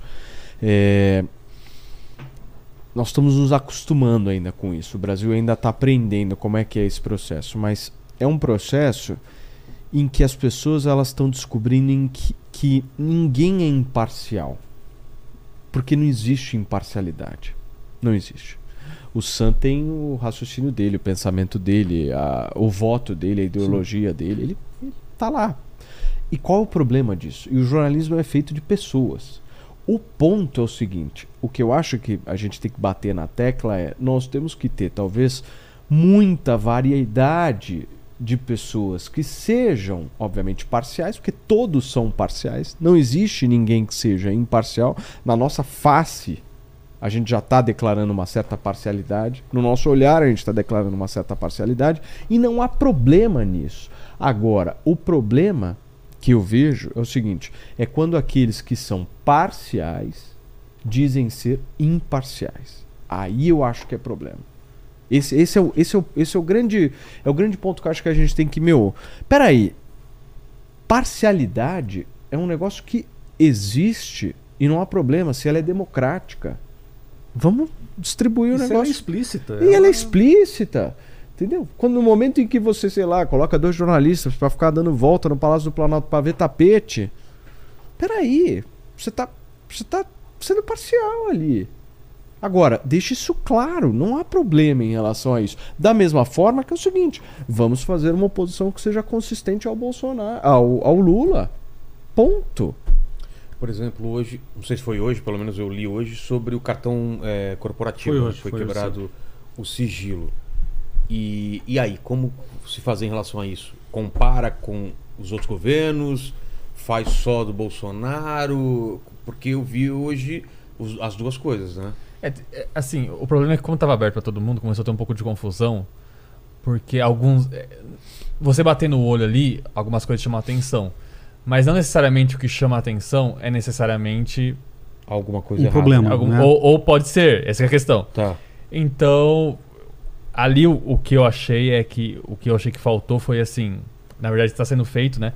São as pessoas que realmente entendem do assunto fazerem uma apuração necessária. A apuração leva um tempo. É, esse dinheiro. É. é porque tem esse dinheiro grande nessa padaria. É, por exemplo, tem o caso da padaria. Mas tem que dar o furo, né? Então, é, então alguém tem que é. começar a, a, primeira matéria, que, que, que, saiu toda tosca, toda é. né, sem informação completa. Pra quem não acompanhou, tem, tem, tem, uma padaria em São Paulo que a presidente da República gastou 9 mil reais. Em, exatamente, 9 mil reais e, por e dia. E redondo, né? E redondo. Então você olha aquilo, é muito estranho, é. Significa que alguma coisa errada aconteceu? Pode ser que sim, pode ser que não. Você tem que aprofundar é. aquilo. Pode ser que, sei lá, a presidente da República teve vários coffee breaks em eventos separados, coffee breaks grandes que chegaram nesse valor. Pode ser, ou pode ser que não. Então, é, existe o dado e a apuração. Talvez nessa pressa se vai direto é. pro dado e se pula um pouco a apuração, sim, que de repente poderia sim. dar uma história até melhor. É. Não, mas por exemplo, vou, vou dar um exemplo nesse caso específico, né? É, sei lá, o Bolsonaro usou 27 milhões de cartão corporativo, né? É, ele foi lá, aplicou o sigilo de 100 anos, foi quebrado esse sigilo e tal. Eu vi algumas matérias jornalísticas contando o dado e o relato da, do gasto do cartão do Bolsonaro. O que eu não acho errado. Tem que expor o cartão do Bolsonaro. Só tem uma vírgula. O Lula gastou quase o dobro. Isso precisa constar na matéria, entendeu? Não dá para fazer Não, uma eu matéria específica sobre o cartão corporativo do Bolsonaro especificamente, sendo que o atual presidente da República, que foi presidente, gastou o dobro. Por que, que ele gastou o dobro? Não, esse foi o número. É, mas Joga alguém estava argumentando que aquele gasto não era só dele, era dos ministérios também, por isso que dava o número. Então isso tem que ficar claro também, né? É. Mas eu foi- lembro, por exemplo, Sam, teve um episódio 2008. O tapioca. então ministro do- dos esportes, Orlando Silva, do PCdoB, ele quase caiu porque descobriram, pela lei de acesso à informação, aliás, não, não tinha lá ainda, mas Transparência. pelo portal Transparência, descobriram que ele tinha gastado 8 reais numa tapioca. Bons tempos, Brasil. Não, então- Nossa, então, assim- saudade desse tempo. Não, mas, mas a imprensa tempos. cobriu e ele quase caiu. Foi o escândalo da tapioca. Foi o escândalo, foi- deu, deu escândalo. Então, assim, é- é- eu acho Era, uma- que... era Elba e depois a tapioca. Era- Tapioca. era uma- Mas assim, mas tá correto questionar. O Orlando Silva se desculpou depois, falou, ah, confundiu o cartão, sei lá. Tá. 8 reais uma tapioca, não sei nem se era 8, tapioca é mais barato que isso. Mas enfim, é, o, o ponto é, eu, eu entendo que a imprensa sempre teve esse papel e sempre fez esse papel. Eu não, eu não, eu não consigo ver a imprensa passando pano pro Lula enquanto o Lula era presidente. Eu acho que É, não, não. é, acho que a gente tem que entender que a imprensa ela sempre fez esse papel e, e é essa noção também que foi construída nos últimos quatro anos, sobretudo, de uma imprensa comunista, porque os jornalistas são de esquerda. e- Então, é, mas- é só olhar para trás e ver o que, como que a que- Veja publicava, Eu o que, que a concordo. Folha. Como é que a imprensa vai superar isso, né? Como é que o jornalismo vai superar isso? Eu acho que na medida em que as críticas ao governo Lula, como por exemplo essa que o Sam fez, elas continuem. Ah, sim, não, isso tem que ser feito. Então, mas, mas isso precisa existir. Esse momento em que nós vivemos dos dez primeiros dias foram momentos, eu acho, muito. Esses oito primeiros dias antes do acontecido de domingo foram, eu acho que dias muito ruins para a imprensa. É. Foram péssimos para a imprensa. Porque Foi, é, foi uma imprensa que apenas relatou alguns fatos aqui, uns Ela fatos foi, ali. ela foi enfim, mas- encaminhada pelo, pelo governo. O governo falou: É, olha pra cá, olha pra Eu achei cá. uma coisa muito. Foi uma primeira semana muito ruim e pra quem se informou exclusivamente por alguns veículos muito importantes pro Brasil, pareceu que, que nossa, o presidente Lula Exato. está conduzindo o Brasil para o paraíso. E eu assim, acho, eu acho, é. Casarões, é o seguinte: esses 50 e poucos milhões que votaram no Bolsonaro, em sua ampla maioria, ampla maioria, tem algum tipo de pé atrás com essa imprensa. E aí, essa imprensa, ela precisa É. olhar para esse público. Ela é parte da Ela reconciliação. precisa É. olhar para esse público, ela precisa dialogar com sem esse dúvida. público. Esse público, de alguma forma, precisa ser ouvido. Ele não pode ser descartado. Esse público, ele não pode. A imprensa ter a soberba, talvez, o nariz pé de dizer aqueles que votaram no Bolsonaro agora vão ter que se adequar. Não! Ela precisa conquistar a confiança dessa galera. Porque é assim que ela vai fazer com que a democracia prospere, entendeu? Concordo. Se ela continuar com essa postura dos sete dias que a gente viu, eu acho que a gente vai ter esse discurso, que eu acho que é um discurso ruim, eu concordo contigo, eu acho que é um discurso muito fácil e às vezes, por muitas vezes, burro, mas é um discurso que foi entregue muito facilmente por algumas ações específicas, talvez por um anti-bolsonarismo, e aí Assim, eu não vou nem dúvida. entrar no, no mérito se esse antibolsonarismo é válido ou não, porque obviamente esse antibolsonarismo causou, aliás, esse bolsonarismo causou inúmeros danos, e um deles é isso, é aflorar nas pessoas uma certa raiva que talvez nem existia.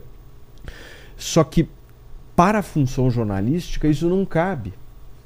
Porque Mas eu se- acho que é uma se- transição, Paulo. Concordo. É muito pouco tempo, uma Concordo, semana. Concordo, O concordo. jornali... Imagina, os jornalistas estavam sob estresse. Concordo. É. Durante concordo, quatro concordo. anos. Pancada, pancada, pancada. Aí chega, tipo assim, aí o Bolsonaro fica em silêncio. Aí você não sabe mais o que noticiar, porque se noticiar a transição, o Lula virou presidente de virar presidente, porque ele estava na COP, aí todo mundo fazia matéria do Lula e ninguém entendia mais nada, né? Cobravam o Lula como se fosse presidente da República. Então, assim, eu É. acho que o jornalismo, ele ainda está se achando. Essa semana foi. É, é pouco para o jornalismo se, se acostumar. E aí, acho que tem um outro problema, Paulo, que é o seguinte. Concordo que precisa de Ah, tempo. Eu, eu acho que um dos danos desses quatro anos é o seguinte: eu conheço muita gente, muita gente até próxima a mim, que fala abertamente: eu nunca mais ligo a TV na Globo. Acabou. Sim. Eu nunca mais leio Folha de São Paulo. E isso é um problema, porque eu, eu acho que é difícil para o jornalismo recuperar essa da credibilidade mesma forma como tem gente pessoas. que fala que não liga mais na Jovem Pan. É. Existe, existe de tudo. Existe. Existe. Claro existe. que existe, mas- Existiu hoje quando eu falei que vim aqui. Claro. Ah, mas você vai lá debater o cara da Jovem Pan.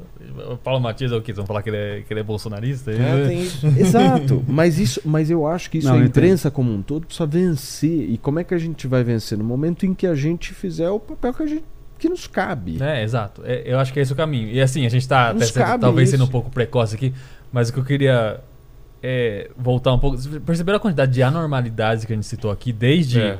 legislativo, desde judiciário até imprensa, até. Que é, elas só existem por, por causa do- do- dos bolsonaristas e do radicalismo bolsonarista. Tipo, é uma série de, de, de coisas assim, que não aconteceriam, que são asteriscos ali, por causa de- desse movimento que passou muito do- daquela régua que que, o, que o Paulo citou, inclusive.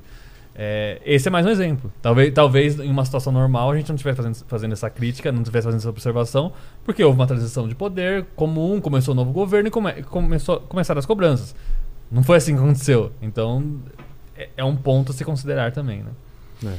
Ô, Leni, e aí? Ó, é o seguinte, teve aquela hora que vocês falaram sobre o suposto financiamento, né, dos, dos atos que, ti- que aconteceram no final de semana. Ah, tá com medo da justiça. É. Ele falou bem Suposto, bem- bem jornali- é. Bem jornalisticamente. É. né? Tomar cuidado que se chamar de terrorista os caras vão me derrubar aqui.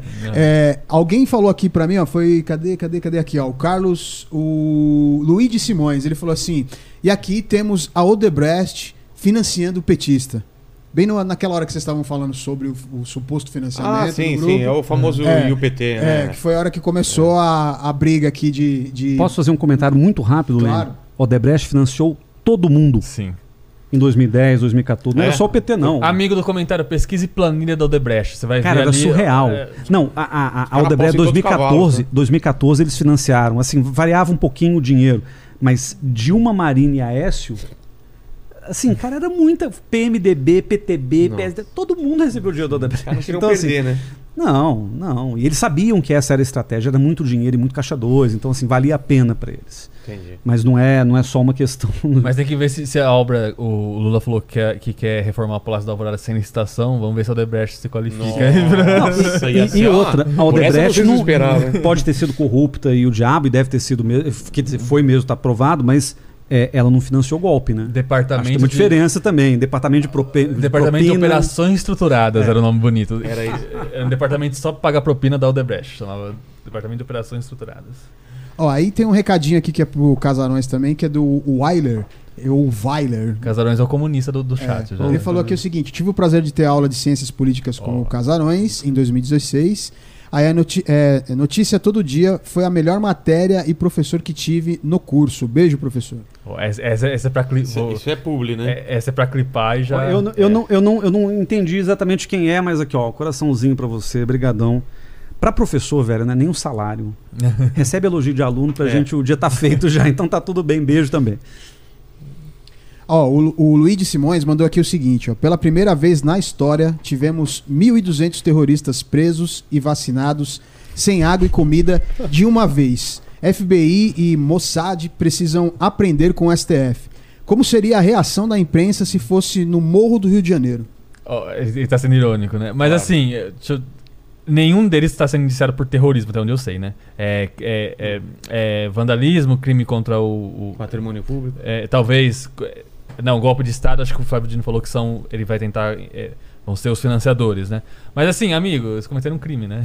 É, é, bandido bom é bandido na cadeia. Mas eu lá. vou falar uma coisa pra vocês. 2023 tá um pouco maluco, né? Porque o que que acontece? É, o... Porque assim, eu tô vendo bolsonarista clamar por direitos, Direitos humanos, humanos. reclamando das condições da lá da. Nem sei o que, que é aquilo, uma, uma cadeia, um ginásio. É, o ginásio, assim. é o ginásio. Falando que vai Enfim. reclamar na OEA, na, na Comissão Exato. Interamericana de Direitos Boulos reclamando Humanos. os invasão. caras lá brigando e tal. E o Boulos, puto da vida com invasão, meu. Mas Não, assim, esse- possuído. Começou com tudo. Então, assim, tá tudo invertido a história. Eu não tô mais compreendendo como é que vai ser 2023. Os caras queimando porque as pneu. pautas, É. meu, as pautas foram completamente trocadas, assim. Quando que eu pensei na minha vida, assim, parem pra pensar, sei lá, no Réveillon de 2022, vocês, meu, vamos lá, 2023 vai ser diferente. E aí vocês pensam num bolsonarista clamando por direitos humanos.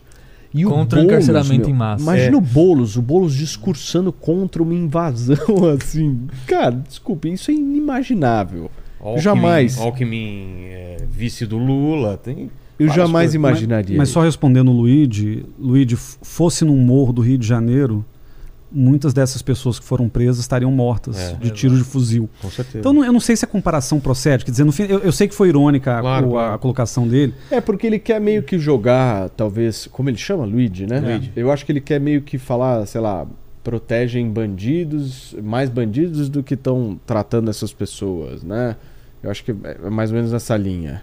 Luigi, você faz parte do problema que não deixa a gente cobrir o governo Lula direito. É, é, é, esse, Exatamente. é, esse é o resumo do negócio. Exato. Fala, Leni. Ó, tem um recado aqui pro Sam também. O Opa. Reginaldo Rodrigues mandou aqui o seguinte: Pancha, tu me enche de orgulho desde o jornal. Ó, Ah, ó, rapaz. ó, agora eu me senti. E pro Paulo, arranja um pro Paulo aí, cara. Tem que ter, O tem Paulo que não ter. chegou aqui. As pessoas me odeiam, querido. É o comunista da mas- Jovem Pan. Mas, né, mas pela Jovem Pan, por você ser da Jovem Pan. Não, você eu acho que por isso? mim mesmo eu sou uma pessoa péssima, né? É, nossa. é. Ou porque você é, tretou com alguém que é. Não, eu acho que. Eu acho que. é, não, eu acho que. É, é muito. É muito complexo, né? Você ter uma posição de intermediação, né? É, o não é fácil. chama de isentão, né? Porque o que que acontece? É, eu sou de. Acabo sendo odiado pelas Pelos dois lados. duas facções, né? Pelos dois lados, pelas duas formas, enfim. E é uma porrada muito forte, porque você não agrada nenhum nem outro. Mas é, eu tô cagando pra isso, basicamente. Tipo o carinha lá da- da, da invasão. Sim. Não, a galera que quiser, enfim, é, gostar daquilo que eu falo, ótimo. É. Quem não gostar, sinto muito. Eu não tô aqui pra bajular ninguém, pra gostar de ninguém. Eu tô aqui pra expor aquilo que eu penso. Se isso for bom pra algumas pessoas, Mas ótimo. tem alguém for- falando do Paulo? Não, agora mandaram aqui, ó. Ah, boa. Então vai. O Bruno, o Bruno Borello, ele mandou aqui o seguinte: Paulo, muito sensato. E o Thomas Holden, ele falou aqui: Eu amo o Paulo, sempre vejo ele na Jovem Pan. Tá vendo? Viu? Tá vendo? Paulo. Não é só. É, Tem, a- desastre. tem amor, tem, Tem amor. amor um pouco também. Afinal Paulo, de mas você contas, sabe- o amor venceu. o amor venceu. Ô, ô, Paulo, você sabe que o, o dia que eu descobri que eu tava bem. é, e como professor, a gente também leva porrada, quer dizer, a gente não é Claro. figura pública, mas a gente tá lá dentro de sala de aula levando crítica de tudo quanto é lado. Mas o, o dia que eu descobri que eu estava bem é o seguinte: eu vim de Belo Horizonte para São Paulo, fazer mestrado, comecei a dar aula aqui. É, os meus amigos de Belo Horizonte, numa época em que BH ainda era mais progressista, hoje virou um bunker bolsonarista bizarro, mas merece um estudo. BH, cara. É merece um estudo surreal. Mas assim, meus amigos de esquerda, mais esquerda do que eu, me chamavam de tucano. Me incomodava, cara, porque eu não era tucano. Já já devo ter votado no PSDB alguma vez na vida, mas eu não posso contar. Mas o. não, mas o, o. E eu chegava aqui, cara, eu era o mais petista de todos, assim. E amigos, colegas meus de, de faculdade, professores e tal, me chamando de petista. E lá me chamavam de tucano. Eu falei, cara, eu tô indo no caminho certo, velho. Porque se, se a gente está numa posição em que a gente consegue desagradar, como o Paulo falou, ambos os lados, numa época em que ainda ambos os lados eram mais civilizados, assim, do ponto de vista político. Cara, eu achava aquilo maravilhoso, porque eu consegui sempre jogar muito em cima disso. Em sala de aula, a gente tá falando de isenção jornalística, cara, o professor também tem uma dificuldade muito grande, porque É, é, Você tá com pessoas ali. Cara, eu imagino. não, É um poder de debate- um poder gigantesco, cara. a Então tem diferença que é ser que muito são 30 cauteloso, debatedores, né? Essa é a diferença, é gerenciamento de 30 debatedores. Mas, a- a- a- quer dizer, a vantagem, por um lado, é que são pessoas que estão ali numa posição de, de subserviência funcional. Quer dizer, um professor com alunos, o aluno dificilmente vai levantar e vai Mas eu vou te falar, cara. Hoje tá, tá mais isso hoje. Mas assim, tem que saber levar também numa boa. E... nada mais prazeroso do que um bom debate de ideias. Sem dúvida. Pô, sem eu dúvida. Sim, Acho nada demais. mais prazeroso do É. que isso. Eu, eu que mexo muito com o Twitter, né, que é uma rede social muito imediata, eu vejo muito isso. Que às vezes você, por exemplo, você repercute um conteúdo, vamos supor, que não é favorável ao atual presidente, o Lula. Você vê que tem as pessoas de esquerda que já vêm te atacar e tem as pessoas que são favoráveis ao presidente que vêm argumentar. Então, assim, É diferente, né? é, Você é- vê, é- nossa, é muito, bom. diferente, assim, é enriquecedor, porque às vezes você pode até repensar alguma coisa que você disse, porque realmente aqui tem uma visão ou não, mas assim, é o debate. Uma coisa é o debate, outra coisa é, é, é a É um ofensa. ataque puro né? e simples. ó. Tanto que você falou aí do perfil pessoal, o meu perfil no perfil pessoal eu tive que parar de usar como perfil pessoal porque não tinha mais condições, porque assim, é impossível. Quantas vezes vocês tiveram argumento a frase falsa simetria no- na- como argumento em cima do que você escreveu. Nossa, é- essa é uma das palavras como que Não eu- é? Ano passado. O que a gente aprendeu ontem. Duplo padrão. Duplo, Duplo padrão. padrão. e padrão. E a Madalene falou que isso ela já é, sabe o motivo que é. Você tava aqui ontem? Tava. Tava. O que, Tava. que é? Disfunção erétil. Disfunção erétil. A exatamente. herética. Disfunção erétil. Quem, quem fala falsa simetria tem É, a. Amada falou que Interessante. quem fala falsa simetria já sabe, tem disfunção erétil. Fala aí, Lene. Ó, o, o Vamos Ga- encaminhando pro final, então, se vocês forem pensando também em alguma coisa que faltou e seria legal falar, já fiquem à vontade também. Ó, o Gabriel Arres, ele falou aqui o seguinte: concordo com as influências norte-americanas na narrativa bolsonarista. Mas e os militares? É, o pessoal não fala É, tanto. é, os militares ficaram como, né? Teve divisão ou não? Eu acho. A pergunta terminou? É, terminou, é mais ou menos isso. Tá, ele tá, tá. perguntando, e os militares? Não ia falar, mas eu acho que o pronunciamento do Mourão mostrou muito que existia um racha no, no, no, no poder militar. É. Cara, tem, tem, tem duas interpretações. Então deixa eu só dar um passo atrás. Se tem uma. um- de- desde domingo, eu tô dando entrevista tipo 24 horas por dia. Então é um negócio surreal. E assim, só gringo. É mesmo? Os Cara, querem porque- entender o que tá acontecendo. Então, é porque a comparação com o Capitólio é tão óbvia É. que eles entendem que se a democracia vai por água abaixo no Brasil, isso vai, ter um, vai gerar um problema regional muito grande. Claro. um- um- Tipo, já temos um problema no Peru, um problema na Bolívia. É, então, assim, o, o fato de que a coisa está em risco, e todo mundo sabe que as instituições brasileiras são mais frágeis que as americanas, então um Capitólio aqui pode gerar um problema maior.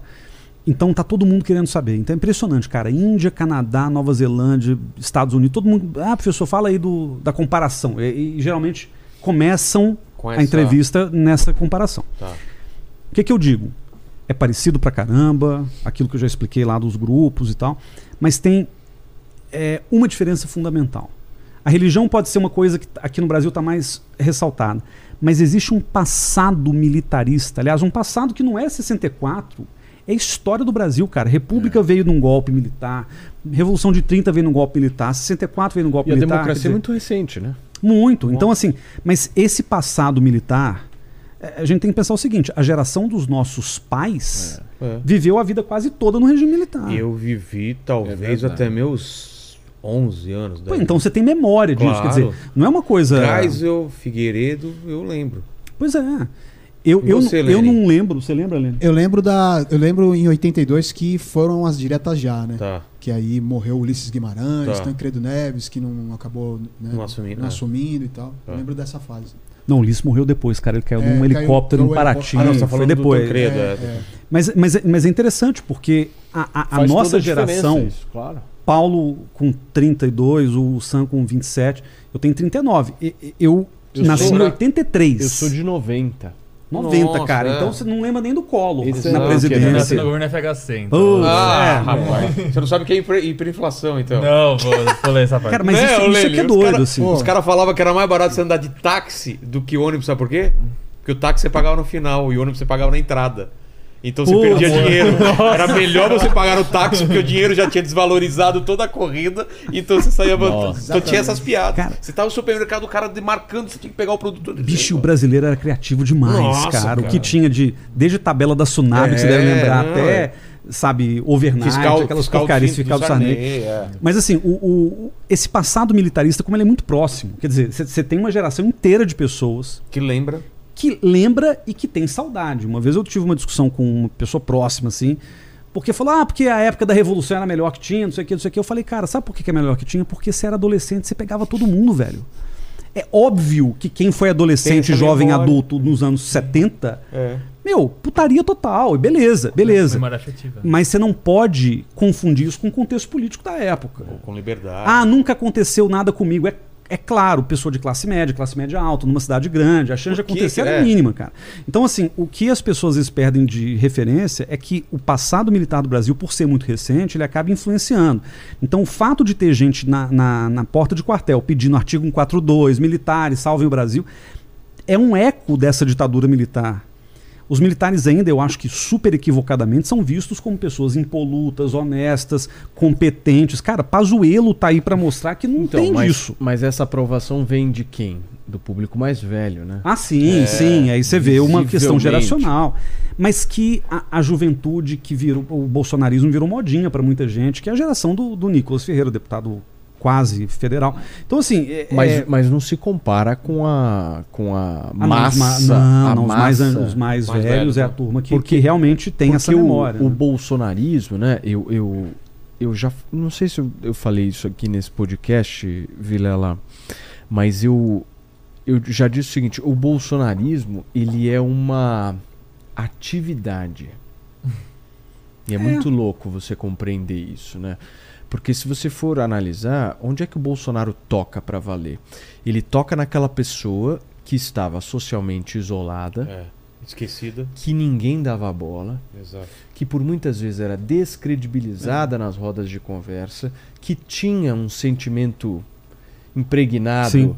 de um- uma certa inconformidade. e O mundo ficou muito colocava- chato, lembra disso? colocava aquilo É. fora porque era socialmente mal visto. É.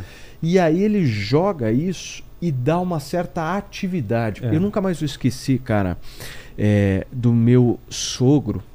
Se eu não me engano, eu acho que foi ano retrasado, alguma coisa assim. Aconteceu alguma coisa, sei lá, com o Fábio Porchat. Foi alguma umas tretas lá. Ele chegou Foi do falou, especial de Natal do Porto do eu não me lembro, acho que, acho É, que deve ter sido algo desse, desse tipo. Eu não me lembro o que que era, mas ele chegou pra mim e falou assim: Você viu o que aconteceu no, com o Fábio Porchat e tal? Eu falei: Pô, não. Ele falou: Como assim você não viu, meu? Tá no patriotas.com.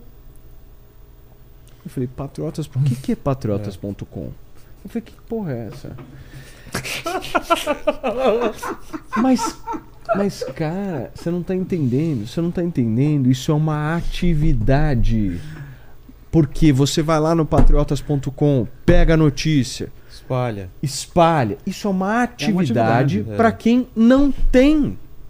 É o sudoku do Isso é um negócio bolsonarismo. muito É. louco. É, É, um é negócio muito muito, louco é porque muito doido. mexe e você cria uma certa importância pra isso, entendeu?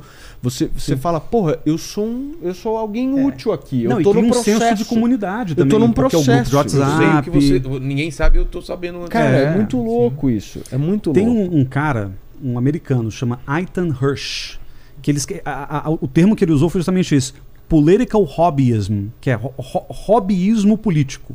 Que ele fala que o trumpismo nasce disso, Paulo, a, a- chamada soccer moms americanas, que é aquela mãe, geralmente dona de casa, que, que não tem emprego, o marido sai para trabalhar, e ela chama soccer mom porque ela vai levar o filho para jogar futebol. Ela, ela, ela que vai, geralmente tem uma van, um Sim. SUV, vai levar o filho para jogar futebol, volta. E essa pessoa ela tem que ocupar o tempo dela com alguma coisa, e a política virou nessa mistura de entretenimento e desinformação, ela virou o dia a dia, como o Paulo falou, dessas pessoas. Então é uma atividade mesmo. Eu, fico, eu, eu tenho muita gente próxima também que, que entrou nessa do bolsonarismo e que é assim: a pessoa pega o celular, tá aqui, ó, e fica o dia inteiro no Facebook, velho. Só rolando assim. Cara, ó. Facebook Ah, é. não, atividade, Aí cara. vê um post nada a ver, tipo uma fake news bizarra, compartilhar. Atividade. E, e é, é isso que o Sam falou mais cedo. É, como é que é? Meta o dedo, não sei o que, compartilhe sem dó. É. E, e, assim, as pessoas são muito reativas a esses comandos. E essa geração digital, porque a gente tem uma relação com o digital que é diferente dos nossos pais e que é diferente de quem está vindo agora. Então, a, a gente, por exemplo, é muito desconfiado, a gente fica conferindo fonte, a gente tal. Mas o WhatsApp, principalmente, ele é um veículo de, de comunicação instantânea que é quase que imune à checagem. Porque as coisas que estão no WhatsApp, hoje o WhatsApp inventou uma lupinha. Então você tem aquela, aquela Ah, mensagem sim. que foi compartilhada muitas vezes, você consegue. É? ver a fonte. É. É, mas pouca gente sabe disso. Não, Não, é uma e, coisa e essa é uma inovação popular. recente do WhatsApp, porque por anos o WhatsApp ele era imune à checagem de fato. Por quê? Porque se você compartilha print, você não consegue jogar no Google para verificar. E o tiozão não vai fazer isso, jamais. E se você compartilha link, a chance da pessoa só ler a, A manchete. a manchete. E mesmo quando clica, e aí tem um problema do, desse jornalismo bolsonarista que é diferente dos blogs do PT, que é o seguinte: são é, as páginas de desinformação com verniz jornalístico, patriotas.com, sei lá, Jornal da Cidade Online. Não tem um jornalista trabalhando na redação. É, é tudo umas figuras de inteligência artificial, já viu Aham. isso não? É, é, mas que. Mas se você pegar, por exemplo, um diário do centro do mundo, Dá na mesma.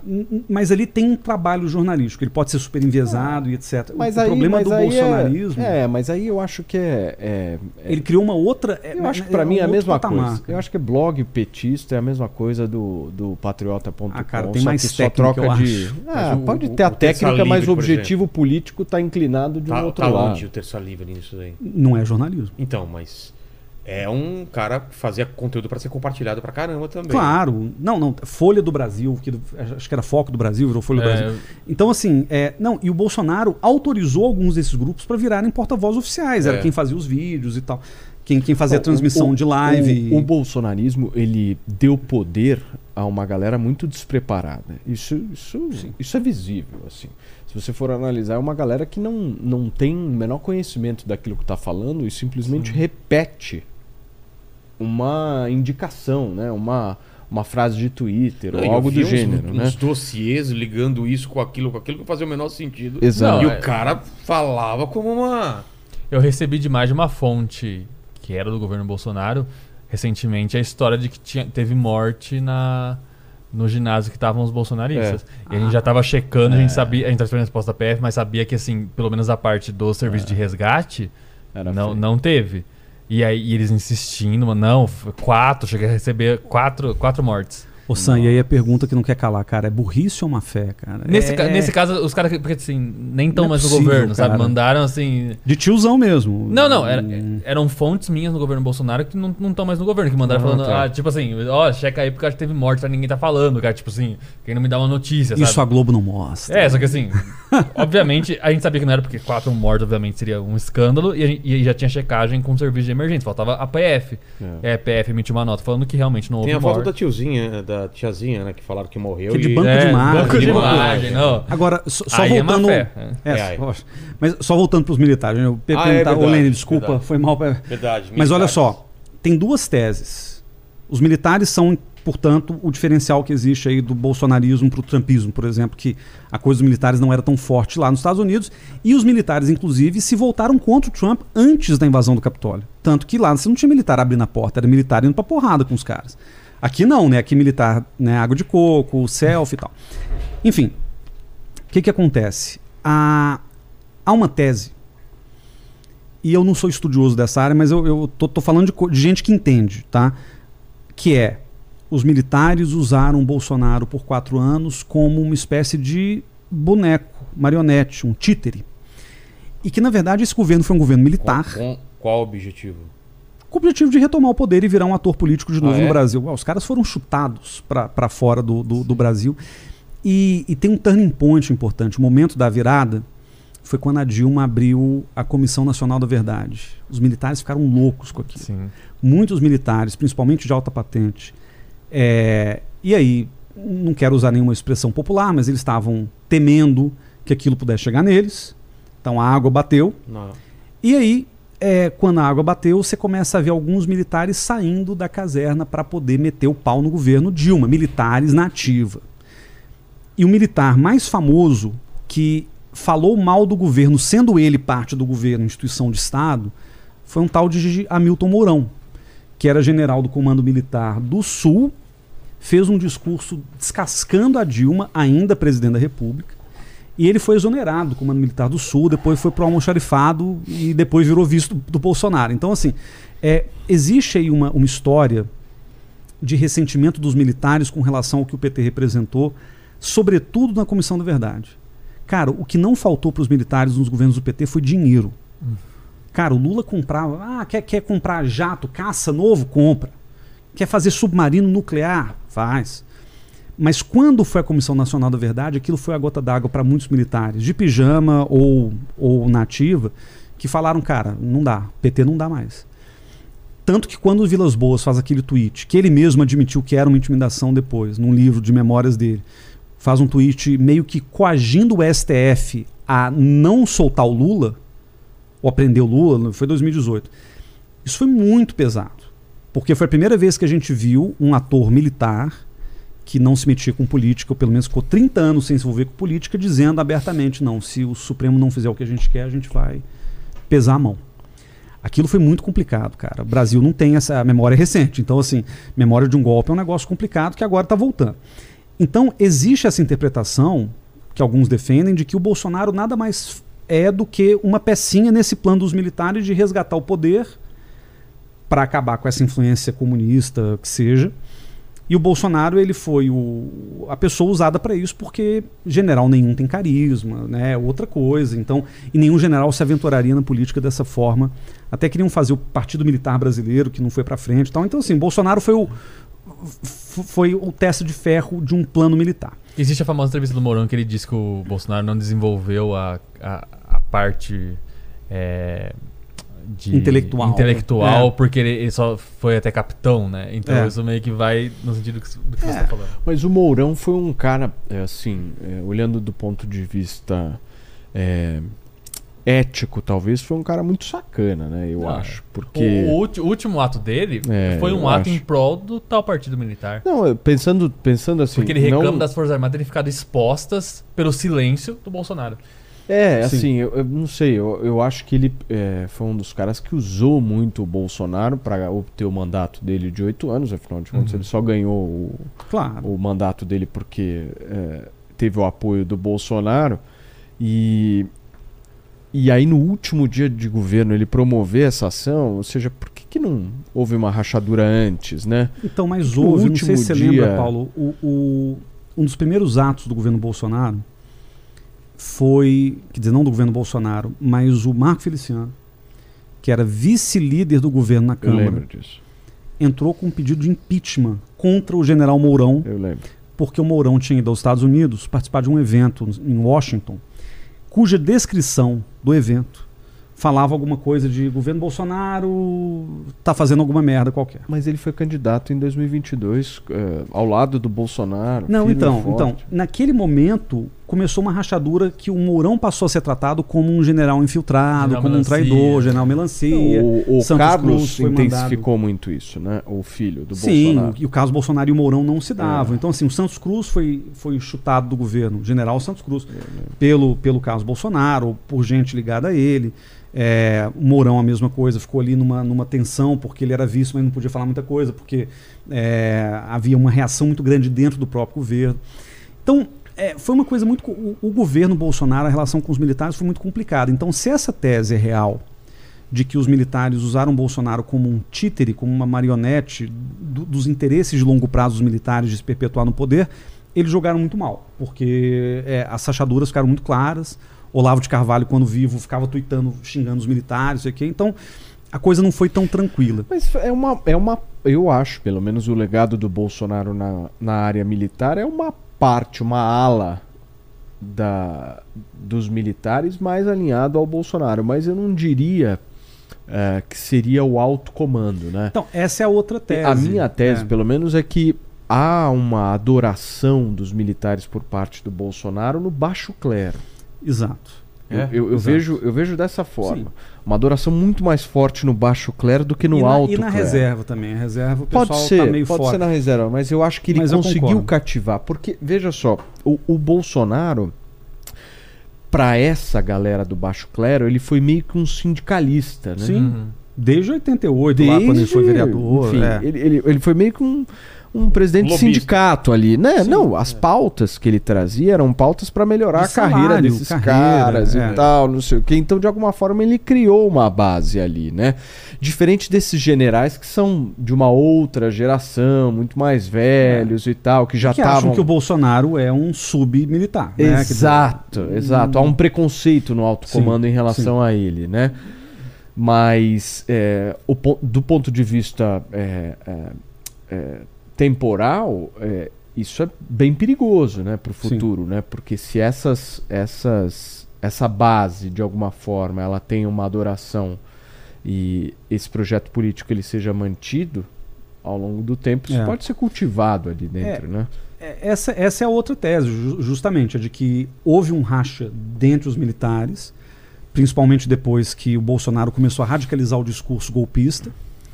E aí ficaram aqueles militares Heleno, Vilas Boas é, fora né, do governo, mas influ influente, é, o Paulo Sérgio, o Pazuello, é, lambendo a bota do Bolsonaro, enquanto que o alto comando se retraiu parou de se pronunciar, tanto que não disseram nada até agora, pelo que eu vi, não, não- ou teve alguma coisa, não teve nota dos militares até Não, agora. não.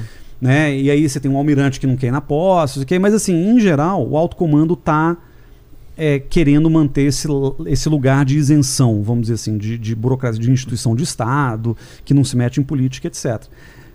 Mas é curioso porque essa, essa outra tese de que o, o grosso do alto comando é legalista enquanto você tem meia dúzia de malucos, é, eu acho que ela não, não coaduna muito com o que a gente viu ao longo do governo Bolsonaro. Porque é, é, esse, esse distanciamento ele é recente. Durante um pedaço importante do governo Bolsonaro, os militares estavam ali subscrevendo a tudo que o Bolsonaro fazia, inclusive essas é, manifestações que o Bolsonaro ia, no meio de pandemia e etc., aquelas motocicletas, tinha muito militar envolvido. Cara, Pazuello subindo em, em, em comício do Bolsonaro, como nativo. Então, assim, te- tem um problema ainda que eu acho que a gente vai demorar um tempo para entender. Agora, eu concordo com o Paulo que o grande risco que o governo Lula vai correr não é a relação com o alto comando. São É. caras eh, racionais e que vão jogar o jogo. Mas é a relação com É a perda do comando do, baixo, clero. né? O- E o que a gente tem na nossa história é um monte de quartelada de, de, de, de cabo, de soldado, Exatamente. de cadete. E, e- e tem um outro problema. O mesmo. é, a, a mesma influência, né? a mesma ascendência que o Bolsonaro tem no baixo clero das forças, ele também tem nas PMs. E aí a gente está falando de muito mais gente, porque militares são 130 mil É. poucos generais, mas 130 mil se for pegar todas as patentes. PM são 300 e poucos mil. E a gente, o que a gente viu no DF no, no domingo foi assim, polícia militar abrindo a porta para a galera. Quer dizer, Rodoviária. Polícia Rodoviária Federal é, é um problema ainda maior, porque os caras fizeram campanha pro Bolsonaro. Mas o, o, o caso da- da- das PMs, e tanto que a reação do Lula de chamar aquela reunião com os governadores foi para dar um recado: olha, governadores, por favor, Controlem. controle a PM, porque eu não- o- e o governo tem muito pouco a fazer com relação ao controle das polícias. É. E as polícias são talvez o maior foco de resistência do bolsonarismo vivo, assim. E isso pode dar uma. Se a, se a polícia para, imagina, uma greve policial Nossa. num estado qualquer. Cara, isso é o caos generalizado. Né? Então eles Com têm esse certeza. poder, né? Com certeza. Gente, obrigado demais pelo papo. Deem seus recados, vendam um peixe de vocês, fica à vontade aí para se despedir da melhor forma. Sam, você começou, você termina aí. Ok, vou começar. Me acompanhem nas redes, Twitter principalmente, Sam Punch. Acompanhe o Metrópolis também. Puncher, P-A. N-C-H-E-R. Tá. É, acompanhe o Metrópolis também, que a gente tem bastante coisa interessante aí nesse começo de ano. Valeu. Hum, ele, ele tem coisa que não, não falou aqui. Sentiu? Cara, ele sabe de muita Projeto. coisa É, ele tá sabe, sabendo, velho. desligando a câmera que a gente vai em cima dele aqui, né? Casarões. Gente, arroba G Casarões no Twitter, arroba Casarões no Instagram. Leiam o meu artigo lá de comparando Estados Unidos e Brasil, que é a coisa que eu produzi recente. Cara, eu tô na imprensa o tempo inteiro, mas é isso, assim, é o, o, o que mais nos faz crescer é esse debate que a gente tem nas redes sociais e aqui, enfim. Então, convido todo mundo, mesmo que não goste do, do que eu falo, das minhas ideias, que chegue lá e, de maneira educada, pelo menos, contraponha o que eu digo. É Exato. isso, valeu, gente. Paulo. Rogerão, eu queria te agradecer, agradecer ao Samuel, ao Guilherme, agradecer a toda a técnica aqui, tua equipe sempre muito gentil com a gente, a nossa audiência toda. Tô lá na Jovem Pan todo dia, ah, das 10 ao meio-dia com o Morning Show e das 5 às 6 horas da tarde com o 3 em 1. E aí vocês estão nos assistindo, se quiserem me seguir no Instagram é arroba paulo underline matias com TH underline e no Twitter arroba paulo matias. um prazer enorme. Aí, tá? Tô com um tenisão. Pô, Hoje vim, hoje vim com um Trevisão. Ó, dá pra ver? Coloca aqui em cima. Dá pra ver? Eu já pus, em, é a segunda vez, né, É, que eu ponho. é. Tá bom, querido. O, o do Sam também é legal aí. Esse veio do Qatar. Esse, é, esse é um, esse é um Travis Scott. Cara, olha o dele. O que, que é Travis Scott? Cara, é uma o- coleção da Nike, articulada, né, politicamente. Ó. E Esse ó o é do um- Sam também. é um- olha, olha, que lindo, hein? Cara, bonitão. Eu nem mostro meu, Jordanzão. cara. Que tamanho é? É, 42. Ah, você não ia roubar. Pô, o meu é 44. Sério? É. Pô, eu uso 40. E você, Pô, Casal? pô, 44. Mas não tá de tênis, né? Eu tô, mas não vou mostrar. É, eu quero com a meia furada, né? O, pro, o, putz, o dia que eu fui com a meia furada, né? Obrigado a todo mundo, obrigado demais. Adoro falar é, esses assuntos com pessoas tão legais. O Sam é a primeira vez, já, já gostei demais e vai voltar de novo, né? É nóis. ser? né? Tamo aí, tamo Fechou. Lene, palavras finais aí. É isso aí, galera. Curtam esse vídeo, se inscreva no canal, torne-se membro, não esquece de ativar o sininho. E é isso aí, como Jujuba e olhem bem quem vocês votem. Exatamente. E, e para você provar que chegou até o final desse vídeo, que o pessoal podia escrever nos comentários assim uma coisa que foi falada aqui pra gente pro pessoal saber, hein? Você pensou nisso? Eu Lenny? pensei num aqui, não sei se. Fala. Patriotas.com. Não, aí você tá. Não, aí, aí a galera vai. Aí, aí propaganda. ferrou. É pro propaganda? Pô, aí você tá alimentando o tiozão do zap. Eu acho que nem existe mais. É, esse não deve site. existir, não, né? Então coloca aí, sei lá. Putz, eu não pensei, porque o Paquito normalmente que pensa nisso. É, é. Coloca. A, Fabi, a Fabi tá aqui só de, de paisagem. É, coloca.